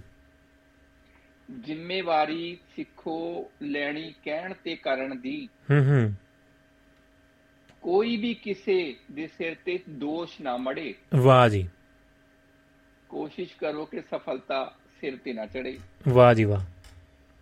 ਮੈਂ ਖੁਦ ਹੀ ਲੜ ਲਵਾਂਗਾ ਆਪਣੇ ਹਾਲਾਤਾਂ ਨਾਲ। ਜੀ। ਮੈਂ ਖੁਦ ਹੀ ਲੜ ਲਵਾਂਗਾ ਆਪਣੇ ਹਾਲਾਤਾਂ ਨਾਲ। ਹੂੰ ਹੂੰ। ਕੋਈ ਵੀ ਵਾਹ ਜੀ। ਕੋਸ਼ਿਸ਼ ਕਰੋ ਕਿ ਸਫਲਤਾ ਸਿਰ ਤੇ ਨਾ ਚੜੇ ਵਾਹ ਜੀ ਵਾਹ। ਪਾਸਾ ਵੱਟ ਕੇ ਲੰਘ ਜਾਓ ਕੋਲੋਂ ਚੁੱਪ ਚਪੀਤੇ ਜੀ। ਪਾਸਾ ਵੱਟ ਕੇ ਲੰਘ ਜਾਓ ਕੋਲੋਂ ਚੁੱਪ ਚਪੀਤੇ ਹੂੰ ਹੂੰ। ਜਾਣੇ ਅਣਜਾਣੇ ਕੋਈ ਵੀ ਨਾ। ਰਸਤੇ 'ਚ ਅੜੇ। ਵਾਹ ਜੀ। ਕੋਸ਼ਿਸ਼ ਕਰਕੇ ਵੀ ਅਸਫਲਤਾ ਦਿਲ 'ਚ ਨਾ ਬੜੇ ਵਾਹ ਜੀ। ਕੋਸ਼ਿਸ਼ ਕਰੋ ਕਿ ਸਫਲਤਾ ਸਿਰ ਤੇ ਨਾ ਚੜੇ ਕੀ ਬਾਤ ਹੈ ਕਿ ਵਾਹ ਜੀ ਵਾਹ ਭਾਵਨਾਵਾਂ ਤੇ ਕਾਬੂ ਰੱਖਣਾ ਸਾਡਾ ਫਰਜ਼ ਹੈ। ਜੀ। ਭਾਵਨਾਵਾਂ ਤੇ ਕਾਬੂ ਰੱਖਣਾ ਸਾਡਾ ਫਰਜ਼ ਹੈ। ਬੋਲਦੇ ਪੜ੍ਹਦੇ ਸੁਣਦੇ ਕੋਈ ਮਿਹਨਤ ਨਾ ਹੜੇ ਵਾਹ ਜੀ। ਕੋਸ਼ਿਸ਼ ਕਰੋ ਕਿ ਸਫਲਤਾ ਸਿਰ ਤੇ ਨਾ ਚੜੇ ਕੀ ਬਾਤ ਹੈ ਜੀ। ਪਤਾ ਨਹੀਂ ਆਪਾਂ ਨੇ ਕਿੱਦਾਂ ਦੀ ਤਰੱਕੀ ਕਰ ਲਈ। ਹੂੰ ਹੂੰ। ਪਤਾ ਨਹੀਂ ਆਪਾਂ ਨੇ ਕਿੱਦਾਂ ਦੀ ਤਰੱਕੀ ਕਰ ਲਈ। ਜੀ। ਘਰਾਂ ਦੇ ਸਾਹਮਣੇ ਉਹ ਖਤਮ ਹੋ ਗਏ ਸਭ ਥੜੇ। ਕੀ ਬਾਤ ਹੈ ਜੀ। ਕੋਸ਼ਿਸ਼ ਕਰੋ ਕਿ ਸਫਲਤਾ ਸਿਰ ਤੇ ਨਾ ਚੜੇ ਵਾਹ ਜੀ ਵਾਹ ਖੇੜਾ ਸਾਹਿਬ ਪਾਜੀ ਬਸ ਲਾਸਟ ਹੈ। ਜੀ। ਜਦ ਵੀ ਚੱਲੇਗੀ ਗੱਲ ਸਫਰਾਂ ਦੀ ਕੀ। ਕਹੋਗੇ ਜਗਵੰਤ। ਹੂੰ ਹੂੰ। ਜਦ ਵੀ ਚੱਲੇਗੀ ਗੱਲ ਸਫਰਾਂ ਦੀ ਕੀ ਕਹੇਗੀ ਕਹੋਗੇ ਜਗਵੰਤ? ਜੀ। ਜਿੱਥੋਂ ਚੱਲੇ ਸੀ ਅੱਜ ਵੀ ਉੱਥੇ ਹੀ ਹਾਂ ਖੜੇ। ਕੀ ਬਾਤ ਹੈ ਜੀ। ਕੋਸ਼ਿਸ਼ ਕਰੋ ਕਿ ਸਫਲਤਾ ਸਿਰ ਤੇ ਨਾ ਚੜੇ ਕੋਸ਼ਿਸ਼ ਕਰਕੇ ਵੀ ਅਸਫਲਤਾ ਦਿਲ 'ਚ ਨਾ ਬੜੇ ਦਿਲ। 'ਚ ਨਾ ਬੜੇ। ਵਾਹ ਜੀ ਵਾਹ ਜੀ ਵਾਹ ਜੀ ਖੇੜਾ ਸਾਹਿਬ ਹਰ ਵਾਰ ਦੀ ਤਰ੍ਹਾਂ ਬਾ ਕਮਾਲ ਜੀ। ਕੁਝ ਹੋਰ ਕਹਿਣਾ। ਚਾਹੁੰਦੇ ਹੋ? ਨਾ ਸਤਿ ਸ੍ਰੀ ਅਕਾਲ ਬਸ ਜੀ ਅਮਰੀਕਾ ਦਾ ਮੌਸਮ ਕਿਵੇਂ ਹੈ ਇਹ ਤਾਂ ਦੱਸ ਦਿਓ। ਭਾਜੀ ਸਵੇਰੇ 1 ਡਿਗਰੀ ਸੀਗਾ। ਜੀ। ਕਹਿੰਦਾ ਜੀ ਹੁਣ ਬਿਲਕੁਲ ਧੁੱਪ ਨਿਕਲੀ ਹੋਈ ਹੈ ਜੀ। ਜੀ। ਹੈ ਨਾ ਮਤਲਬ ਅਸੀਂ ਯਾਰਡ ਯੂਡ ਸਾਫ਼ ਕਰ ਰਹੇ ਸੀਗੇ ਬਿਲਕੁਲ ਪਸੀਨੋ ਪਸੀਨੇ ਹੋ ਗਏ ਸੀ ਠੰਡ 'ਚ ਵੀ। ਤੇ ਖੇੜਾ ਸਾਹਿਬ ਪੱਤਿਆਂ ਦਾ ਕੀ ਕਰਦੇ ਹੁੰਦੇ ਆ ਕੰਪੋਸਟ ਵਗੈਰਾ ਬਣਾਉਂਦੇ ਹੁੰਦੇ ਆ ਕਿ ਉਹਨਾਂ ਨੂੰ ਉਦਾਂ ਸਿੱਟ ਦਿੰਦੇ ਆ? ਨਹੀਂ ਅਸੀਂ ਇੱਕ ਜਗ੍ਹਾ ਇਕੱਠੇ ਕਰਦੇ ਸਾਰੇ ਪੱਤੇ ਜੀ। ਉਹ ਅਗਲੇ ਅਗਲੇ ਅਗਲੇ ਸਾਲ ਫਿਰ ਉਹ ਖਾਦ ਬਣ ਜਾਏਗੀ ਪੂਰੀ। ਕੀ ਬਾਤ ਹੈ ਕੀ ਬਾਤ ਹੈ। ਹੈ ਜੀ। ਬਹੁਤ ਖੂਬ ਬਹੁਤ ਖੂਬ। ਵਧੀਆ ਵਧੀਆ ਜੀ। ਬਾਕੀ ਪਨੀਰੀਆਂ ਬਣਾ ਰਹੇ। ਤੇ ਖੇੜਾ ਸਾਹਿਬ ਵੈਸੇ ਪੰਜਾਬ ਦੇ ਵਿੱਚ ਤਾਂ ਕਹਿੰਦੇ ਸੀ ਵਿਹੜਿਆਂ ਦੇ ਵਿੱਚ ਪੱਤੇ ਬੜੇ ਡਿੱਗਦੇ ਆ ਉੱਥੇ ਤਾਂ ਦਰਖਤਾਂ ਦੇ ਛਾਂਗੇ ਲਾ ਸਿੱਟੇ। ਹਾਂ ਭਾਜੀ ਇਦਾਂ ਹੀ ਆ। ਹਾਂਜੀ ਨਹੀਂ ਮੈਂ ਬਲੂਰ ਨਾਲ ਉਡਾ ਦਿੰਦਾ ਹੁੰਦਾ ਪੱਤੇ ਇੱਕ ਜਗ੍ਹਾ ਇਕੱਠੇ ਕਰ ਦਿੰਦਾ ਹੁੰਦਾ ਜੀ। ਤੁਸੀਂ ਇਦਾਂ ਕਰਿਆ ਕਰੋ ਅਮਰੀਕਾ ਤੋਂ ਥੋੜੀ ਬਹੁਤੀ ਵੀਡੀਓ ਵਾਡੀਓ ਇਦਾਂ ਦੀ ਬਣਾ ਕੇ ਤਾਂ ਜ਼ਰੂਰ ਪਾਇਆ ਕਰੋ ਆਪਣੇ ਚੈਨਲ ਦੇ ਉੱਤੇ ਵੀ। ਤੇ ਚੰਗੀ ਲੱਗਦੀ ਹੈ ਜੀ ਲੋਕ ਹੌਲੀ ਹੌਲੀ ਦੇਖਣਗੇ ਤਾਂ ਚੰਗੇ ਪਤਾ ਲੱਗੂਗਾ। ਥੋੜੀ ਬਹੁਤੀ ਵੀਡੀਓ। ਪਾਇਆ ਕਰੋ ਕੰਮ ਕਰ ਕਰਦੇ ਕਰਦੇ ਹਾਂ ਭਾਜੀ ਉਹ ਬਹੁਤ ਸਾਲਾਂ ਤੋਂ ਨਾ ਪੱਤੇ ਇਕੱਠੇ ਹੋ ਰੱਖੇ ਸੀਗੇ। ਹਾਂਜੀ ਹਾਂਜੀ। ਮਾਲਕਾਂ ਨੇ ਕੀਤਾ ਨਹੀਂ ਸੀਗਾ ਕੁਝ ਵੀ। ਰੋਜ਼ ਇੱਕ ਨਾ ਇੱਕ ਅੱਧੇ ਨਾਗ ਦੇਵਤਾ ਜੀ ਦੇ ਦਰਸ਼ਨ ਵੀ ਹੋ ਜਾਂਦੇ ਆ ਨਾਲ ਜੀ। ਹਾਂਜੀ ਹਾਂਜੀ। ਜੀ। ਹਾਂਜੀ। ਕੀ ਬਾਤ ਹੈ ਜੀ ਕੀ ਬਾਤ ਹੈ। ਮੈਂ ਫਿਰ ਜਾਣ ਦਿੰਦਾ ਉਹਨਾਂ ਨੂੰ ਮੈਂ ਕਿਹਾ ਜਾਓ ਜੀ ਤੁਹਾਡੀ ਸਾਰੀ ਧਰਤੀ ਤਾਂ ਤੁਹਾਡੀ ਹੈ ਬਿਲਕੁਲ ਜੀ ਬਿਲਕੁਲ। ਨਾਲੇ ਮੈਨੂੰ ਲੱਗਦਾ ਨਹੀਂ ਸ਼ਾਇਦ ਉਹ ਆਪਣੇ ਜਿਹੜੇ ਬਹੁਤ ਇੰਨੇ ਜ਼ਰੀਲੇ ਨਹੀਂ ਹੁੰਦੇ ਜਿੱਦਾਂ ਆਪਣੇ ਇੰਡੀਆ ਵਾਲੇ ਨੇ। ਹਾਂਜੀ ਭਾਜੀ ਉਹ ਮੈਂ ਤੰਗਲੀ ਰੱਖੀ ਹੋਈ ਹੈ ਨਾ। ਹਾਂਜੀ। ਪੱਤੇ ਇਕੱਠੇ ਕਰਨ ਵਾਲੀ। ਪਾ ਲੈਣਾ ਹੁੰਦਾ ਮੈਂ ਜੀ ਹਾਂ। ਗੋਡਿਆਂ ਤੱਕ ਦੇ ਬੂਟ ਪਾ ਲੈਣਾ ਤੇ ਉੱਥੇ ਖੇੜਾ ਸਾਹਿਬ ਉੱਥੇ ਤੰਗੜੀ ਲੋਹੇ ਦੀ ਚਲਾਉਂਦੇ ਹੁੰਦੇ ਸੀ ਤਾਂ ਇੱਥੇ ਤੰਗੜੀ ਪਲਾਸਟਿਕ ਦੀ ਚਲਾਉਂਦੇ ਆ? ਭਾਜੀ ਉੱਥੇ ਅਸੀਂ ਨਾ ਉਹ ਚੱਕ ਕੇ ਸੁੱਟਣ ਵਾਲੀ ਚਲਾਉਂਦੇ ਸੀਗੇ। ਇੱਥੇ ਅਸੀਂ ਖਿੱਚਣ ਵਾਲੀ ਚਲਾਉਂਦੇ ਆ ਹਾਂ ਵਾਹ ਜੀ ਵਾਹ ਜੀ ਵਾਹ। ਉਹ ਬਰਾ- ਬਰਸ਼ ਜਿਹਾ ਬਣਿਆ ਹੋਇਆ ਜੀ ਉਹਨਾਂ ਪੱਤੇ ਇਕੱਠੇ ਕਰ ਲਓ ਬਿਲਕੁਲ ਜੀ। ਹਾਂਜੀ ਹਾਂਜੀ। ਹੂੰ। ਬਿਲਕੁਲ। ਪਰ ਇਹ ਹੈ ਨਾ ਕਿ ਵਿੱਚ ਜਾਲ ਇੱਕ ਪਲਾਸਟਿਕ ਦਾ ਜਾਲ ਲੱਗਿਆ ਹੋਇਆ ਥੱਲੇ ਨਾ ਜੋ ਹਾਂਜੀ ਹਾਂਜੀ ਹਾਂਜੀ ਉਹ ਜਿੱਦਾਂ ਤੰਗਲੀ ਨਾਲ ਇਕੱਠੇ ਕਰਦੇ ਆ ਨਾ ਉਹ ਜਾਲ ਵਿੱਚ ਫਸ ਜਾਂਦਾ ਉਹ ਜਿਹੜਾ ਹਾਂਜੀ, ਹਾਂਜੀ। ਜੀ। ਬਿਲਕੁਲ ਜੀ ਜਿੱਦਾਂ ਆਪਣੇ ਫਿਰ ਪੱਤਿਆਂ ਨਾਲ ਅੜਾ ਕੇ ਫਿਰ ਇੱਕ ਜਗ੍ਹਾ ਇਕੱਠੇ ਕਰਨੇ ਪੈਂਦੇ ਆ। ਜਿਹੜਾ। ਫਿਰ ਡੰਪਸਟਰ ਹੈਗਾ ਆ ਉਹਨਾਂ ਦੇ ਵਿੱਚ ਪਾ ਕੇ ਫਿਰ ਮੈਂ ਇੱਕ ਜਗ੍ਹਾ ਇਕੱਠੇ ਕਰ ਦਿੰਦਾ ਉਹਨਾਂ ਨੂੰ। ਵਾਹ ਜੀ ਵਾਹ ਕੀ ਬਾਤ ਹੈ ਜੀ। ਤੇ ਉੱਤੇ ਫਿਰ ਫੁਆਰਾ ਚਲਾ ਕੇ ਉਹਨੂੰ ਗਿੱਲਾ ਕਰ ਦਿੰਦੇ ਨੇ ਫਿਰ ਅੰਦਰ ਅੰਦਰ ਕੁਛ ਨਾ ਹਾਂਜੀ ਬਣੇਗਾ ਗਲ ਜਾਂਦੇ ਆ 2-3 ਮਹੀਨਿਆਂ ਚ ਗਲ ਜਾਂਦੇ ਜੀ ਉਹ। ਹਾਂਜੀ ਹਾਂਜੀ। ਬਿਲਕੁਲ ਜੀ। ਥੈਂਕ ਯੂ ਗੇੜਾ ਸਾਹਿਬ। ਥੈਂਕ ਯੂ ਜੀ। ਲੱਗੇ ਰਹੋ ਜੀ। ਥੈਂਕ ਯੂ ਥੈਂਕ ਯੂ ਸਤਿ ਸ਼੍ਰੀ ਸਤਿ ਅਕਾਲ ਸ੍ਰੀ ਅਕਾਲ ਭਾਜੀ ਸਤਿ ਸ੍ਰੀ ਅਕਾਲ। ਲੋ ਜੀ ਦੋਸਤੋ ਇਹ ਸਨ ਖੇੜਾ ਜੀ ਯੂ ਐਸ ਏ ਤੋਂ ਭਰ ਜਾਂਦੇ ਨੇ ਵਿਹੜਾ ਹਰ ਵਾਰ ਦੀ ਤਰ੍ਹਾਂ ਤੇ ਤੁਹਾਡੇ ਸੁਨੇਹੇ ਵੀ ਆ ਰਹੇ ਨੇ। ਮਨਜੀਤ ਮਾਨ ਸਾਹਿਬ ਜੁੜੇ ਹੋਏ ਨੇ ਸੋਨੂ ਨਿੱਜਰ ਜੀ ਹਰਵਿੰਦਰ ਜੋਹਲ ਭੈਣ ਜੀ ਜਗਤਾਰ ਸਿੰਘ ਰਾਏ ਸਾਹਿਬ ਖੁਸ਼ਪਾਲ ਸਿੰਘ ਮਹਿਤਾ ਸਾਹਿਬ ਸਿਕੰਦਰ ਸਿੰਘ ਔਜਲਾ ਸਾਹਿਬ ਸਤਿ ਸ਼੍ਰੀ ਅਕਾਲ ਭੇਜ ਰਹੇ ਨੇ ਸਾਰੇ ਦੋਸਤਾਂ ਨੂੰ। ਦੁਆਬਾ ਰੇਡ ਦੇ ਪਰਿਵਾਰ ਨੂੰ ਤੇ ਗੁਰਮੇਲ ਦਾਦੂ ਜੀ ਜੁੜੇ ਹੋਏ ਨੇ ਜੀ ਸਤਿ ਸ਼੍ਰੀ ਅਕਾਲ ਕਹੀ ਹੈ ਜੀ ਕੈਨੇਡਾ ਤੋਂ। ਤੇ ਹਰਵਿੰਦਰ ਜੋਹਲ ਭੈਣ ਜੀ ਲਿਖ ਰਹੇ ਨੇ ਅਟੇਰ ਨਾ ਸੂਤ ਅਟੇਰ ਕਰਦੇ ਸੀ ਜੀ ਫੇਰ ਖੇਤ ਬਣਾਉਣ ਅ, ਖੇਤ ਬਣਾਉਣ ਵਾਲੇ ਨੂੰ ਉਹ ਸੂਤ ਦਿੰਦੇ ਸੀ। ਕੀ ਬਾਤ ਹੈ ਜੀ। ਅ, ਤੇ ਕਾਲ ਕਰਕੇ ਵੀ ਦੱਸਣਾ ਜੀ ਜੇਕਰ ਤੁਸੀਂ ਅਟੇਰਨਾ ਬਣਾਇਆ ਵੀ ਹੈ ਤੇ ਸਾਂਝੀ ਕਰੋ ਗੱਲਬਾਤ। ਤੇ ਤਦ ਤੱਕ ਅ, ਬਹਾਦਰ ਸਿੰਘ ਗੋਸਲ ਕੀ ਕਹਿੰਦੇ ਨੇ ਇਹਨਾਂ ਦੀ ਗੱਲ ਅ, ਵਿੱਚੋਂ ਵੀ ਲੱਭਦੇ ਆ ਕੋਈ ਨਾ ਕੋਈ ਨਵੀਂ ਗੱਲ। ਸਾਡੇ ਸਮਾਜਿਕ ਜੀਵਨ ਦੇ ਵਿੱਚ ਪਰਿਵਾਰ ਦਾ ਅਹਿਮ ਰੋਲ ਹੁੰਦਾ ਹੈ ਕਿਉਂਕਿ ਪਰਿਵਾਰ ਨੂੰ ਸਮਾਜ ਦੀ ਇਕਾਈ ਕਿਹਾ ਜਾਂਦਾ। ਹਰ ਪਰਿਵਾਰ ਦੀ ਦੇਖਭਾਲ ਉਸ ਦੀ ਉન્નਤੀ ਬੱਚੀਆਂ ਅ, ਬੱਚਿਆਂ ਦੀ ਪੜ੍ਹਾਈ ਸਾਂਭ ਕੇ ਰੱਖੀ ਕਮਾਈ ਅਤੇ ਵਿਵਹਾਰਕ ਜ਼ਿੰਮੇਵਾਰੀਆਂ ਲਈ ਔਰਤ ਦਾ ਯੋਗਦਾਨ ਮਹੱਤਵਪੂਰਨ ਹੁੰਦਾ ਹੈ। ਅੱਜ ਦੀਆਂ ਔਰਤਾਂ ਨੂੰ ਨੌਕਰੀਆਂ ਕਰਦੀਆਂ ਦੇਖ ਹਰ ਕੋਈ ਕਹਿ ਦਿੰਦਾ ਹੈ ਕਿ ਅਜੋਕੇ ਸਮੇਂ ਦੀਆਂ ਨਾਰੀਆਂ ਬਹੁਤ ਕੰਮ ਕਰਦੀਆਂ ਹਨ। ਜਦੋਂ ਕਿ ਅੱਜ ਤੋਂ 50-60 ਸਾਲ ਪਹਿਲਾਂ ਦੀਆਂ ਔਰਤਾਂ ਵੇਲੀਆਂ ਹੀ ਰਹਿੰਦੀਆਂ ਸਨ। ਪਰ ਇੰਜ ਨਹੀਂ। ਪੁਰਾਣੇ ਸਮੇਂ ਦੇ ਵਿੱਚ ਔਰਤਾਂ ਭਾਵੇਂ ਨੌਕਰੀ ਨਹੀਂ ਸਨ ਕਰਦੀਆਂ, ਪਰ ਉਹਨਾਂ ਦੇ ਪਰਿਵਾਰਕ ਕੰਮ ਅਨੇਕ ਸਨ। ਭਾਵੇਂ ਸਾਂਝੇ ਪਰਿਵਾਰ ਹੋਣ ਕਰਕੇ ਔਰਤਾਂ ਦੇ ਕੰਮ ਵੱਡੇ ਜ- ਵੰਡੇ ਜਾਂਦੇ ਸਨ, ਪਰ ਫਿਰ ਵੀ ਉਹਨਾਂ ਦੇ ਕੰਮ ਸਾਰਾ ਦਿਨ ਮੁੱਕਦੇ ਹੀ ਨਹੀਂ ਸਨ। ਇਸ ਦੇ ਨਾਲ ਇੱਕ ਗੱਲ ਹੋਰ ਸਾਂਝੀ ਕਰਦਾ ਹੈ ਕਿ ਹਰਵਿੰਦਰ ਜੋਲ ਭੈਣ ਜੀ ਕਹਿ ਰਹੇ ਨੇ ਖੇਤ ਨਹੀਂ ਜੀ ਖੇਸ ਹਾਂ ਜੀ ਉਹ ਉਹਨਾਂ ਨੇ ਖੇਤ ਪਹਿਲਾਂ ਅ, ਹੋ ਗਿਆ ਸੀ ਜੀ ਸ਼ਾਇਦ ਟਾਈਪ ਅ, ਦਰੁਸਤ ਕੀਤਾ ਬਹੁਤ ਬਹੁਤ ਧੰਨਵਾਦ। ਖੇਸ ਬਣਾਉਣ ਵਾਲੇ ਬਣਾਉਣ ਵਾਲਿਆਂ ਨੂੰ ਉਹ ਸੂਤ ਦਿੰਦੇ ਹੁੰਦੇ ਸਨ ਜੀ ਅੱਗੇ। ਤੇ ਗੱਲ ਚੇਤੇ ਆਈ ਆ ਮਸ਼ੀਨਾਂ ਦੀ ਜਾਂ ਪੁਰਾਣੇ ਸਮੇਂ ਦੇ ਵਿੱਚ ਕਢਾਈ ਬੁਣਾਈ ਵਾਲੀਆਂ ਤੇ ਮੈਂ ਇਹ ਵਕਰ ਨਾ ਕਹਿ ਸਕਦਾ ਕਿ ਮੇਰੇ ਘਰ ਵਾਲੀ ਅਜੇ ਵੀ ਬੁਣਾਈ ਕਰਦੀ ਹੈ ਜੀ। ਵੱਖਰੇ ਵੱਖਰੇ ਤਰ੍ਹਾਂ ਦੇ ਅਹ, ਜਰਾਬਾਂ ਹੋ ਗਈਆਂ ਕੋਟੀ ਹੋ ਗਈ ਹੋਰ ਚੀਜ਼ਾਂ ਹੋ ਗਈਆਂ ਸਵਾਟਰ ਹੋ ਗਏ ਕਦੀ ਲੈਣ ਦੀ ਜ਼ਰੂਰਤ ਨਹੀਂ ਪਈ। ਤੇ ਪਤਾ ਨਹੀਂ ਕਿਦਾਂ ਕਿ ਮਤਲਬ ਕਿ ਉਹਨੂੰ ਸ਼ੌਂਕ ਦੇ ਕਹਿ ਲੋ ਤੇ ਬੁਣ ਵੀ ਲੈਂਦੀ ਆ ਸਾਰਾ ਕੁਝ ਕਰ ਲੈਂਦੀ ਆ ਮੈਂ ਤਾਰੀਫ ਨਹੀਂ ਕਰ ਰਿਹਾ। ਵੈਸੇ ਕਹਿ ਸਕਦੇ ਹਾਂ ਕਿ ਸਬਬ ਬਣ ਜਾਂਦਾ ਕਈ ਵਾਰੀ ਇਦਾਂ ਤੇ ਜੋ ਕੁਝ ਸਾਡਾ ਪਿੱਛੇ ਪਿਛੋਕੜ ਕਹਿ ਸਕਦੇ ਹਾਂ ਕਿ ਉਹੀ ਸਾਨੂੰ ਇੱਥੇ ਆ ਕੇ ਵੀ ਉਹ ਚੀਜ਼ ਮਿਲੀ ਹੈ। ਤੇ ਕਹਿ ਸਕਦੇ ਹਾਂ ਕਿ ਕਰਮਾਂ ਵਾਲੇ ਆ, ਪਰ ਇਹਨਾਂ ਚੀਜ਼ਾਂ 'ਚ ਮੈਂ ਵਿਸ਼ਵਾਸ ਨਹੀਂ ਕਰਦਾ, ਪਰ ਫਿਰ ਵੀ ਕੁਝ ਨਾ ਕੁਝ ਚੀਜ਼ਾਂ ਜ਼ਰੂਰ ਜੁੜੀਆਂ ਹੁੰਦੀਆਂ ਨੇ। ਤੇ ਇਸੇ ਤਰ੍ਹਾਂ ਜਿਹੜੇ ਪੁਰਾਣੇ ਸਮਿਆਂ ਦੇ ਵਿੱਚ ਉਹ ਇੱਕ ਗੋਲੀ ਵਾਂਗੂ ਚੱਲਦਾ ਹੁੰਦਾ ਸੀ ਤੇ ਉਹ ਧਾਗਾ ਪਰੋਂਦਾ ਹੁੰਦਾ ਸੀ, ਇੱਕ ਦੂਸਰੇ ਸਿੱਧੇ ਧਾਗੇ ਹੁੰਦੇ ਸੀ। ਮਸ਼ੀਨ ਮੈਨੂੰ ਨਾਂ ਨਹੀਂ ਚੇਤਾ ਉਹਦਾ ਆਪਣੇ ਕੀ ਕਹਿੰਦੇ ਸੀ। ਪਰ ਇੱਥੇ ਦੀ ਲੈਂਗੁਏਜ ਚ ਮੈਨੂੰ ਪਤਾ ਹੈ ਪਰ ਉਹ ਤੁਹਾਨੂੰ ਸਮਝ ਨਹੀਂ ਆਉਣਾ। ਤੇ ਉਹ ਮਸ਼ੀਨ ਲੱਕੜ ਦੀ ਪੂਰੀ ਬਣੀ ਹੋਈ ਹੈ।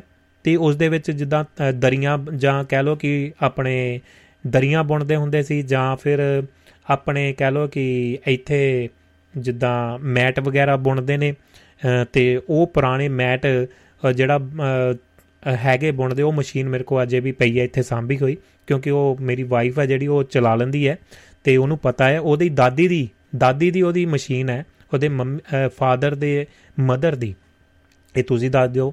ਤੇ ਦਾਦੀ ਕੇ ਨਾਨੀ ਨਾਨੀ ਨਾਨੀ ਤਾਂ ਹੋ ਗਈ ਮੰਮੀ ਵੱਲ ਦੀ ਤੇ ਦਾਦੀ। ਦਾਦੀ ਦੀ ਮਸ਼ੀਨ ਹੈ ਤੇ ਉਹਨਾਂ ਨੇ ਮੇਰੇ ਕੋਲ ਅਜੇ ਤੱਕ ਸਾਂਭ ਕੇ ਪਈ ਹੈ ਤੇ ਉਹ ਕਿਸੇ ਦਿਨ ਉਹ ਜ਼ਰੂਰ ਲਾਉਣੀ ਹੈ ਖੋਲ ਕੇ ਤੇ ਸਿੱਖਾਂਗੇ ਕੁਝ ਨਾ ਕੁਝ ਕਰਾਂਗੇ ਨਾਲ। ਕੋਈ ਨਾ ਕੋਈ ਦਰੀ ਦੁਰੀ ਛੋਟੀ ਛੋਟੀ ਬਣਾਵਾਂਗੇ ਜਾਂ ਇੱਥੇ ਜਦੋਂ ਉਹ ਕਰਦੇ ਨੇ ਆਪਣੇ ਮੈਟ ਵਗੈਰਾ ਬਣਾਉਂਦੇ ਨੇ, ਕਾਫੀ ਮਹਿੰਗੇ ਵਿਕਦੇ ਨੇ ਜੀ ਉਹ ਮੈਟ ਵੀ, ਇੱਥੇ ਵੀ ਉਹ ਜਿਹੜੇ ਹੱਥੀ ਬਣਾਉਂਦੇ ਨੇ। ਚੁੱਲ੍ਹੇ ਚੌਂਕੇ ਦਾ ਕੰਮ ਇੱਧਰ ਚੱਲਦੇ ਆ ਜੀ ਅਗਲੀ ਗੱਲਬਾਤ ਤੇ। ਚੁੱਲ੍ਹੇ ਚੌਂਕੇ ਦਾ ਕੰਮ ਪਸ਼ੂਆਂ ਦੀ ਦੇਖਭਾਲ ਦਾ ਕੰਮ, ਬੱਚਿਆਂ ਨੂੰ ਸਕੂਲ ਲਈ ਤਿਆਰ ਕਰਨਾ, ਘਰ ਦੀਆਂ ਛੋਟੀਆਂ ਛੋਟੀਆਂ ਲੋੜਾਂ ਨੂੰ ਪੂਰਾ ਕਰਨ ਦਾ ਕੰਮ ਔਰਤਾਂ ਹੀ ਕਰਦੀਆਂ। ਪਰ ਪਰਿਵਾਰ ਇਕਾਈ ਦਾ ਧੁਰਾ ਔਰਤਾਂ ਹੀ ਹੁੰਦੀਆਂ ਸੀ। ਉਹਨਾਂ ਦਿਨਾਂ ਦੇ ਵਿੱਚ ਔਰਤਾਂ ਦੇ ਲਈ ਜੋ ਵੇਲੇ ਕੰਮ ਹੁੰਦੇ ਸਨ, ਉਹਨਾਂ ਦੇ ਵਿੱਚ ਤਰਿੰਜਨਾਂ ਦੇ ਵਿੱਚ ਬੈਠ ਕੇ ਚਰਖੇ ਕੱਤਣਾ, ਪਰਿਵਾਰ ਦੇ ਜੀਆਂ ਦੇ ਲਈ ਨਾਲੇ ਬੁਣਨਾ ਪਟਿਆਲੇ ਦੇ ਨਾਲੇ ਨਾਲੇ ਕਿੰਨੇ ਮਸ਼ਹੂਰ ਆ ਜੀ?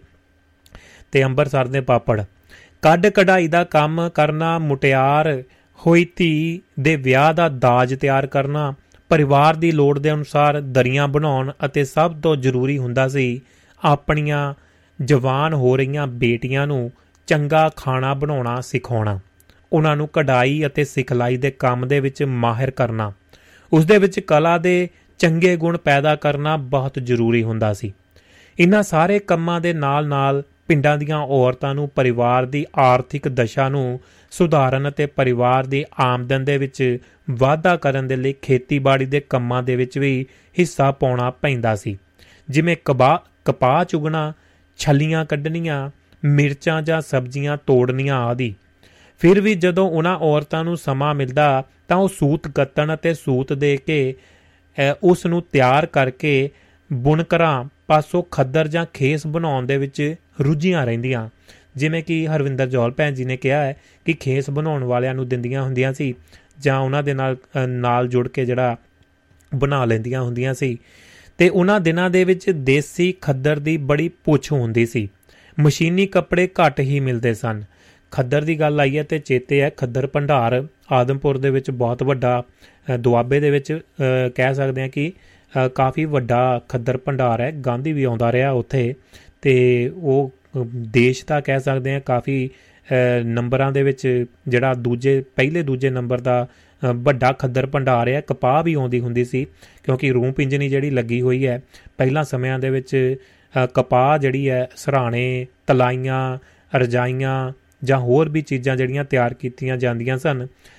ਸਿਆਲ ਦੀ ਰੁੱਤ ਦੇ ਵਿੱਚ ਤਾਂ ਕਪਾਹ ਜਿਹੜੀ ਉੱਥੇ ਆਉਂਦੀ ਹੁੰਦੀ ਸੀ, ਗੱਠਾਂ ਬਣ ਕੇ ਆਉਂਦੀਆਂ ਹੁੰਦੀਆਂ ਸੀ ਤੇ ਉਹਦੇ ਵਿੱਚ ਜਿਹੜਾ ਬੜੇਵਾ ਵੀ ਕਈ ਵਾਰੀ ਹੁੰਦਾ ਸੀ ਨਾਲ ਹੀ ਤੇ ਉਹ ਸਾਰੀਆਂ ਚੀਜ਼ਾਂ ਹੱਥੀ ਹੰਡਾਈਆਂ ਨੇ ਤੇ ਤੋਲਿਆ ਵੀ ਹੈ ਤੇ ਪਿੰਜਨ ਪਿੰਜਨਾ ਤਾਂ ਨਹੀਂ ਇੰਨਾ ਕੀਤਾ ਪਰ ਉਹ ਜਿਹੜੇ ਕਾਮੇ, ਕੰਮ ਕਰਦੇ ਹੁੰਦੇ ਸੀ, ਪਰ ਉਹਨਾਂ ਨੂੰ ਤੋਲ ਤੋਲ ਕੇ ਜ਼ਰੂਰ ਦਿੰਦੇ ਰਹੇ ਆ।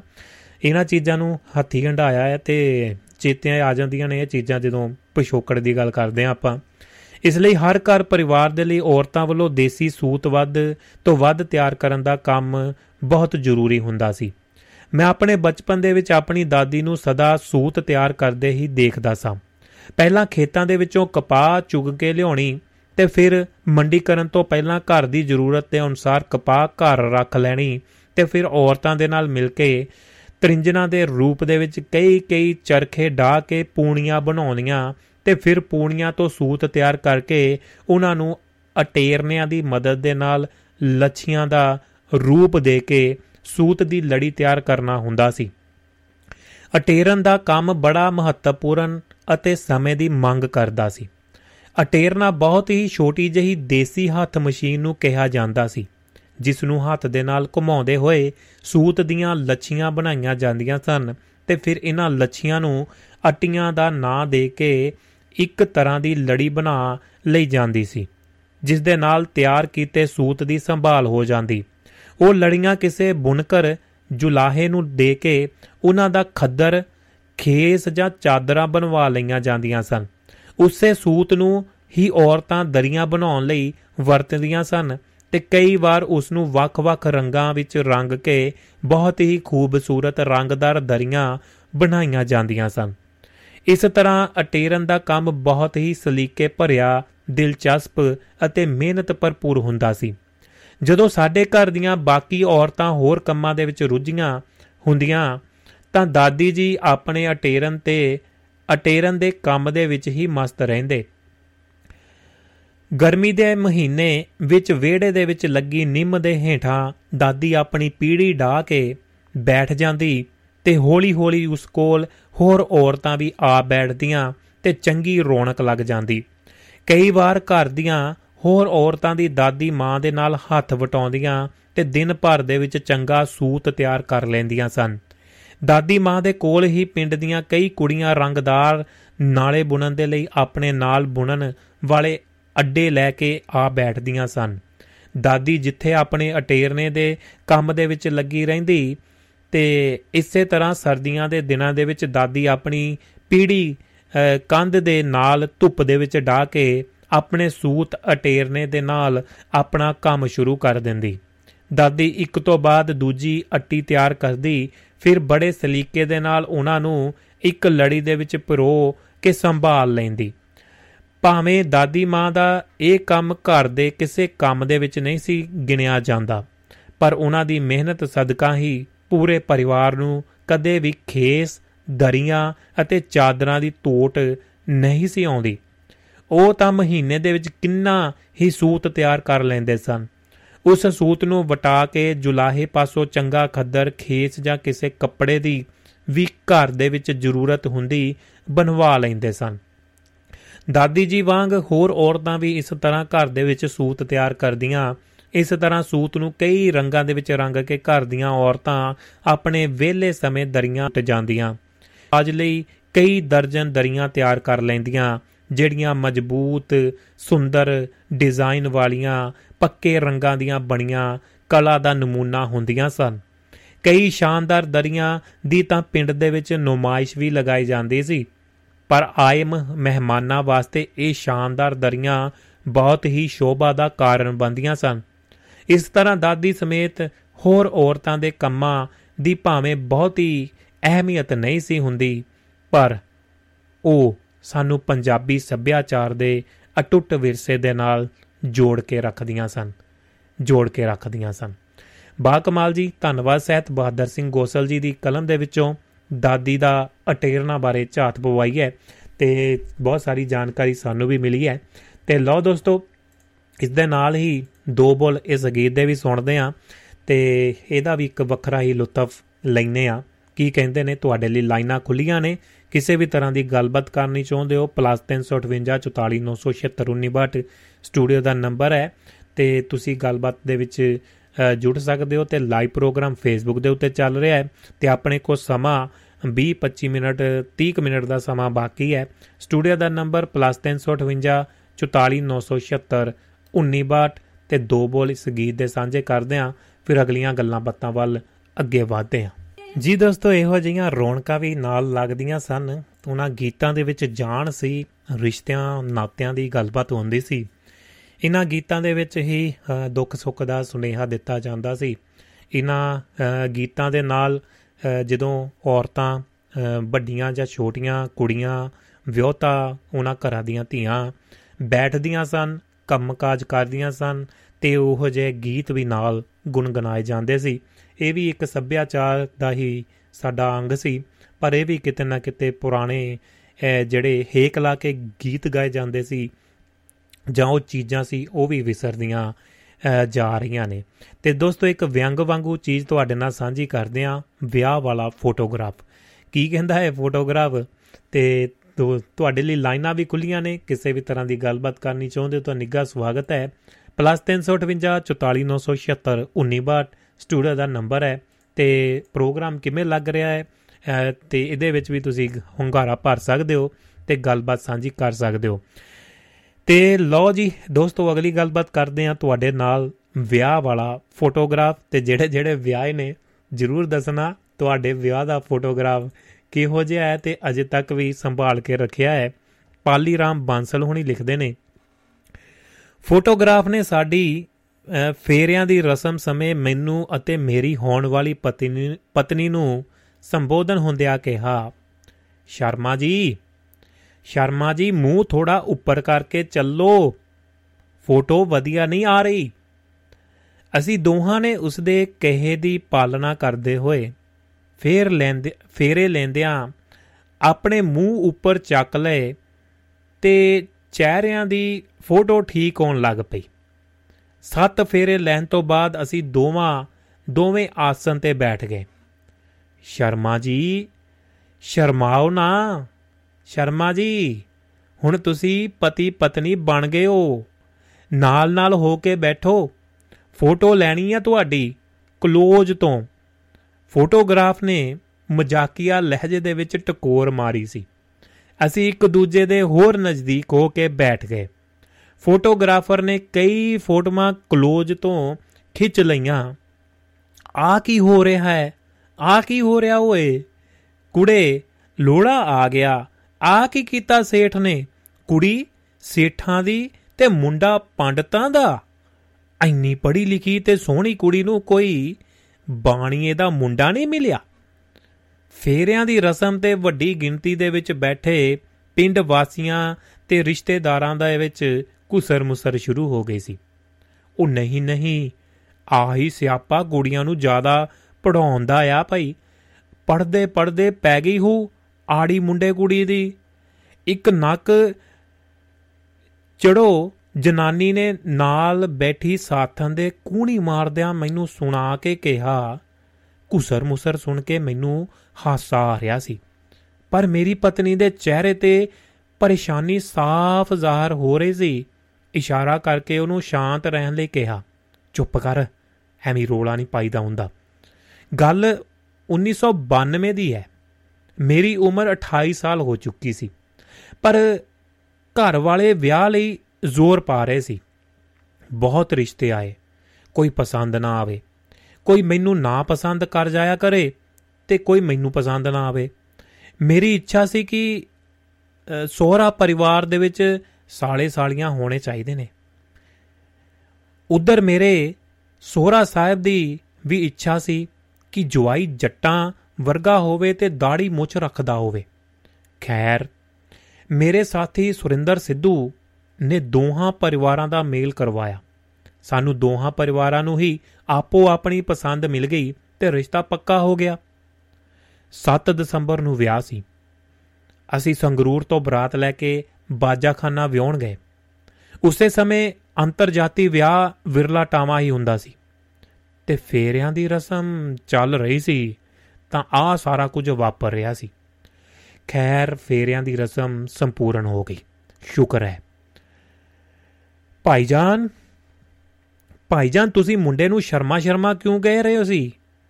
ਇਹ ਤਾਂ ਬਾਂਸਲ ਗੋਤੀ ਬਣਿਆ, ਬਾਣੀਆਂ ਬਰਾਦਰੀ ਚੋਂ ਨੇ। ਮੇਰੇ ਜੀਜਾ ਬਨਾਰਸੀ ਦਾਸ ਨੇ ਫੋਟੋਗ੍ਰਾਫਰ ਨੂੰ ਪੁੱਛਿਆ। ਉਹ ਨਹੀਂ ਜੀ ਨਹੀਂ ਮੈਂ ਕਿਹੜਾ ਅੱਜ ਦਾ ਜਾਣਦਾ ਸ਼ਰਮਾ ਜੀ ਨੂੰ? 10 ਸਾਲ ਹੋ ਗਏ ਮੈਨੂੰ ਢਿੱਲੋਂ ਨੇ ਵੀ ਪੂਰੀ ਦ੍ਰਿੜਤਾ ਦੇ ਨਾਲ ਜਵਾਬ ਦਿੱਤਾ। ਉਹ ਮੈਂ ਜੀਜਾ ਜੀ ਨੂੰ ਕਿਹਾ, ਚਲੋ ਛੱਡੋ ਇਹ ਗੱਲ ਹੁਣ। ਪਹਿਲਾਂ ਹੀ ਬਹੁਤ ਲੇਟ ਹੋ ਚੁੱਕੇ ਆ। ਠੰਡ ਬਹੁਤ ਹੈ ਸਫ਼ਰ ਵੀ ਲੰਮਾ। ਸੰਗਰੂਰ ਸੰਗਰੂਰ ਵਾਪਸ ਜਾਂਦਿਆਂ ਨੂੰ ਤਾਂ ਅੱਧੀ ਰਾਤ ਹੋ ਜੂ ਭਾਈ। ਚਲੋ ਜੀ ਚਲੋ, ਗੱਲ ਖਤਮ ਹੋ ਗਈ ਤੇ ਅਸੀਂ ਵਿਆਹ ਪਿੱਛੋਂ ਸੰਗਰੂਰ ਆ ਗਏ। ਅਸਲ ਦੇ ਵਿੱਚ ਵਿਆਹ ਤੋਂ ਕੁਝ ਦਿਨ ਪਹਿਲਾਂ ਤੱਕ ਅਸੀਂ ਸਾਰਾ ਟੱਬਰ ਪਿੰਡ ਈਲਵਾਲ ਦੀ ਰਹਿੰਦੇ ਸੀ, ਈਲਵਾਲ ਹੀ ਰਹਿੰਦੇ ਸੀ ਤੇ ਸਾਡੇ ਗੁਆਂਢ ਦੇ ਵਿੱਚ ਪੰਡਤਾਂ ਦਾ ਪਰਿਵਾਰ ਸੀ। ਉਹਨਾਂ ਦਾ ਲੜਕਾ ਸ਼੍ਰੀ ਨਿਵਾਸ ਕਾਫੀ ਸਮਾਂ ਪਹਿਲਾਂ ਤੋਂ ਢਿੱਲੋ ਫੋਟੋਗ੍ਰਾਫਰ ਦਾ ਵਾਕਫ ਸੀ ਤੇ ਸ਼੍ਰੀ ਨਿਵਾਸ ਦੇ ਨਾਲ ਮੈਂ ਵੀ ਸੰਗਰੂਰ ਢਿੱਲੋ ਦੀ ਦੁਕਾਨ ਤੇ ਜਾਂਦਾ ਰਹਿੰਦਾ ਸੀ।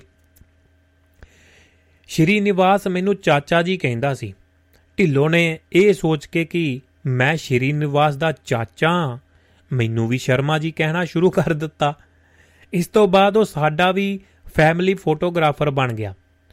ਉਹ ਮੈਨੂੰ ਹਮੇਸ਼ਾ ਸ਼ਰਮਾ ਜੀ ਦੇ ਨਾਲ ਸੰਬੋਧਨ ਕਰਦਾ ਨਾਂ ਦੇ ਨਾਲ ਤੇ ਮੈਂ ਵੀ ਕਦੇ ਰੋਕਿਆ ਟੋਕਿਆ ਨਹੀਂ ਉਸ ਨੂੰ ਲੰਮਾ ਸਮਾਂ ਉਸ ਵੱਲੋਂ ਮੈਨੂੰ ਸ਼ਰਮਾ ਜੀ ਸ਼ਰਮਾ ਜੀ ਸ਼ਰਮਾ ਜੀ ਕਹਿ ਕੇ ਸੰਬੋਧਨ ਕਰਨਾ ਤੇ ਮੇਰੇ ਵੱਲੋਂ ਵੀ ਹਾਮੀ ਭਰਨ ਕਾਰਨ ਢਿੱਲੋ ਦੇ ਜ਼ਿਹਨ ਦੇ ਵਿੱਚ ਮੇਰਾ ਮੇਰੇ ਸ਼ਰਮਾ ਹੋਣ ਬਾਰੇ ਭਰਮ ਭੁਲੇਖੇ ਦੀ ਕੋਈ ਗੁੰਜਾਇਸ਼ ਹੀ ਨਹੀਂ ਸੀ ਰਹੀ।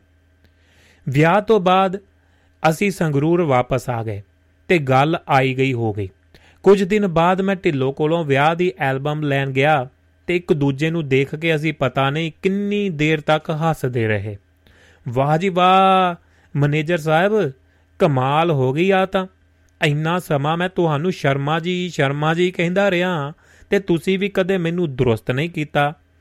ਉਹ ਅਜੇ ਵੀ ਹੱਸੀ ਜਾ ਰਿਹਾ ਸੀ। ਤੁਹਾਡੇ ਮੂੰਹੋਂ ਸ਼ਰਮਾ ਜੀ ਸੁਣ ਕੇ ਮੈਨੂੰ ਵੀ ਚੰਗਾ ਲੱਗਣ ਲੱਗ ਪਿਆ ਸੀ ਜੀ। ਇਸ ਲਈ ਮੈਂ ਵੀ ਸੋਚਿਆ ਕਿ ਇਵੇਂ ਹੀ ਚੱਲਣ ਦਿਓ। ਪਰ ਇੱਕ ਗੱਲ ਤਾਂ ਹੈ, ਫੇਰਿਆਂ ਵੇਲੇ ਮੈਨੂੰ ਸ਼ਰਮਾ ਜੀ ਸ਼ਰਮਾ ਜੀ ਕਹਿ ਕੇ ਇੱਕ ਵਾਰ ਤਾਂ ਤੁਸੀਂ ਵਕਤ ਪਾਤਾ ਸੀ। ਮੈਂ ਵੀ ਠਾਕਾ ਮਾਰਿਆ ਤੇ ਫਿਰ ਹਾਸਿਆਂ ਦੇ ਫੁਹਾਰੇ ਛੁੱਟਦੇ ਰਹੇ ਤੇ ਫੁਹਾਰੇ ਛੁੱਟਣ ਲੱਗੇ। ਜੀ ਦੋਸਤੋ ਕੂ ਹਾਲ ਵੇ, ਜਿੰਦ ਡੱਕੇ ਡੋਲੇ ਖਾਂਦੀ ਐ ਤੇ ਕਿਹਨਾਂ ਕਿਹਨਾਂ ਦੀ ਡੁੱਕੇ ਡੋਲੇ ਖਾਈ ਐ ਤੇ ਫੋਟੋਗ੍ਰਾਫਰ ਦੀ ਗੱਲ ਵੀ ਸੁਣਾਓ। ਵਿਆਹ ਵਾਲਾ ਫੋਟੋਗ੍ਰਾਫ ਹਰ ਕਿਸੇ ਨੂੰ ਪਾਉਂਦਾ ਹੈ ਤੇ ਫੋਟੋਗ੍ਰਾਫੀ ਤਾਂ ਜਿਹੜਾ ਹਰ ਕੋਈ ਚਾਹੁੰਦਾ ਹੈ ਸਿਕੰਦਰ ਸਿੰਘ ਔਜਲਾ ਸਾਹਿਬ ਜੁੜ ਚੁੱਕੇ ਨੇ ਯੂ ਐਸ ਏ ਦੀ ਧਰਤੀ ਤੋਂ ਕਰਦੇ ਉਹਨਾਂ ਦਾ ਨਿੱਘਾ ਸਵਾਗਤ ਤੇ ਤੁਹਾਡੇ ਸਨੇਹਾ ਵੱਲ ਨੂੰ ਵੀ ਵਧਾਂਗੇ। ਦੋਸਤੋ ਸਮਾਪਤੀ ਵੱਲ ਨੂੰ ਟਾਈਮ ਜਾ ਰਿਹਾ ਤੇ 20 ਮਿੰਟ ਦਾ ਸਮਾਂ ਆਪਣੇ ਕੋਲ ਬਾਕੀ ਹੈ। ਲਾਈਨ ਦੇ ਉੱਤੇ ਵੱਧ ਤੋਂ ਵੱਧ ਜੇਕਰ ਕਿਸੇ ਤਰ੍ਹਾਂ ਦੀ ਵੀ ਗੱਲ ਕਰਨੀ ਚਾਹੁੰਦੇ ਹੋ ਲਾਈਨ ਖਾਲੀ ਹੈ ਤੁਹਾਡੇ ਲਈ +358 44976 1962 ਲੋ ਜੀ ਔਜਲਾ ਸਾਹਿਬ ਜੀ ਆਨੂ ਜੀ ਲੰਘਿਆ ਹੋ ਕੀ ਹਾਲ ਚਾਲ ਨੇ? ਸਤਿ ਸ਼੍ਰੀ ਅਕਾਲ ਭਵਿੰਦਰ ਵੀਰ ਤੇ ਸਤਿਕਾਰਯੋਗ ਸਰੋਤਿਆਂ ਨੂੰ। ਸਤਿ ਸ੍ਰੀ ਅਕਾਲ ਜੀ। ਤੇ ਆਵਾਜ਼ ਠੀਕ ਆਉਂਦੀ ਹੈ ਮੇਰੀ? ਬਹੁਤ ਵਧੀਆ ਜੀ ਐਨ ਬਹੁਤ ਵਧੀਆ। ਅੱਛਾ ਮੈਂ ਬਲੂਟੁੱਥ ਲਾਇਆ ਕੋਈ ਗੱਲ ਨਹੀਂ। ਜੀ। ਕੰਟਰੀ ਸਾਈਡ ਆ ਰਿਹਾ ਜੀ ਮੱਕੀਆਂ ਪੱਕੀਆਂ ਹੋਈਆਂ ਨੇ ਆਲੇ ਦੁਆਲੇ ਤੇ ਕੀ ਬਾਤ ਹੈ। ਸਾਡ ਫਾਰਮ ਵੀ ਹੈ ਜੀ ਇੱਕ ਤੇ ਐਪਲ ਫਾਰਮ ਗ੍ਰੇਪ ਫਾਰਮ ਮੈਂ ਕਦੇ ਕਦੇ ਸ਼ੌਂਕੀਆ ਤੌਰ ਤੇ ਨਾ ਜਦੋਂ ਮੈਂ ਆਪਣੇ ਕਲਾ ਮੱਜੂ ਸ਼ਹਿਰ ਤੋਂ ਵਾਪਸ ਆਵਾਂ ਜਦੋਂ ਦਿਨ ਵਧੀਆ ਹੋਵੇ ਮੈਂ ਇੱਧਰ ਦੀ ਆਉਣਾ ਨਾ ਮੈਨੂੰ ਪਤਾ ਨਹੀਂ ਬਹੁਤ ਮਨ ਖੁਸ਼ ਹੁੰਦਾ ਹੈ ਇੱਧਰ ਦੀ ਆ ਕੇ। ਵੀਹੀ ਕੈ- ਵੀਹੀ ਪਏ ਹੋਏ ਹੋ ਅੱਜ ਐ ਹਾਂਜੀ ਕੈਟਲ ਫਾਰਮ ਤੇ ਦੂਜੇ ਕੋ ਫਾਰਮ ਸਾਰਾ ਜੀ। ਕੁਝ ਆਉਂਦਾ ਜੀ ਇਹ ਰਾਹ ਦੇ ਵਿੱਚ। ਮਤਲਬ ਬਾਤ ਹੈ। ਪਿੰਡ ਜਿਹਾ ਯਾਦ ਆਉਂਦਾ ਆਪਣੇ ਆਲੇ ਦੁਆਲੇ ਖੇਤ ਜੇ ਨਾ। ਹੂੰ ਹੂੰ ਹੂੰ। ਮੈਂ ਕਿਹਾ ਚਲੋ ਪਤਾ ਕਰੀਏ। ਆ ਤੁਸੀਂ ਅੱਜ ਸੁਣਾਇਆ ਸਾਡੇ ਜਿਹੜੀਆਂ ਟੇਰਨੇ ਵਾਲੀ ਗੱਲ ਸੁਣਾਈ ਆ ਹੁਣ ਦਸਹਿਰਾ ਲੰਘ ਕੇ ਗਿਆ ਜੀ। ਪਹਿਲਾਂ ਦੇਖੋ ਸਾਂਝੀ ਬਣਾਉਂਦੇ ਹੁੰਦੇ ਸੀਗੇ ਪਹਿਲਾਂ ਉਹ ਬਣਾਉਣੀ ਫਿਰ ਉਹਨੂੰ ਟਕਾਉਣਾ ਫਿਰ ਕਲੀ ਚ ਭਿਉਣਾ ਫਿਰ ਉਹਨੂੰ ਰੰਗ ਬਰੰਗ ਲਾਉਣੇ ਫਿਰ ਕੰਧ ਦੇ ਉੱਤੇ ਲਾਉਣਾ ਜੀ। ਜੀ। ਫਿਰ ਉਹ ਜੌਂ ਗਾਉਂਦੇ ਹੁੰਦੇ ਸੀਗੇ। ਮੈਂ ਉਹ ਗੱਲ ਤੁਸੀਂ ਜਿਹੜੀਆਂ ਗੱਲਾਂ ਖੇਸ ਦੀਆਂ ਵੀ ਕੀਤੀਆਂ ਹੂੰ ਹੂੰ। ਇਹ ਜਿਹੜੀਆਂ ਉਹ ਜਿਹੜੀਆਂ ਛੋਟੀਆਂ ਛੋਟੀਆਂ ਸਾਡੀਆਂ ਸਾਂਝਾਂ ਸੀਗੀਆਂ ਨੇ ਉਹ ਵੱਡੇ ਹੋ ਕੇ ਅੱਜ ਤੱਕ ਕਾਇਮ ਤਾਂ ਹੀ ਰਹੀਆਂ ਬਿਲਕੁਲ ਜੀ। ਖੈਰ ਹੁਣ ਇਹ ਜ਼ਮਾਨਾ ਬਦਲ ਗਿਆ ਪਰ ਜਿਹੜੇ ਮੈਂ ਤੁਹਾਡੀ ਦੋਏ ਕਹਾਣੀਆਂ ਪਹਿਲੇ ਵਾਲੀ ਆ ਫੋਟੋਗ੍ਰਾਫਰ ਵਾਲੀ ਕਹਾਣੀ ਵੀ ਤੁਹਾਡੀ ਬਹੁਤ ਵਧੀਆ ਸੀ। ਜੀ। ਤੇ ਆਪਣੇ ਜਿਹੜੀ ਜਿਹੜੇ ਮਤਲਬ 60 ਕੁ ਤੋਂ ਪੈਦਾ ਹੋਏ ਨੇ 55 60 ਤੋਂ ਲੈ ਕੇ ਉਹਨਾਂ ਨੇ ਇੰਨਾ ਸਮਾਂ ਬਦਲਦਾ ਦੇਖਿਆ। ਹੂੰ। ਹਨਾ ਮੇਰਾ 60 ਦਾ ਵਰਤ ਹੈ ਬਹੁਤ ਕੁਝ ਬਦਲ ਗਿਆ ਪਰ ਅਸੀਂ ਉਹ ਸਾਂਝਾਂ ਵੀ ਪਾਲੀਆਂ। ਜੀ। ਤੇ ਇਹ ਮਤਲਬ ਦੇਖੋ ਫਿਰ ਉਹ ਸਾਂਝੀ ਨੂੰ ਪੂਜਣ ਆਉਣਾ ਕੁੜੀਆਂ ਨੇ ਫਿਰ ਉਹ ਥੋੜਾ ਥੋੜਾ ਪੰਜੀਰੀ ਜਿਹੀ ਬਣਾਈ ਹੁੰਦੀ ਸੀ ਉਹ ਖਾਣ ਦੇ ਚੌ ਦੇ ਵਿੱਚ ਜਾਣਾ ਹਨਾ ਭੱਜਿਆ ਨੇ। ਜੀ। ਤੇ ਫਿਰ ਉਹਨੂੰ ਤਾਰ ਕੇ ਆਉਣਾ ਹੂੰ। ਤੇ ਜੌਂ ਹੁੰਦੇ ਸੀ ਇਹ ਜਿਹੜੀਆਂ ਸਾਡੀਆਂ ਅੱਜ ਮੈਂ ਤੁਸੀਂ ਆ ਦਰੀਆਂ ਦੀ ਗੱਲ ਕਰੀ ਆ ਟੇਰ ਨੇ ਇਹ ਵੀ ਦਾਦੀਆਂ ਇਕੱਠੀਆਂ ਹੋ ਜਾਂਦੀਆਂ ਸੀਗੀਆਂ ਇਹ ਵੀ। ਇਕੱਠੀਆਂ ਹੋ ਕੇ ਵੱਟਦੀਆਂ ਸੀ ਤੇ ਉਹ ਬੇੜਾਂ ਵੱਟਣੀਆਂ ਰੱਸੀਆਂ ਵੱਟਣੀਆਂ ਇਹ ਇਕੱਠੇ ਹੋ ਕੇ ਇਹ ਜਿਹੜੀਆਂ ਛੋਟੀਆਂ ਛੋਟੀਆਂ ਸਾਂਝਾਂ ਸੀ ਪਿੰਡਾਂ ਦੇ ਵਿੱਚ ਇਹ ਸਾਡੇ ਸੱਭਿਆਚਾਰ ਨੂੰ ਸਾਡੇ ਵਿਰਸੇ ਨੂੰ ਜੋੜ ਕੇ ਇਹਨਾਂ ਨੇ ਬਹੁਤ ਰੱਖਿਆ। ਬਿਲਕੁਲ ਜੀ। ਤੇ ਤੇ ਅੱਜ ਇਹ ਸਾਰਾ ਕੁਝ ਖਤਮ ਹੋ ਗਿਆ ਅੱਜ ਅਸੀਂ ਇਹ ਕਹਿਣ ਲੱਗੇ ਵੀ ਚਲੋ ਇੰਨਾ ਕੁਝ ਕਰਾਂਗੇ ਮੁੱਲੇ ਲੈ ਆਓ। ਹੂੰ ਹੂੰ ਬਿਲਕੁਲ। ਦੇਖੋ ਜਿਵੇਂ ਆਪਾਂ ਗੱਲ ਕਰਦੇ ਸੀ ਵੀ ਜੇ ਕਿਸੇ ਚੀਜ਼ ਦਾ 20000 ਮਿਲਣ ਲੱਗ ਜਵੇ ਅਗਲਾ ਕਹਿੰਦਾ ਤੂੰ ਕੰਮ ਕਰਦੇ ਤਾਂ 25 ਮਿਲਣਾ ਸੀ। ਜੀ। ਗੱਲ ਗੱਲ ਉਹ 5000 ਦੀ ਨਹੀਂ ਹੈਗੀ। ਜੇ ਹੁਣ ਆਪਾਂ ਹੁਣ ਅੱਜ ਰੱਸੀਆਂ ਮੁੱਲ ਲੈ ਕੇ ਆਉਂਦੇ ਨੇ ਪਰ ਉਹਦੇ ਵਿੱਚ ਦੇਖੋ ਮੈਂ ਵੀ ਬੱਟੀਆਂ ਰੱਸੀਆਂ ਸੇਵੀਆਂ ਵੀ ਪਟਾਈਆਂ ਨੇ ਆ ਕੇਸਾਂ ਵਾਲਾ ਕੰਮ ਵੀ। ਮੰਜੇ ਤੇ ਸੁਕਾਉਂਦੇ ਦਰੀਆਂ ਰਹੇ ਜਿਹੜੀਆਂ ਸਾਡੀਆਂ ਭੈਣਾਂ ਭੂਆ ਇਕੱਠੀਆਂ ਹੋ ਕੇ ਉਹਨਾਂ ਦੀ ਵੀ ਇੱਕ ਸਾਂਝ ਹੁੰਦੀ ਸੀਗੀ। ਹੂੰ। ਜੋ ਇਕੱਠੀਆਂ ਹੋ ਕੇ ਬੁਣਦੀਆਂ ਸੀ ਕਢਾਈ ਕੱਢਦੀਆਂ ਸੀ ਚਾਦਰਾਂ ਕੱਢਦੀਆਂ ਸੀ। ਜੀ। ਆ ਪੱਖੀਆਂ ਪੱਖੀਆਂ ਬਣਾਉਂਦੀਆਂ ਸੀ। ਉਹ ਵੀ ਉਹਨਾਂ ਦੀ ਧੀਆਂ ਭੈਣਾਂ ਦੀ ਵੀ ਆਪਸ ਦੇ ਵਿੱਚ ਸਾਂਝ ਸੀ। ਬਿਲਕੁਲ। ਚਾਹੇ ਬਾਅਦ ਵਿਆਹ ਹੋ ਕੇ ਵੀ ਕਿਤੇ ਚਲੇ ਜਾਂਦੀਆਂ ਪਰ ਉਹਨਾਂ ਦੀ ਸਾਂਝ ਤਾਂ ਹੁੰਦੀ ਸੀ ਨਾ ਇੱਕ ਦੂਜੇ ਨਾਲ ਜੁੜੀਆਂ ਤਾਂ ਹੁੰਦੀਆਂ ਸੀ। ਹਾਂਜੀ। ਉਹ ਜਿਹੜੀਆਂ ਕੁੜੀਆਂ ਵੀ ਆਪਣੇ ਘਰਾਂ 'ਚ ਆਉਂਦੀਆਂ ਸੀ ਉਹਨਾਂ ਨਾਲ ਵੀ ਸਾਂਝ ਹੁੰਦੀ ਸੀ। ਹੂੰ ਹੂੰ। ਸੋ ਇਹ ਜਿਹੜੀਆਂ ਸਾਂਝਾਂ ਸਾਡਾ ਸੱਭਿਆਚਾਰ ਸੀ ਉਹ ਵਿਰਸਾ ਸੀ ਪਿੰਡਾਂ ਦੇ ਵਿੱਚ ਬਹੁਤ ਕੁਝ ਸਾਂਭੀ ਬੈਠਾ ਸੀਗਾ ਜੀ। ਜੀ।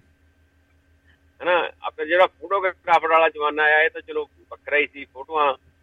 ਇਹ ਵੀ ਬੰਦਾ ਮੈਂ ਆਪਣੇ ਇੱਕ 10ਵੀਂ ਚ ਪੜ੍ਹਦੇ ਸੀ ਮੇਰੀ 11ਵੀਂ ਹਾਇਰ ਸੈਕੰਡਰੀ ਚ ਪੜ੍ਹਦੇ ਸੀ ਫੋਟੋ ਆ ਮੇਰੀ ਉਹ ਮੇਰੇ ਜਵਾਕਾਂ ਨੇ ਆਪਦੇ ਕਮਰੇ ਚ ਲਾਈ ਆ ਵੀ ਪਾਪਾ ਤੂੰ ਐ ਛੋਟਾ ਜਿਹਾ ਹੁੰਦਾ ਸੀਗਾ ਮੈਂ ਕਿਆ ਕਿਹਾ ਵੀ ਛੋਟੇ ਵਰਗਾ ਹੁੰਦਾ ਸੀ ਹੂੰ ਹੂੰ। ਤੋ ਇਹ ਜਿਹੜੇ ਜਮਾਨੇ ਸੀ ਚਲੋ ਪਹਿਲਾਂ ਕਬੂਤਰ ਦੀ ਫੋਟੋ ਹੀ ਆਈਆਂ ਮੇਰੇ ਹਿਸਾਬ ਨਾਲ ਫੋਟੋਗ੍ਰਾਫਰ ਦਾ ਸਮਾਂ ਵਿਆਹਾਂ ਦੇ ਵਿੱਚ 79 ਤੋਂ ਸ਼ੁਰੂ ਹੋਇਆ ਵੀ ਉਸ ਤੋਂ ਪਹਿਲਾਂ ਕਿਸੇ ਹੋਵੇ ਪਤਾ ਨਹੀਂ ਮੈਂ ਜਣੀ ਦੇਖਿਆ ਸਾਡੇ 80 ਚ ਇੱਕ ਵਿਆਹ ਸੀ ਉਦੋਂ ਫੋਟੋ ਕਹਿੰਦੇ ਵੀ ਇਹਨਾਂ ਦੇ ਫੋਟੋਗ੍ਰਾਫਰ ਲੈ ਕੇ ਆਏ ਨੇ ਵੀ ਵਿਆਹ ਵਾਲੇ ਲੁਧਿਆਣੇ ਦੇ ਨਾਲ ਪਿੰਡ ਸੀ ਉੱਥੋਂ ਆਈ। ਸੀ ਜਨ ਤੇ ਉਹ ਬੜਾ ਪਿੰਡ ਦੇ ਵਿੱਚ ਉਸ ਗੱਲ ਦੀ ਵੀ ਚਰਚਾ ਹੋਈ ਵੀ ਉਹਨਾਂ ਦੇ ਫੋਟੋਗ੍ਰਾਫਰ ਆਇਆ ਸੀ ਭਾਈ ਵਿਆਹ ਜੀ। ਉਹ ਇਹ ਛੋਟੀਆਂ ਛੋਟੀਆਂ ਜਿਹੜੀਆਂ ਗੱਲਾਂ ਨੇ ਮਤਲਬ ਬਹੁਤ ਵੱਡਾ ਕੁਝ ਲੁਕੋਈ ਬੈਠੀਆਂ ਜੀ ਵਿੱਚ। ਬਿਲਕੁਲ ਜੀ ਸੋਚੀਏ ਸਾਡੀਆਂ ਜਿਹੜੀਆਂ ਅਸੀਂ ਯਾਦਾਂ ਨੇ ਜੀ ਅਤਰੀਆਂ ਤੁਸੀਂ ਆ ਟੇਰ ਨੇ ਤੁਸੀਂ ਦੇਖਿਆ ਉਹ ਦੇਖੋ ਕਿੰਨੀ ਪ੍ਰੈਕਟਿਸ ਸੀਗੀ ਜਿਹੜੀ ਉਹ ਇੱਕ ਜਿਹੜੀ ਹੱਥ ਨਾਲ ਤੁਸੀਂ ਉਹਦੀ ਗੱਲ ਕਰੀ ਆ ਨਾ। ਜਾਂਦੀਆਂ ਸੀ ਹਾਂਜੀ ਨਾਲ। ਕਿ, ਹਾਂ ਉਹ ਕਿੰਨੀ ਉਹਦੇ ਵਿੱਚ ਪ੍ਰੈਕਟਿਸ ਦੇਖੋ ਕਿੰਨੀ ਸੀ ਉਹਦੇ ਵਿੱਚ। ਹੂੰ ਬਿਲਕੁਲ ਜੀ। ਜੀ ਮਤਲਬ ਘੁਮਾਉਣਾ ਉਹਨੂੰ ਫਿਰ ਗੇੜਨਾ ਫਿਰ ਚਰਖੇ ਕੱਤਣੇ ਚਰਖੇ ਤੇ ਰੂ ਰੂ ਨੂੰ।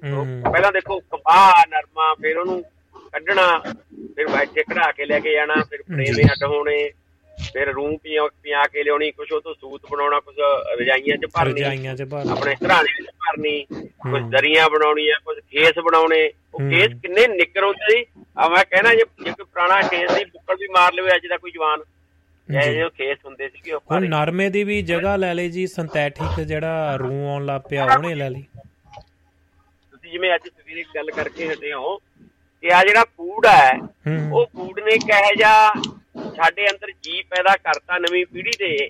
ਉਹਨਾਂ ਨੂੰ ਜਿਹੜੀ ਕੋਈ ਆਰਗੈਨਿਕ ਜਾਂ ਹੱਥੀਂ ਬਣੀ ਹੋਈ ਚੀਜ਼ਾਂ ਸਵਾਦ ਆਪਣੇ ਜਵਾਕਾਂ ਨੂੰ ਰੋਟੀ ਕਿਉਂ ਨਹੀਂ ਸਵਾਦ ਲੱਗਦੀ ਬਹੁਤ ਹੂੰ ਜੀ। ਉਹਨਾਂ ਨੇ ਟੇਸਟ ਖਤਮ ਕਰਤਾ ਜੀ ਉਹ ਉਹਨਾਂ ਦਾ। ਬਿਲਕੁਲ ਜੀ।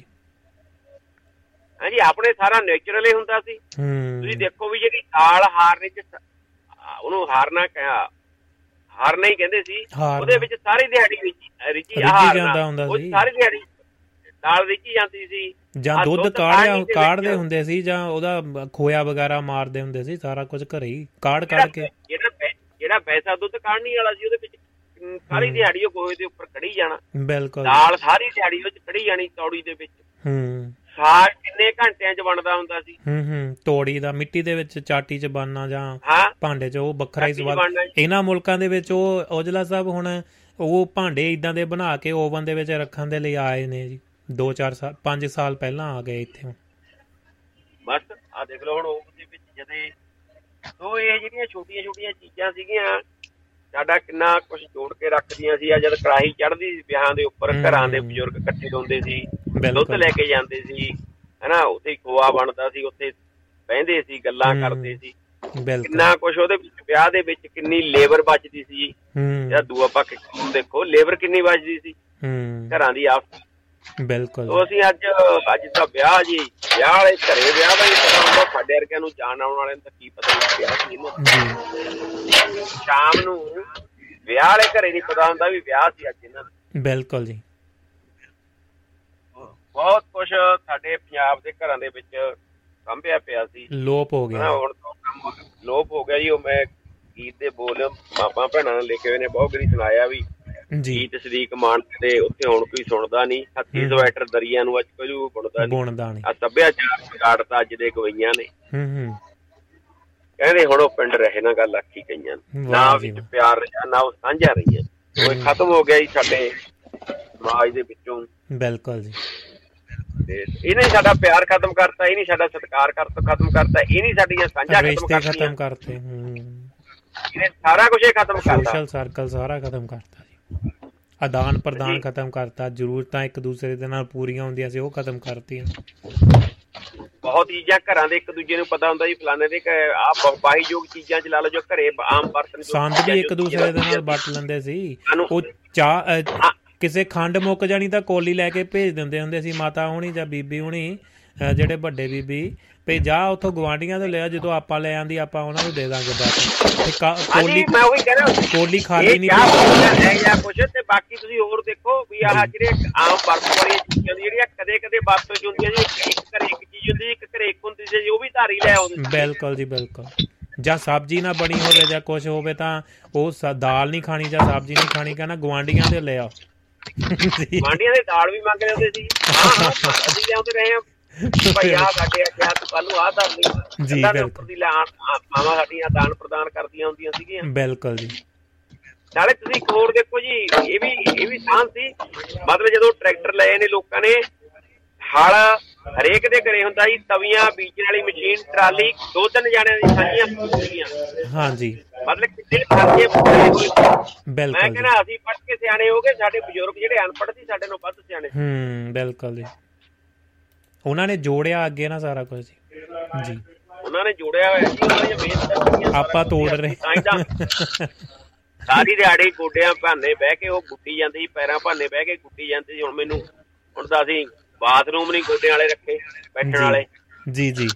ਬਿਲਕੁਲ। ਉਹ ਵੀ 2 ਮਿੰਟ ਲਈ ਉਹ ਵੀ ਸਾਨੂੰ 2 ਮਿੰਟ ਬੈਠਣਾ ਔਖਾ ਲੱਗਦਾ ਉੱਥੇ। ਜੀ। ਉਹ ਸਾਰੀ ਦਿਹਾੜੀ ਮਤਲਬ ਬਹਿ ਕੇ ਸੀ ਪੜ੍ਹਦੇ ਸੀ। ਹੂੰ। ਬਿਲਕੁਲ ਜੀ। ਠੀਕ ਆ ਭਰਾ ਸਾਹਿਬ ਥੈਂਕ ਯੂ ਜੀ ਅਗਲਾ ਥੈਂਕ ਯੂ ਬਹੁਤ ਬਹੁਤ ਧੰਨਵਾਦ ਜੀ ਸਾਂਝ ਪਾਉਣ ਲਈ। ਹਾਂਜੀ ਦੋਸਤੋ ਅਗਲੀ ਕਾਲ ਦੇ ਉੱਤੇ ਸਾਡੇ ਨਾਲ ਨੇ ਹਰਿੰਦਰ ਸਰਾਂ ਜੀ। ਸਤਿ ਸ਼੍ਰੀ ਅਕਾਲ ਜੀ ਆਨੂੰ ਜੀ ਬਾਈ ਜੀ ਨਿੱਘਾ ਸਵਾਗਤ ਹੈ। ਹਾਂਜੀ ਸਤਿ ਸ਼੍ਰੀ ਅਕਾਲ ਬਾਈ ਜੀ ਸਾਰਿਆਂ ਨੂੰ। ਸਤਿ ਸ਼੍ਰੀ ਅਕਾਲ ਜੀ।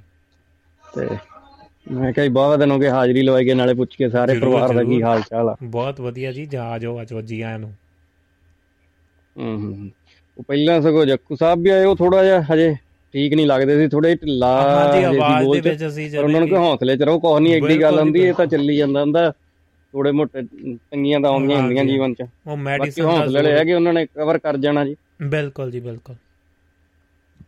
ਇਹੀ ਹੁੰਦਾ ਆਪਾਂ ਇੱਕ ਦੂਜੇ ਨੂੰ ਔਖੇ ਟਾਈਮ ਹੌਸਲਾ ਦਈਏ ਵੀ ਭਾਈ ਕੋਈ ਗੱਲ ਨਹੀਂ ਵੀ ਬਿਲਕੁਲ ਸਹਿਮਤ ਹਾਂ ਜੀ।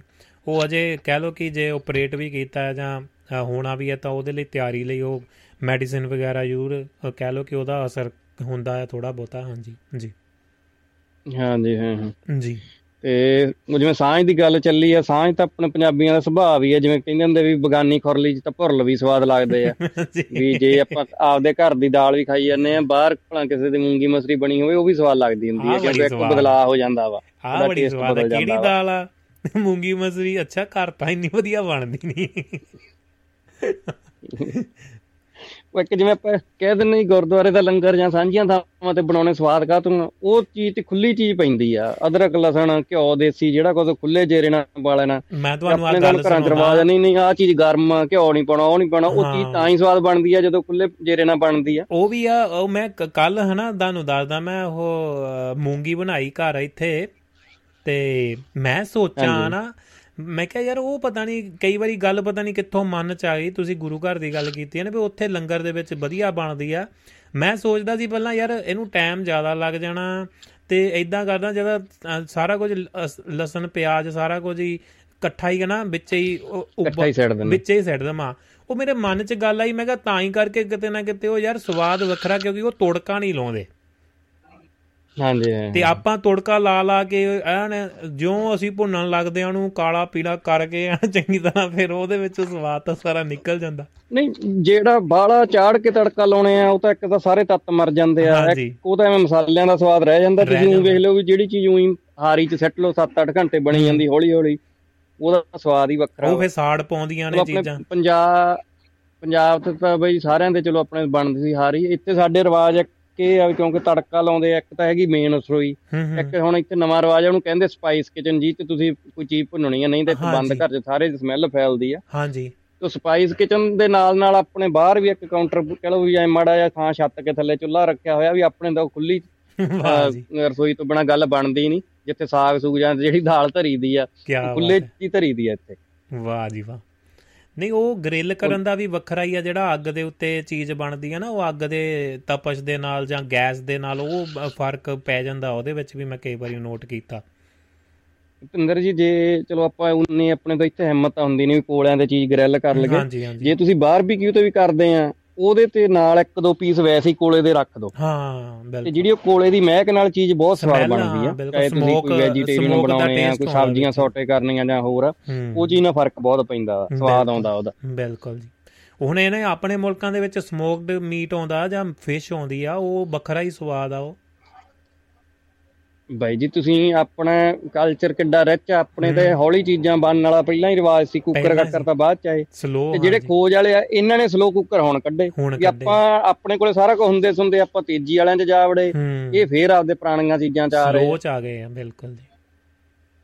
ਮੇਰੇ ਦੋਸਤ ਆ ਜੀ ਉੱਥੇ ਤਲਵੰਡੀ ਭਾਈ ਕੋਲੇ ਉਹ ਸਾਰਾ ਪਰਿਵਾਰ ਬਹੁਤ ਮਿਹਨਤੀ ਤੇ ਬਹੁਤ ਚੀਜ਼ਾਂ ਆਰਗੈਨਿਕ ਕਰਦਾ ਤੇ ਉਹਨਾਂ ਨੇ ਤਕਰੀਬਨ ਹੁਣ ਉਹਨਾਂ ਦੇ ਘਰ ਹਰ ਚੀਜ਼ ਮਿੱਟੀ ਦੇ ਭਾਂਡੇ 'ਚ ਬਣਦੀ ਆ। ਹੂੰ ਹੂੰ। ਈਵਨ ਚੌਲ ਦਾਲ ਪਾਣੀ ਜੋ ਵੀ ਬਣਨਾ ਤੇ। ਜੇ ਤੁਸੀਂ ਲਓ ਇੱਥੇ ਵੀ ਅਸੀਂ ਸਰਬ ਲੋ ਦੇ ਭਾਂਡੇ 'ਚ ਕਈ ਵਾਰ ਕਾਲੀ ਦਾਲ ਬਣਾਉਣੇ ਆ। ਜੀ। ਉਹ ਚੀਜ਼ ਦਾ ਸਵਾਦ ਹੀ ਵੱਖਰਾ। ਮੇਰੇ ਨਾਲ। ਸਟੂਡੈਂਟ ਕੰਮ ਕਰਨਗੇ ਕਈ ਵਾਰ ਕਹਿਣਗੇ ਸਪੈਸ਼ਲ ਵੀ ਨਹੀਂ ਯਾਰ ਅੱਜ ਮਾਤਾ ਨੂੰ ਕਹਿ ਮੰਮੀ ਨੂੰ ਵੀ ਸਾਨੂੰ ਕਾਲੀ ਦਾਲ ਬਣਾ ਕੇ ਦੇ। ਫਿਰ ਉਹ ਸਪੈਸ਼ਲ ਕੱਲੀ ਦਾਲ ਖਾਣੀ ਆਉਂਦੇ ਉਹ ਕਹਿੰਦੇ ਬਾਕੀ ਚੀਜ਼ਾਂ ਤਾਂ ਹੀ ਬਾਹਰ ਹੀ ਖਾਈ ਜਾਂਦੇ ਰਹਿੰਦੇ ਜਾਂ ਹੋਰ। ਹੂੰ, ਵੀ ਆਹ ਸਵਾਦ ਨਹੀਂ ਸਾਨੂੰ ਬਾਹਰ ਮਿਲਦਾ। ਬਿਲਕੁਲ ਜੀ। ਤੇ ਬਾਕੀ ਕੋਸ਼ਿਸ਼ ਇਹ ਆ ਵੀ ਤੁਹਾਨੂੰ ਥੋੜਾ ਜਿਹਾ ਕੁਕਿੰਗ ਦਾ ਸ਼ੌਂਕ ਚਾਹੀਦਾ ਇੱਕ ਤਾਂ ਤੁਹਾਡੇ ਪਰਿਵਾਰ 'ਚ ਔਰਤਾਂ ਦੀ ਹੈਲਪ ਹੋ ਜਾਂਦੀ ਆ ਫਿਰ। ਤੁਸੀਂ ਆਪਦੇ ਸਵਾਦ ਨਾਲ ਹਿਸਾਬ ਨਾਲ ਕੋਈ ਚੀਜ਼ ਬਣਾ ਸਕਦੇ ਆ। ਕੋਈ ਆ ਗਿਆ ਨਾਲ ਤਾਂ ਬੋਝ ਬਰਾਬਰ ਵੰਡਿਆ ਜਾਂਦਾ ਵਾ। ਹੂੰ। ਤੇ ਮੈਨੂੰ ਤਾਂ ਆਪ ਕੁਕਿੰਗ ਕਰਨ ਦਾ ਤੁਹਾਡੇ ਵਾਂਗੂ ਬਹੁਤ ਸ਼ੌਂਕ ਆ ਬਹੁਤ ਚੀਜ਼ਾਂ ਆਪ ਬਣਾ ਲਈਦੀਆਂ। ਕਈ ਤਾਂ ਰੈਸਟੋਰੈਂਟ ਤੋਂ ਵਧੀਆ ਚੀਜ਼ਾਂ ਬਣ ਜਾਂਦੀਆਂ ਜੀ। ਨਾਲੇ ਉਹ ਟੇਸਟ ਚੇਂਜ ਹੁੰਦਾ ਰਹਿੰਦਾ ਨਹੀਂ ਤਾਂ ਫਿਰ ਕਹਿਣਾ ਇਹ ਕੀ ਬਣਾਈਏ ਉਹ ਫਿਰ ਘਰ ਦੇ ਵਿੱਚ ਇਹੀ ਤਾਂ ਸਵੇਰੇ ਉੱਠਣਾ ਅ, ਜਿਹੜੀਆਂ ਘਰ ਦੀਆਂ ਵੂਮਨਸ ਨੇ ਘਰ ਦੇ ਅ, ਮਾਤਾ ਜਾਂ ਭੈਣ ਜਾਂ ਭਾਬੀ ਜਾਂ ਉਹਨਾਂ ਨੂੰ ਇਹ ਹੁੰਦਾ ਭਈ ਕੀ ਬਣਾਈਏ ਅੱਜ? ਪਹਿਲਾ ਸਵਾਲ ਉੱਠਦੇ। ਗੁੱਡ ਮਾਰਨਿੰਗ ਹੁਣੀ ਕੁਝ ਨਹੀਂ ਬਣਾਉਣਾ ਕੀ ਬਣਾਈਏ ਅੱਜ ਕੀ ਖਾਣਾ? ਬਿਲਕੁਲ। ਇੱਕ ਤੁਸੀਂ ਗੱਲ ਚੱਲਦੇ ਸੀ ਅੱਗੇ ਆਪਣੇ ਚਲੋ ਅੰਗਰੇਜ਼ੀ ਸੀਟਾਂ ਨਹੀਂ ਸੀ ਪੁਰਾਣੇ ਸਾਰਿਆਂ ਦੇ ਟਾਇਲਟਾਂ ਦੂਜੀਆਂ ਸੀ। ਉਹ ਚੀਜ਼ ਦਾ ਜੇ ਆਪਾਂ ਸਾਇੰਟੀਫਿਕ ਕਾਰਨ ਵੇਖੀਏ ਜਾਂ ਆਯੁਰਵੈਦਿਕ ਜਾਂ ਯੋਗ। ਦੇ ਹਿਸਾਬ ਨਾਲ ਵੇਖੀਏ ਤਾਂ ਬਹੁਤ ਵਧੀਆ ਚੀਜ਼ ਹੈ ਜੇ ਤੁਸੀਂ ਅੱਜ ਪੈਰਾਂ ਭਰ ਬਹਿ ਕੇ ਕਰਦੇ ਆ। ਬਿਲਕੁਲ ਜੀ। ਪੋਜੀਸ਼ਨ ਸੀ। ਉਹ ਇਸ ਵਾਰੀ ਅਸੀਂ ਬਾਹਰ ਗਏ ਘੁੰਮਣ ਫਿਰਨ ਤੇ ਉੱਥੇ ਜੰਗਲ 'ਚ ਹੀ ਰਹੇ ਤੇ ਉੱਥੇ ਜਿਹੜੇ ਹੁਣ ਨਵੇਂ ਜਵਾਕ ਇੱਧਰਲੇ ਜਾਂ ਹੁਣ ਕਈਆਂ ਨੂੰ ਥੱਲੇ ਪੈਰੀਂ ਭਰ ਬੈਠਣਾ ਨਾ ਆਵੇ ਉਹ ਕਹਿੰਦੇ ਵੀ ਸਾਨੂੰ ਬਾਕੀ ਤਾਂ ਠੀਕ ਆ ਬਹੁਤ ਫਸ ਗਏ ਫੇਰ ਉਹ ਟੈਂਪਰੇਰੀ ਉਹਨਾਂ ਨੂੰ ਕੁਰਸੀ ਵੱਢ ਕੇ ਦਿੱਤੀ ਵੀ ਭਾਈ ਤੁਸੀਂ ਹੁਣ ਇਸ ਤਰ੍ਹਾਂ ਹੀ ਪਰਦਾ ਜਾ ਕਰਕੇ ਬਹਿ ਜਾਓ ਜਾਂ ਹੋਰ ਹੁਣ ਅਸੀਂ ਤਾਂ ਪਿੰਡਾਂ ਪੁੰਡਾਂ ਵਾਲੇ ਆਪਾਂ ਗਿੱਜੇ ਆਪਾਂ ਤਾਂ ਉਵੇਂ ਹੀ ਜਾ ਆਉਣੇ ਬਾਹਰ ਅੰਦਰ ਜੰਗਲ ਪਾਣੀ ਜਿਵੇਂ ਚਾਹੀਦਾ। ਹੂੰ ਉਹ ਇੱਥੋਂ ਵਾਲਿਆਂ ਨੇ ਜੇ ਚੰਬਾ ਜਾ ਜਾਂ ਉਹਨਾਂ ਨੂੰ ਬੈਠਣਾ ਨਹੀਂ ਆਉਂਦਾ ਜਾਂ ਇੰਨਾ ਪੈਰ ਚਿਰ ਪੈਰੀਂ ਭਾਰ ਨਹੀਂ ਬਹਿ ਸਕਦੇ। ਜੀ। ਪਰ ਉਹ ਆਪਣੇ ਯੋਗ ਜਾਂ। ਅਜਰਵੇ ਦੇ ਹਿਸਾਬ ਨਾਲ ਆਪਣੇ ਟਾਇਲਟ ਇੱਕ ਤੁਸੀਂ ਹੋਰ ਵੇਖੋ ਜਿਹੜੇ ਹੁਣ ਇੱਥੇ ਚਾਈਨੀਜ਼ ਪਰਿਵਾਰ ਆ ਜਾਂ ਫਿਲੀਪੀਨ ਵਾਲੇ ਆ ਉਹਨਾਂ ਦੇ ਘਰਾਂ 'ਚ ਇੱਥੇ ਵੀ ਵਿਦੇਸ਼ 'ਚ ਅੰਗਰੇਜ਼ੀ ਸੀਟ ਦੇ ਨਾਲ ਨਾਲ ਪੁਰਾਣੀਆਂ ਆਪਣੀਆਂ ਬੈਠਣ ਵਾਲੀਆਂ ਸੀਟਾਂ ਲਵਾਈਆਂ ਹੋਈਆਂ। ਕਹਿੰਦੇ। ਸਾਡੇ ਬਜ਼ੁਰਗ ਹਜੇ ਵੀ ਉਹ ਚੀਜ਼ਾਂ ਵਰਤਦੇ ਆ। ਹੂੰ। ਜੀ। ਬਿਲਕੁਲ। ਉਹ ਜਿਹੜੀਆਂ ਚੀਜ਼ਾਂ ਆਪਣੇ ਵਿਰਸੇ ਸੀ ਪ੍ਰਾਤਨ ਸੀ ਹੌਲੀ ਹੌਲੀ ਉਧਰ ਨਹੀਂ ਥੋੜਾ ਜਿਹਾ ਮੁੜਨਾ ਪੈਣਾ ਤੇ ਨਹੀਂ ਤਾਂ ਜਿਹੜੇ ਆ ਪੈਕਿੰਗ ਵਾਲੇ ਫੂਡ ਆ ਜਾਂ ਜਿਹੜੀ ਇਨਸਟੈਂਟ ਚੀਜ਼ ਕੋਈ ਵੀ ਆ ਇਹ। ਮਾੜੀ ਮਾੜੀ ਆ। ਮਾੜੀ ਹੈ ਜੀ ਬਿਲਕੁਲ ਜੀ। ਪਰ ਆਪਾਂ ਲੱਖ ਪ੍ਰਜ਼ਰਵ ਪਾਏ ਹੁਣ ਉਹ ਚੰਗੇ ਆ ਮਾੜੇ ਆ ਤੁਸੀਂ ਇਹ ਦੇਖੋ ਵੀ ਬਾਹਰ ਆਪਾਂ ਕੋਈ ਚੀਜ਼ ਛੱਡ ਦਈਏ ਦੁੱਧ ਹੀ ਜਿਹੜਾ ਅਸਲੀ ਦੁੱਧ ਆ ਉਹ ਜੇ ਮਾੜਾ ਜਿਹਾ ਗਰਮੀ ਹੋ ਜੇ 3-4 ਘੰਟੇ 'ਚ ਖਰਾਬ ਹੋ ਜਾਂਦਾ। ਫਟ ਜਾਂਦਾ ਇੱਥੇ ਉਹ 10 ਖਰਾਬ। ਹੁੰਦਾ। ਫਿਰ ਨਹੀਂ, ਤੁਸੀਂ ਇੱਥੇ ਹੁਣ- ਸਾਰਿਆਂ ਤੋਂ ਭੈੜੀ ਛੇਤੀ ਜਿਹੜਾ ਮਾਸ ਗਲਦਾ ਤੁਸੀਂ ਇਹ ਵੇਖ ਲਓ ਇਹ ਡੱਬਿਆ ਪਿਆ ਜਮਾ ਐ ਲੱਗਦਾ ਜਿਵੇਂ ਫਰੈਸ਼ ਕੱਲ ਹੀ ਬਣਾਇਆ ਹੁੰਦਾ। ਡਾਕਟਰ ਕੋਈ। ਚੀਜ਼ ਤਾਂ ਪਾਉਂਦੇ ਉਹਨੂੰ ਪ੍ਰਜ਼ਰਵ ਕਰਨ। ਤੇ ਇੱਥੇ ਤਾਂ ਹੁਣ ਕੰਪਨੀਆਂ ਦੀ ਦੌੜ ਲੱਗੀ ਹੋਈ ਆ। ਵੱਧ ਤੋਂ ਵੱਧ ਉਹਦੀਆਂ ਜਿੱਦਾਂ ਹੁਣ ਫੂਡ ਮਤਲਬ ਕਿ ਸਿੱਟਣਾ ਪੈਂਦਾ ਆ ਉਹਦੀ ਡੇਟ ਕਿਵੇਂ ਵਧਾਈ ਜਾਵੇ ਉਹਦੇ ਵਿੱਚ ਹੋਰ ਵੀ ਜਿੱਦਾਂ ਉਹ ਹੁਣ E10 ਹੋ ਗਿਆ E8 ਹੋ ਗਿਆ E203 ਹੋ ਗਿਆ। ਉਹ ਕਦੀ ਅਸੀਂ ਸੋਚਿਆ ਨਹੀਂ ਇਹ ਕੋਡ ਹੈ ਕੀ ਨੇ ਕਦੀ ਸਰਚ ਕਰੋ ਜਾਂ ਕਿੱਦਾਂ ਆ। ਕਈ ਤਾਂ ਇੱਥੇ ਬੱਚੇ ਇਹ ਵੀ ਦੇਖੇ ਗਏ ਨੇ ਜਾਂ ਲੋਕਾਂ ਦੇ ਵਿੱਚ ਇਹ ਵੀ ਪਾਇਆ ਗਿਆ ਕਿ ਜਿਹੜੇ ਪੈਕ ਫੂਡ ਆਉਂਦਾ ਨਾ ਬਣਿਆ ਬਣਾਇਆ ਜਾਂ ਕੋਈ ਵੀ ਪੈਕਿੰਗ ਦੇ ਵਿੱਚ ਆਉਂਦਾ ਤਾਂ ਉਹਦੇ ਵਿੱਚ ਜਿਹੜੀ ਵੀ ਗੈਸ ਵਗੈਰਾ ਵਰਤੀ ਜਾਂਦੀ ਉਹਦੇ ਤੋਂ ਵੀ ਅਲਰਜੀ ਵਗੈਰਾ ਆ ਜਾਂ ਉਹ ਮਤਲਬ ਕਿ ਖਾ ਨਹੀਂ ਸਤਕ- ਸਕਦੇ ਸਟਾਮਿਕ ਉਹਨਾਂ ਦਾ ਜਿਹੜਾ ਕਿ ਅ, ਮਤਲਬ ਕਿ ਉਹਨਾਂ ਨੂੰ ਹੈਂਡਲ ਨਹੀਂ ਕਰਦਾ। ਉਹ ਪ੍ਰੋਬਲਮ ਵੀ ਆ, ਬਹੁਤ ਸਾਰੀ ਬੱਚਿਆਂ ਨੂੰ ਕਈਆਂ ਨੂੰ ਜਾਂ ਅਡਲਟ ਨੂੰ ਵੀ ਇੱਥੇ ਆ ਰਹੀ ਆ ਜਾਂ ਆਈ ਆ। ਜੀ। ਨਹੀਂ ਆਪਾਂ ਤਾਂ ਸਾਫ਼ ਜਿਹਾ ਵੇਖ ਲਓ ਜੀ ਜਿਹੜੀ ਚੀਜ਼ ਕੁਦਰਤੀ ਆਪਾਂ ਬਣਾਉਣੇ ਆ ਉਹ ਕਿੰਨੀ ਛੇਤੀ ਖਰਾਬ ਹੁੰਦੀ ਆ ਤੇ। ਡੱਬਿਆਂ ਵਾਲਾ ਫੂਡ ਖਰਾਬ ਨਹੀਂ ਹੁੰਦਾ। ਹੁਣ ਇੱਕ ਤੁਸੀਂ ਹੋਰ ਤਜਰਬਾ ਕਰ ਲਿਓ। ਹੂੰ, ਮੈਕਡੋਨਲਡ ਦੀਆਂ ਫਰਾਈਆਂ ਲੈ ਲਓ ਵੈਸੇ ਹੀ ਘਰੇ ਕੋਈ ਬੱਚਾ ਤਜਰਬਾ ਕਰ ਲਵੇ ਉਹਨੂੰ ਤੁਸੀਂ ਅੱਜ ਰੱਖ ਲਿਓ ਤੇ ਮਹੀਨੇ ਬਾਅਦ ਲਿਓ ਕੋਈ ਉਹਦੇ ਚ ਸੁੰਡ ਨਹੀਂ ਚੱਲਦੇ ਕੋਈ ਉਹ ਚੋਂ ਮੁਸ਼ਕ ਨਹੀਂ ਹੋਵੇ ਕੋਈ ਕੁਛ ਨਹੀਂ। ਮੈਨੂੰ ਕੀ ਪਤਾ ਲੱਗਦਾ ਨੇ ਇੱਥੇ ਕੰਮ ਤੇ ਕਿਨੇ ਸੱਟੀਆਂ ਪਈਆਂ ਤੇ ਉਹਨਾਂ ਨੂੰ ਕਾਵਾਂ ਨਹੀਂ ਖਾਦਾ ਉਹ ਮਹੀਨੇ ਬਾਅਦ ਉਵੇਂ ਹੀ ਪਈਆਂ ਸੀ। ਮੈਂ ਚੱਕ ਕੇ ਸਮੈਲ ਵੀ ਕੀਤੀ ਮੈਂ ਕੋਈ ਫ਼ਰਕ ਨਹੀਂਗਾ ਜਾਂ ਹੋਰ। ਤੇ ਵੇਖ ਲਓ ਵੀ ਉਹ ਮਹੀਨੇ ਬਾਅਦ ਵੀ ਕਦੇ ਉਹ ਖਰਾਬ ਨਹੀਂ ਹੋਈ। ਉਹ ਨਹੀਂ ਜਾਨਵਰ ਆਪਣੇ ਨਾਲੋਂ ਜ਼ਿਆਦਾ ਪਾਰਖੂ ਆ ਉਹਨਾਂ ਨੂੰ ਤਾਂ ਪਹਿਲ ਪਹਿਲੇ ਸਮਿਆਂ ਦੇ ਵਿੱਚ ਉਹ ਜੇ ਕੋਈ ਖਾਣਾ ਪੀਣਾ ਹੁੰਦਾ ਸੀ ਤਾਂ ਪਹਿਲਾਂ ਜਾਨਵਰ ਨੂੰ ਸੁੰਘਾਉਂਦੇ ਹੁੰਦੇ ਸੀ ਜਾਂ ਉਹਦੇ ਮੂਹਰੇ ਰੱਖਦੇ ਹੁੰਦੇ ਸੀ ਉਹ ਜੇ ਖਾਂਦਾ ਤਾਂ ਫਿਰ ਖਾਂਦੇ ਸੀ। ਅੱਗੇ ਰਾਜੇ ਮਹਾਰਾਜੇ ਕੀ ਕਰਦੇ ਸੀ। ਉਹਨਾਂ ਨੂੰ ਐਂਦੇ ਜੇ ਕੋਈ ਜ਼ਹਿਰ ਵਾਲੀ ਚੀਜ਼ ਆ ਪਹਿਲਾਂ ਕਾਵਾਂ ਨੂੰ ਜਾਂ ਚਕੋਰ ਨੂੰ ਪਾਉਂਦੇ ਹੁੰਦੇ ਸੀ। ਬਿਲਕੁਲ ਜੀ। ਤੇ ਕਾਂ ਬਹੁਤ ਸਿਆਣਾ ਜਾਨਵਰ ਆ। ਤੇ ਛੇਤੀ ਕਿਤੇ ਤਾਂ ਜ਼ਹਿਰ ਵਾਲੀ ਚੀਜ਼ ਖਾਂਦਾ ਹੀ ਨਹੀਂ ਸੀ। ਜੇ ਖਾਂਦਾ ਸੀ ਤੇ ਤੁਰੰਤ ਪਤਾ ਲੱਗ ਜਾਂਦਾ ਸੀਗਾ ਵੀ। ਭਾਈ ਇਹ ਕੋਈ ਜ਼ਹਿਰ ਵਾਲੀ ਚੀਜ਼ ਆ। ਬਿਲਕੁਲ ਜੀ। ਫੋਰੈਸਟ ਦੇ ਵਿੱਚ ਬੇਰੀ ਵਗੈਰਾ ਜਿਹੜੀ ਵਾਈਲਡ ਹੁੰਦੀ ਆ ਉਹਦਾ ਵੀ ਕਹਿ ਸਕਦੇ ਆ ਕਿ ਉਹ ਜਿਹੜੇ ਉੱਥੇ ਵਾਈਲਡ ਐਨੀਮਲ ਖਾਂਦੇ ਨੇ ਉਹਨਾਂ ਨੂੰ ਦੇਖ ਦੇਖ ਕੇ ਫਿਰ ਸ਼ੁਰੂ ਕੀਤਾ ਖਾਣਾ ਵੀ ਇਹ ਖਾ ਸਕਦੇ ਤਾਂ ਅਸੀਂ ਵੀ ਖਾ ਸਕਦੇ। ਪੁਰਾਣੇ ਮਨੁੱਖ ਨੇ ਇਸ ਤਰ੍ਹਾਂ ਹੀ ਖੋਜ ਕੀਤੀ ਹੈ ਵੀ ਜਿਹੜੀ। ਚੀਜ਼ ਨੂੰ ਕੀੜੀਆਂ ਖਾ ਰਹੀਆਂ ਇਹਦਾ ਮਤਲਬ ਠੀਕ ਆ। ਜਾਂ। ਜਿੱਥੋਂ ਘੋੜਾ ਪਾਣੀ ਪੀ ਰਿਹਾ ਇਹਦਾ ਮਤਲਬ ਪਾਣੀ ਸਾਫ਼ ਆ। ਘੋੜਾ। ਕਦੇ ਵੀ ਗੰਦਾ ਪਾਣੀ ਨਹੀਂ ਪੀਂਦਾ। ਬਿਲਕੁਲ। ਵੀ ਕੁਦਰਤ ਨੂੰ ਇਹਨਾਂ ਜਾਨਵਰਾਂ ਨੂੰ ਬਹੁਤ ਜ਼ਿਆਦਾ ਸੋਝੀ ਦਿੱਤੀ ਹੋਈ ਆ। ਬਿਲਕੁਲ ਜੀ ਬਿਲਕੁਲ। ਹਰ ਇਨਸਾਨ ਦੇ ਵਿੱਚ ਕੋਈ ਨਾ ਕੋਈ ਜਾਂ ਹਰ ਜਾਨਵਰ ਦੇ ਵਿੱਚ ਕੋਈ ਨਾ ਕੋਈ ਟੈਲੈਂਟ ਹੈ ਜੀ। ਬਿਲਕੁਲ ਜੀ ਪਾਇਆ ਹੋਇਆ। ਐਵੇਂ ਨਹੀਂ ਇੱਥੇ ਦੁਨੀਆ ਤੇ ਹੈ ਉਹ। ਨਹੀਂ ਜੇ ਆਪਾਂ ਹੁਣ ਭੇਡ ਨੂੰ ਜਮਾਂ ਹੀ ਆਪਾਂ ਕਹਿ ਦਿੰਦੇ ਯਾਰ ਭੇਡ ਆ ਜਾਂ ਇਹ ਜਾਨਵਰ ਆ ਪਰ। ਦੁਨੀਆ ਤੇ ਜੇ ਕਾਫੀ ਦੀ ਖੋਜ ਹੋਈ ਤਾਂ ਉਹ ਭੇਡਾਂ ਕਰਕੇ। ਭੇਡਾਂ ਕਰਕੇ ਬਿਲਕੁਲ ਜੀ ਉਹ ਜਿਹੜੀ ਉਹਨਾਂ ਕੋਈ ਲੈ ਕੇ ਗਿਆ। ਉਹਨਾਂ ਨੇ ਜਦੋਂ ਭੇਡਾਂ ਨੇ ਇਹਨਾਂ ਦੇ ਬੀਨਸ ਖਾਦੇ ਉਹ ਰਾਤ ਨੂੰ ਮਿਆਂਕ ਪਣਾਉਣਾ ਹਟਣ ਜਾਂ ਰੌਲਾ ਪਾਉਣ ਉਹਨੇ ਪਹਿਲਾਂ ਵੇਖਿਆ ਵੀ ਕੋਈ ਭੇੜੀ ਆ ਬਘਿਆੜ ਜਾਂ ਹੋਰ ਨਾ ਹੋਵੇ ਫੇਰ ਹੌਲੀ ਹੌਲੀ ਕਿਸੇ ਨਾਲ ਗੱਲ ਕੀਤੀ ਤੀਜੀ ਚੌਥੀ ਵਾਰੀ ਫੇਰ ਉਹਨਾਂ ਸੇਮ ਗੱਲ ਹੋਈ ਫੇਰ ਪਤਾ ਲੱਗਾ ਵੀ ਇਹਨਾਂ ਨੇ ਆਹ ਬੂਟੀ ਖਾਧੀ ਆ ਉਹਦੇ। ਕਰਕੇ ਆਏ ਹੋਇਆ ਉੱਥੋਂ। ਕਾਫੀ ਦੀ ਖੋਜ ਸ਼ੁਰੂ ਹੋਈ 14ਵੀਂ 15ਵੀਂ ਸਦੀ ਚ ਫੇਰ ਚ। 16ਵੀਂ ਸਦੀ ਚ ਸਾਲੋ ਕਹਿ ਲਓ ਵੀ ਇਹ ਸਾਰੇ ਵਿਸ਼ਵ ਦੇ ਵਿੱਚ ਵੰਡੀ ਗਈ। ਬ੍ਰਿਟੇਨ ਦੇ ਵਿੱਚ ਪਹਿਲਾ ਫਿਰ ਖੁੱਲਿਆ ਇਹ ਕਾਫੀ ਹਾਊਸ। ਬਿਲਕੁਲ ਜੀ। ਬਿਲਕੁਲ ਜੀ। ਕੀ ਬਾਤਾਂ ਜੀ। ਠੀਕ ਹੈ ਭਾਈ ਜੀ। ਥੈਂਕ ਯੂ ਵੀ ਹੋ ਗਿਆ ਧੰਨਵਾਦ ਬਹੁਤ ਬਹੁਤ ਸਾਰਿਆਂ ਦਾ। ਧੰਨਵਾਦ ਜੀ ਤੁਹਾਡਾ ਵੀ. ਤੁਸੀਂ ਭਰਪੂਰ ਵਧੀਆ ਗੱਲਾਂ ਕੀਤੀਆਂ ਨੇ। ਥੈਂਕ ਯੂ ਜਾਣਕਾਰੀ ਤੁਹਾਡੀ ਵੀ ਬੜੀ ਵਧੀਆ ਹੁੰਦੀ ਹੈ ਸਰਾਂ ਸਾਹਿਬ। ਨਹੀਂ ਨਹੀਂ ਤੁਹਾਡੇ ਨਾਲ ਹੀ ਸਾਰਿਆਂ ਦੇ ਧੰਨਵਾਦ ਜੀ। ਥੈਂਕ ਯੂ ਜੀ ਥੈਂਕ ਯੂ ਸਤਿ ਸ਼੍ਰੀ ਅਕਾਲ ਜੀ। ਅ, ਜੀ ਦੋਸਤੋ ਇਹ ਸਨ ਹਰਿੰਦਰ ਸਰਾਂ ਜੀ ਅ, ਕੈਨੇਡਾ ਤੋਂ। ਤੁਸੀਂ ਵੀ ਗੱਲਬਾਤ ਕਰ ਸਕਦੇ ਹੋ ਜੇਕਰ ਆਪਣੇ ਕੋਲ 5-7 ਮਿੰਟ ਦਾ ਸਮਾਂ ਹੋਰ ਬਾਕੀ +358 44976 ਤੇ ਕੁਝ ਬੇਨਤੀਆਂ ਕਰਕੇ ਤੇ ਫਿਰ ਆਗਿਆ ਵੱਲ ਨੂੰ ਵੱਧਦੇ ਆ ਜਿੰਨੇ ਵੀ ਦੋਸਤ ਜੁੜੇ ਨੇ ਦੁਨੀਆ ਦੇ ਕੋਨੇ-ਕੋਨੇ ਦੇ ਵਿੱਚੋਂ ਕੁਝ ਸੁਨੇਹੇ ਜੇਕਰ ਮੈਂ ਦੇਖ ਨਹੀਂ ਪਾ ਰਿਹਾ ਤਾਂ ਮੈਂ ਮਾਫੀ ਚਾਹਾਂਗਾ। ਜਦੋਂ ਵੀ ਮੈਨੂੰ ਦਿਖਾਈ ਦੇਣਗੇ ਮੈਂ ਜ਼ਰੂਰ ਪੜਾਂਗਾ ਤੇ ਜਿਨ- ਅ, ਅਖੀਰਲਾ ਸੁਨੇਹਾ ਹਰਵਿੰਦਰ ਜੋਹਲ ਭੈਣ ਜੀ ਦਾ ਹੈ ਜੀ ਤੇ ਉਸ ਤੋਂ ਬਾਅਦ ਕੋਈ ਸੁਨੇਹਾ ਅਜੇ ਤੱਕ ਮੈਨੂੰ ਦਿਖਾਈ ਨਹੀਂ ਦਿੱਤਾ। ਤੇ ਬਾਕੀ ਜੇਕਰ ਅ, ਕਈ ਵਾਰੀ ਇੰਟਰਨੈਟ ਦੀ ਜਾਂ ਕੁਝ ਲਾਈਵ ਪਰਫਾਰਮੈਂਸ ਦੇ ਵਿੱਚ ਕੁਝ ਚੀਜ਼ਾਂ ਦੀ ਪ੍ਰੋਬਲਮ ਟੈਕਨੀਕਲੀ ਤੌਰ ਤੇ ਹੁੰਦੀ ਹੈ ਤੇ ਉਸ ਕਰਕੇ ਮੈਂ ਮਾਫੀ ਚਾਹਾਂਗਾ। ਤੇ ਜੇਕਰ ਮੈਨੂੰ ਦਿਖ ਗਿਆ ਸੁਨੇਹਾ ਤਾਂ ਜਰੂਰ ਸਾਂਝਾ ਕਰਾਂਗਾ। ਤੇ ਦੋਸਤੋ ਗੱਲਾਂ ਬਾਤਾਂ ਚੱਲ ਰਹੀਆਂ ਨੇ ਇਹ ਸਾਰੀਆਂ ਪਿਛੋਕੜ ਦੀਆਂ ਪਿੰਡਾਂ ਦੀਆਂ ਖਾਣ ਪੀਣ ਦੀਆਂ ਹੋਰ ਸਾਰੀਆਂ ਅ, ਸਾਰਿਆਂ ਦੇ ਦੋਸਤਾਂ ਨੇ ਵੀ ਸਾਂਝ ਪਾਈ ਹੈ। ਥੈਂਕ ਯੂ ਹੈ ਜੀ। ਤੇ ਲਓ ਫਿਰ ਆਪਾਂ ਅ, ਕੁਝ ਜਾਣਕਾਰੀਆਂ ਸਾਂਝੀਆਂ ਕਰਕੇ ਫਿਰ ਆਗਿਆ ਵੱਲ ਨੂੰ ਵੱਧਦੇ ਹਾਂ। ਤੇ ਅ, ਜਿਵੇਂ ਕਿ ਅ, ਤੁਸੀਂ ਦੁਆਬਾ ਰੇਡੀਓ ਨੂੰ ਵੱਖਰੇ ਵੱਖਰੇ ਢੰਗਾਂ ਨਾਲ ਸੁਣਦੇ ਹੋ duabarradio.com ਵੈਬਸਾਈਟ ਦੇ ਉੱਤੇ ਜਾ ਕੇ ਤੁਸੀਂ ਅ, ਜਿਹੜਾ ਲੱਭ ਸਕਦੇ ਹੋ ਦੁਆਬਾ ਰੇਡੀਓ ਨੂੰ ਸੁਣ ਸਕਦੇ ਹੋ ਉੱਥੇ ਵੀ ਜਿਹੜਾ ਪਲੇਅਰ ਲੱਗਿਆ ਹੋਇਆ ਜੀ। ਤੇ ਨਾਲ ਦੀ ਨਾਲ ਤੁਸੀਂ ਦੁਆਬਾ ਰੇਡੀਓ ਦੇ ਜਿੰਨੇ ਵੀ ਅਫੀਸ਼ੀਅਲ ਐਪ ਨੇ ਉਹਨਾਂ ਦੇ ਉੱਤੇ ਜਾ ਕੇ ਸੁਣ ਸਕਦੇ ਹੋ।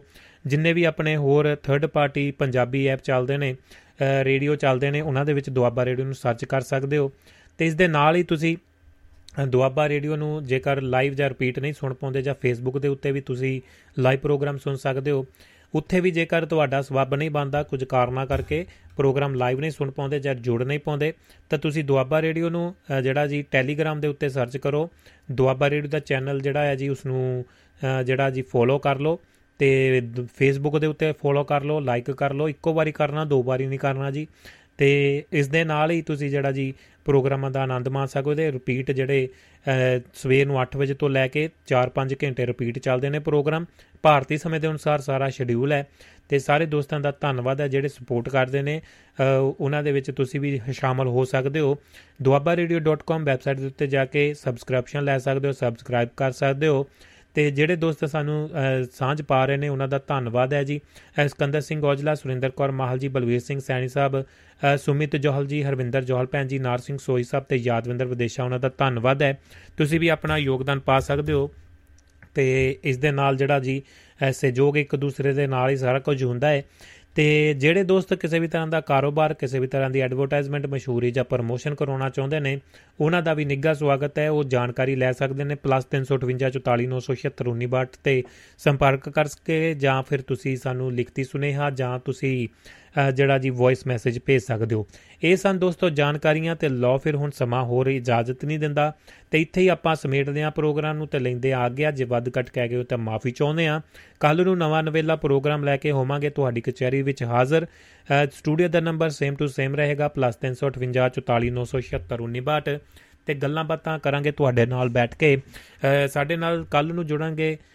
ਸਭ ਤੋਂ ਪਹਿਲਾਂ ਸਾਡੇ ਸੀਨੀਅਰ ਸਤਕਾਰਤ ਸਤਪਾਲ ਸਿੰਘ ਬਰਾੜ ਸਾਹਿਬ ਯੂਐਸਏ ਦੀ ਧਰਤੀ ਤੋਂ ਪੱਖ ਦੇ ਮਸਲਿਆਂ ਦੇ ਉੱਤੇ ਚਰਚਾਵਾਂ ਉਹਨਾਂ ਦੇ ਨਾਲ ਕੁਝ ਕਰਾਂਗੇ। ਮੁੱਦਿਆਂ ਦੇ ਉੱਤੇ ਬਰਾੜ ਸਾਹਿਬ ਦੇ ਨਾਲ ਟੀਮ ਮੈਂਬਰ ਸਹਿਬਾਨ ਤੇ ਉਸ ਤੋਂ ਬਾਅਦ ਜਿੰਨਾ ਵੀ ਸਮਾਂ ਆਪਣੇ ਕੋ ਬਚੇਗਾ, ਉਸ ਦੇ ਵਿੱਚ ਕਿਤਾਬਾਂ ਦੇ ਅੰਗ ਸੰਗ ਦੇ ਵਿੱਚ ਖਲੀਲ ਜਿਬਰਾਨ ਦੀ ਕਲਮ ਦੇ ਖਲੀਲ ਜਿਬਰਾਨ ਦੀ ਜੀਵਨੀ, ਮਿਖਾਇਲ ਨਿਆਮੀ ਦੀ ਕਲਮ ਤੇ ਜੰਗ ਬਹਾਦਰ ਗੋਇਲ ਹੁਣਾਂ ਦਾ ਅਨੁਵਾਦ ਕੀਤੀ ਹੋਈ ਕਿਤਾਬ ਪੰਜਾਬੀ ਦੇ ਵਿੱਚ ਕਰਾਂਗੇ। ਤੁਹਾਡੇ ਨਾਲ ਅਗਲਾ ਲੜੀਵਾਰ ਚੈਪਟਰ ਸਾਂਝਾ।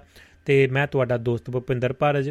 ਦਿਓ ਜੀ ਮੈਨੂੰ ਆਗਿਆ ਤੇ ਤੁਸੀਂ ਇਸ ਗੀਤ ਨੂੰ ਕਰੋ ਇੰਜੋਏ ਤੇ ਸਾਰੇ ਦੋਸਤਾਂ ਦਾ ਧੰਨਵਾਦ ਜਿਨ੍ਹਾਂ ਨੇ ਸੁਣਿਆ, ਜਿਨ੍ਹਾਂ ਨੇ ਲਿਖਤੀ ਸੁਨੇਹੇ ਭੇਜੇ, ਕਾਲ ਕਰਕੇ ਜੁੜੇ ਨਾਲ ਤੇ ਜਿਨ੍ਹਾਂ ਨੇ ਚੁੱਪ ਚਪੀਤੇ ਬੈਠ ਕੇ ਕਿਸੇ ਵੀ ਦੁਨੀਆ ਦੇ ਵਿੱਚ, ਕਿਸੇ ਵੀ ਕੋਨੇ ਦੇ ਵਿੱਚ, ਇਸ ਦੁਨੀਆ ਦੇ ਕਿਸੇ ਵੀ ਕੋਨੇ ਦੇ ਵਿੱਚ ਸੁਣਿਆ ਦੇਸ਼ਾਂ ਵਿਦੇਸ਼ਾਂ ਵਿੱਚ ਸਾਰਿਆਂ ਦੋਸਤਾਂ ਦਾ ਧੰਨਵਾਦ ਤੇ ਕੱਲ ਨੂੰ ਮਿਲਾਂਗੇ। ਸਟੂਡੀਓ ਦਾ ਨੰਬਰ +358 44976 19 ਮੈਨੂੰ ਦਿਓ ਆ ਗਿਆ ਤੇ ਕੱਲ ਨੂੰ ਮਿਲਦੇ ਆਂ ਜੀ। ਸਾਰਿਆਂ ਨੂੰ ਭੁਪਿੰਦਰ ਪਾਰਜ ਵੱਲੋਂ ਪਿਆਰ ਭਰੀ ਤੇ ਨਿੱਗੀ ਸਤਿ ਸ਼੍ਰੀ ਅਕਾਲ ਦੋਸਤੋ।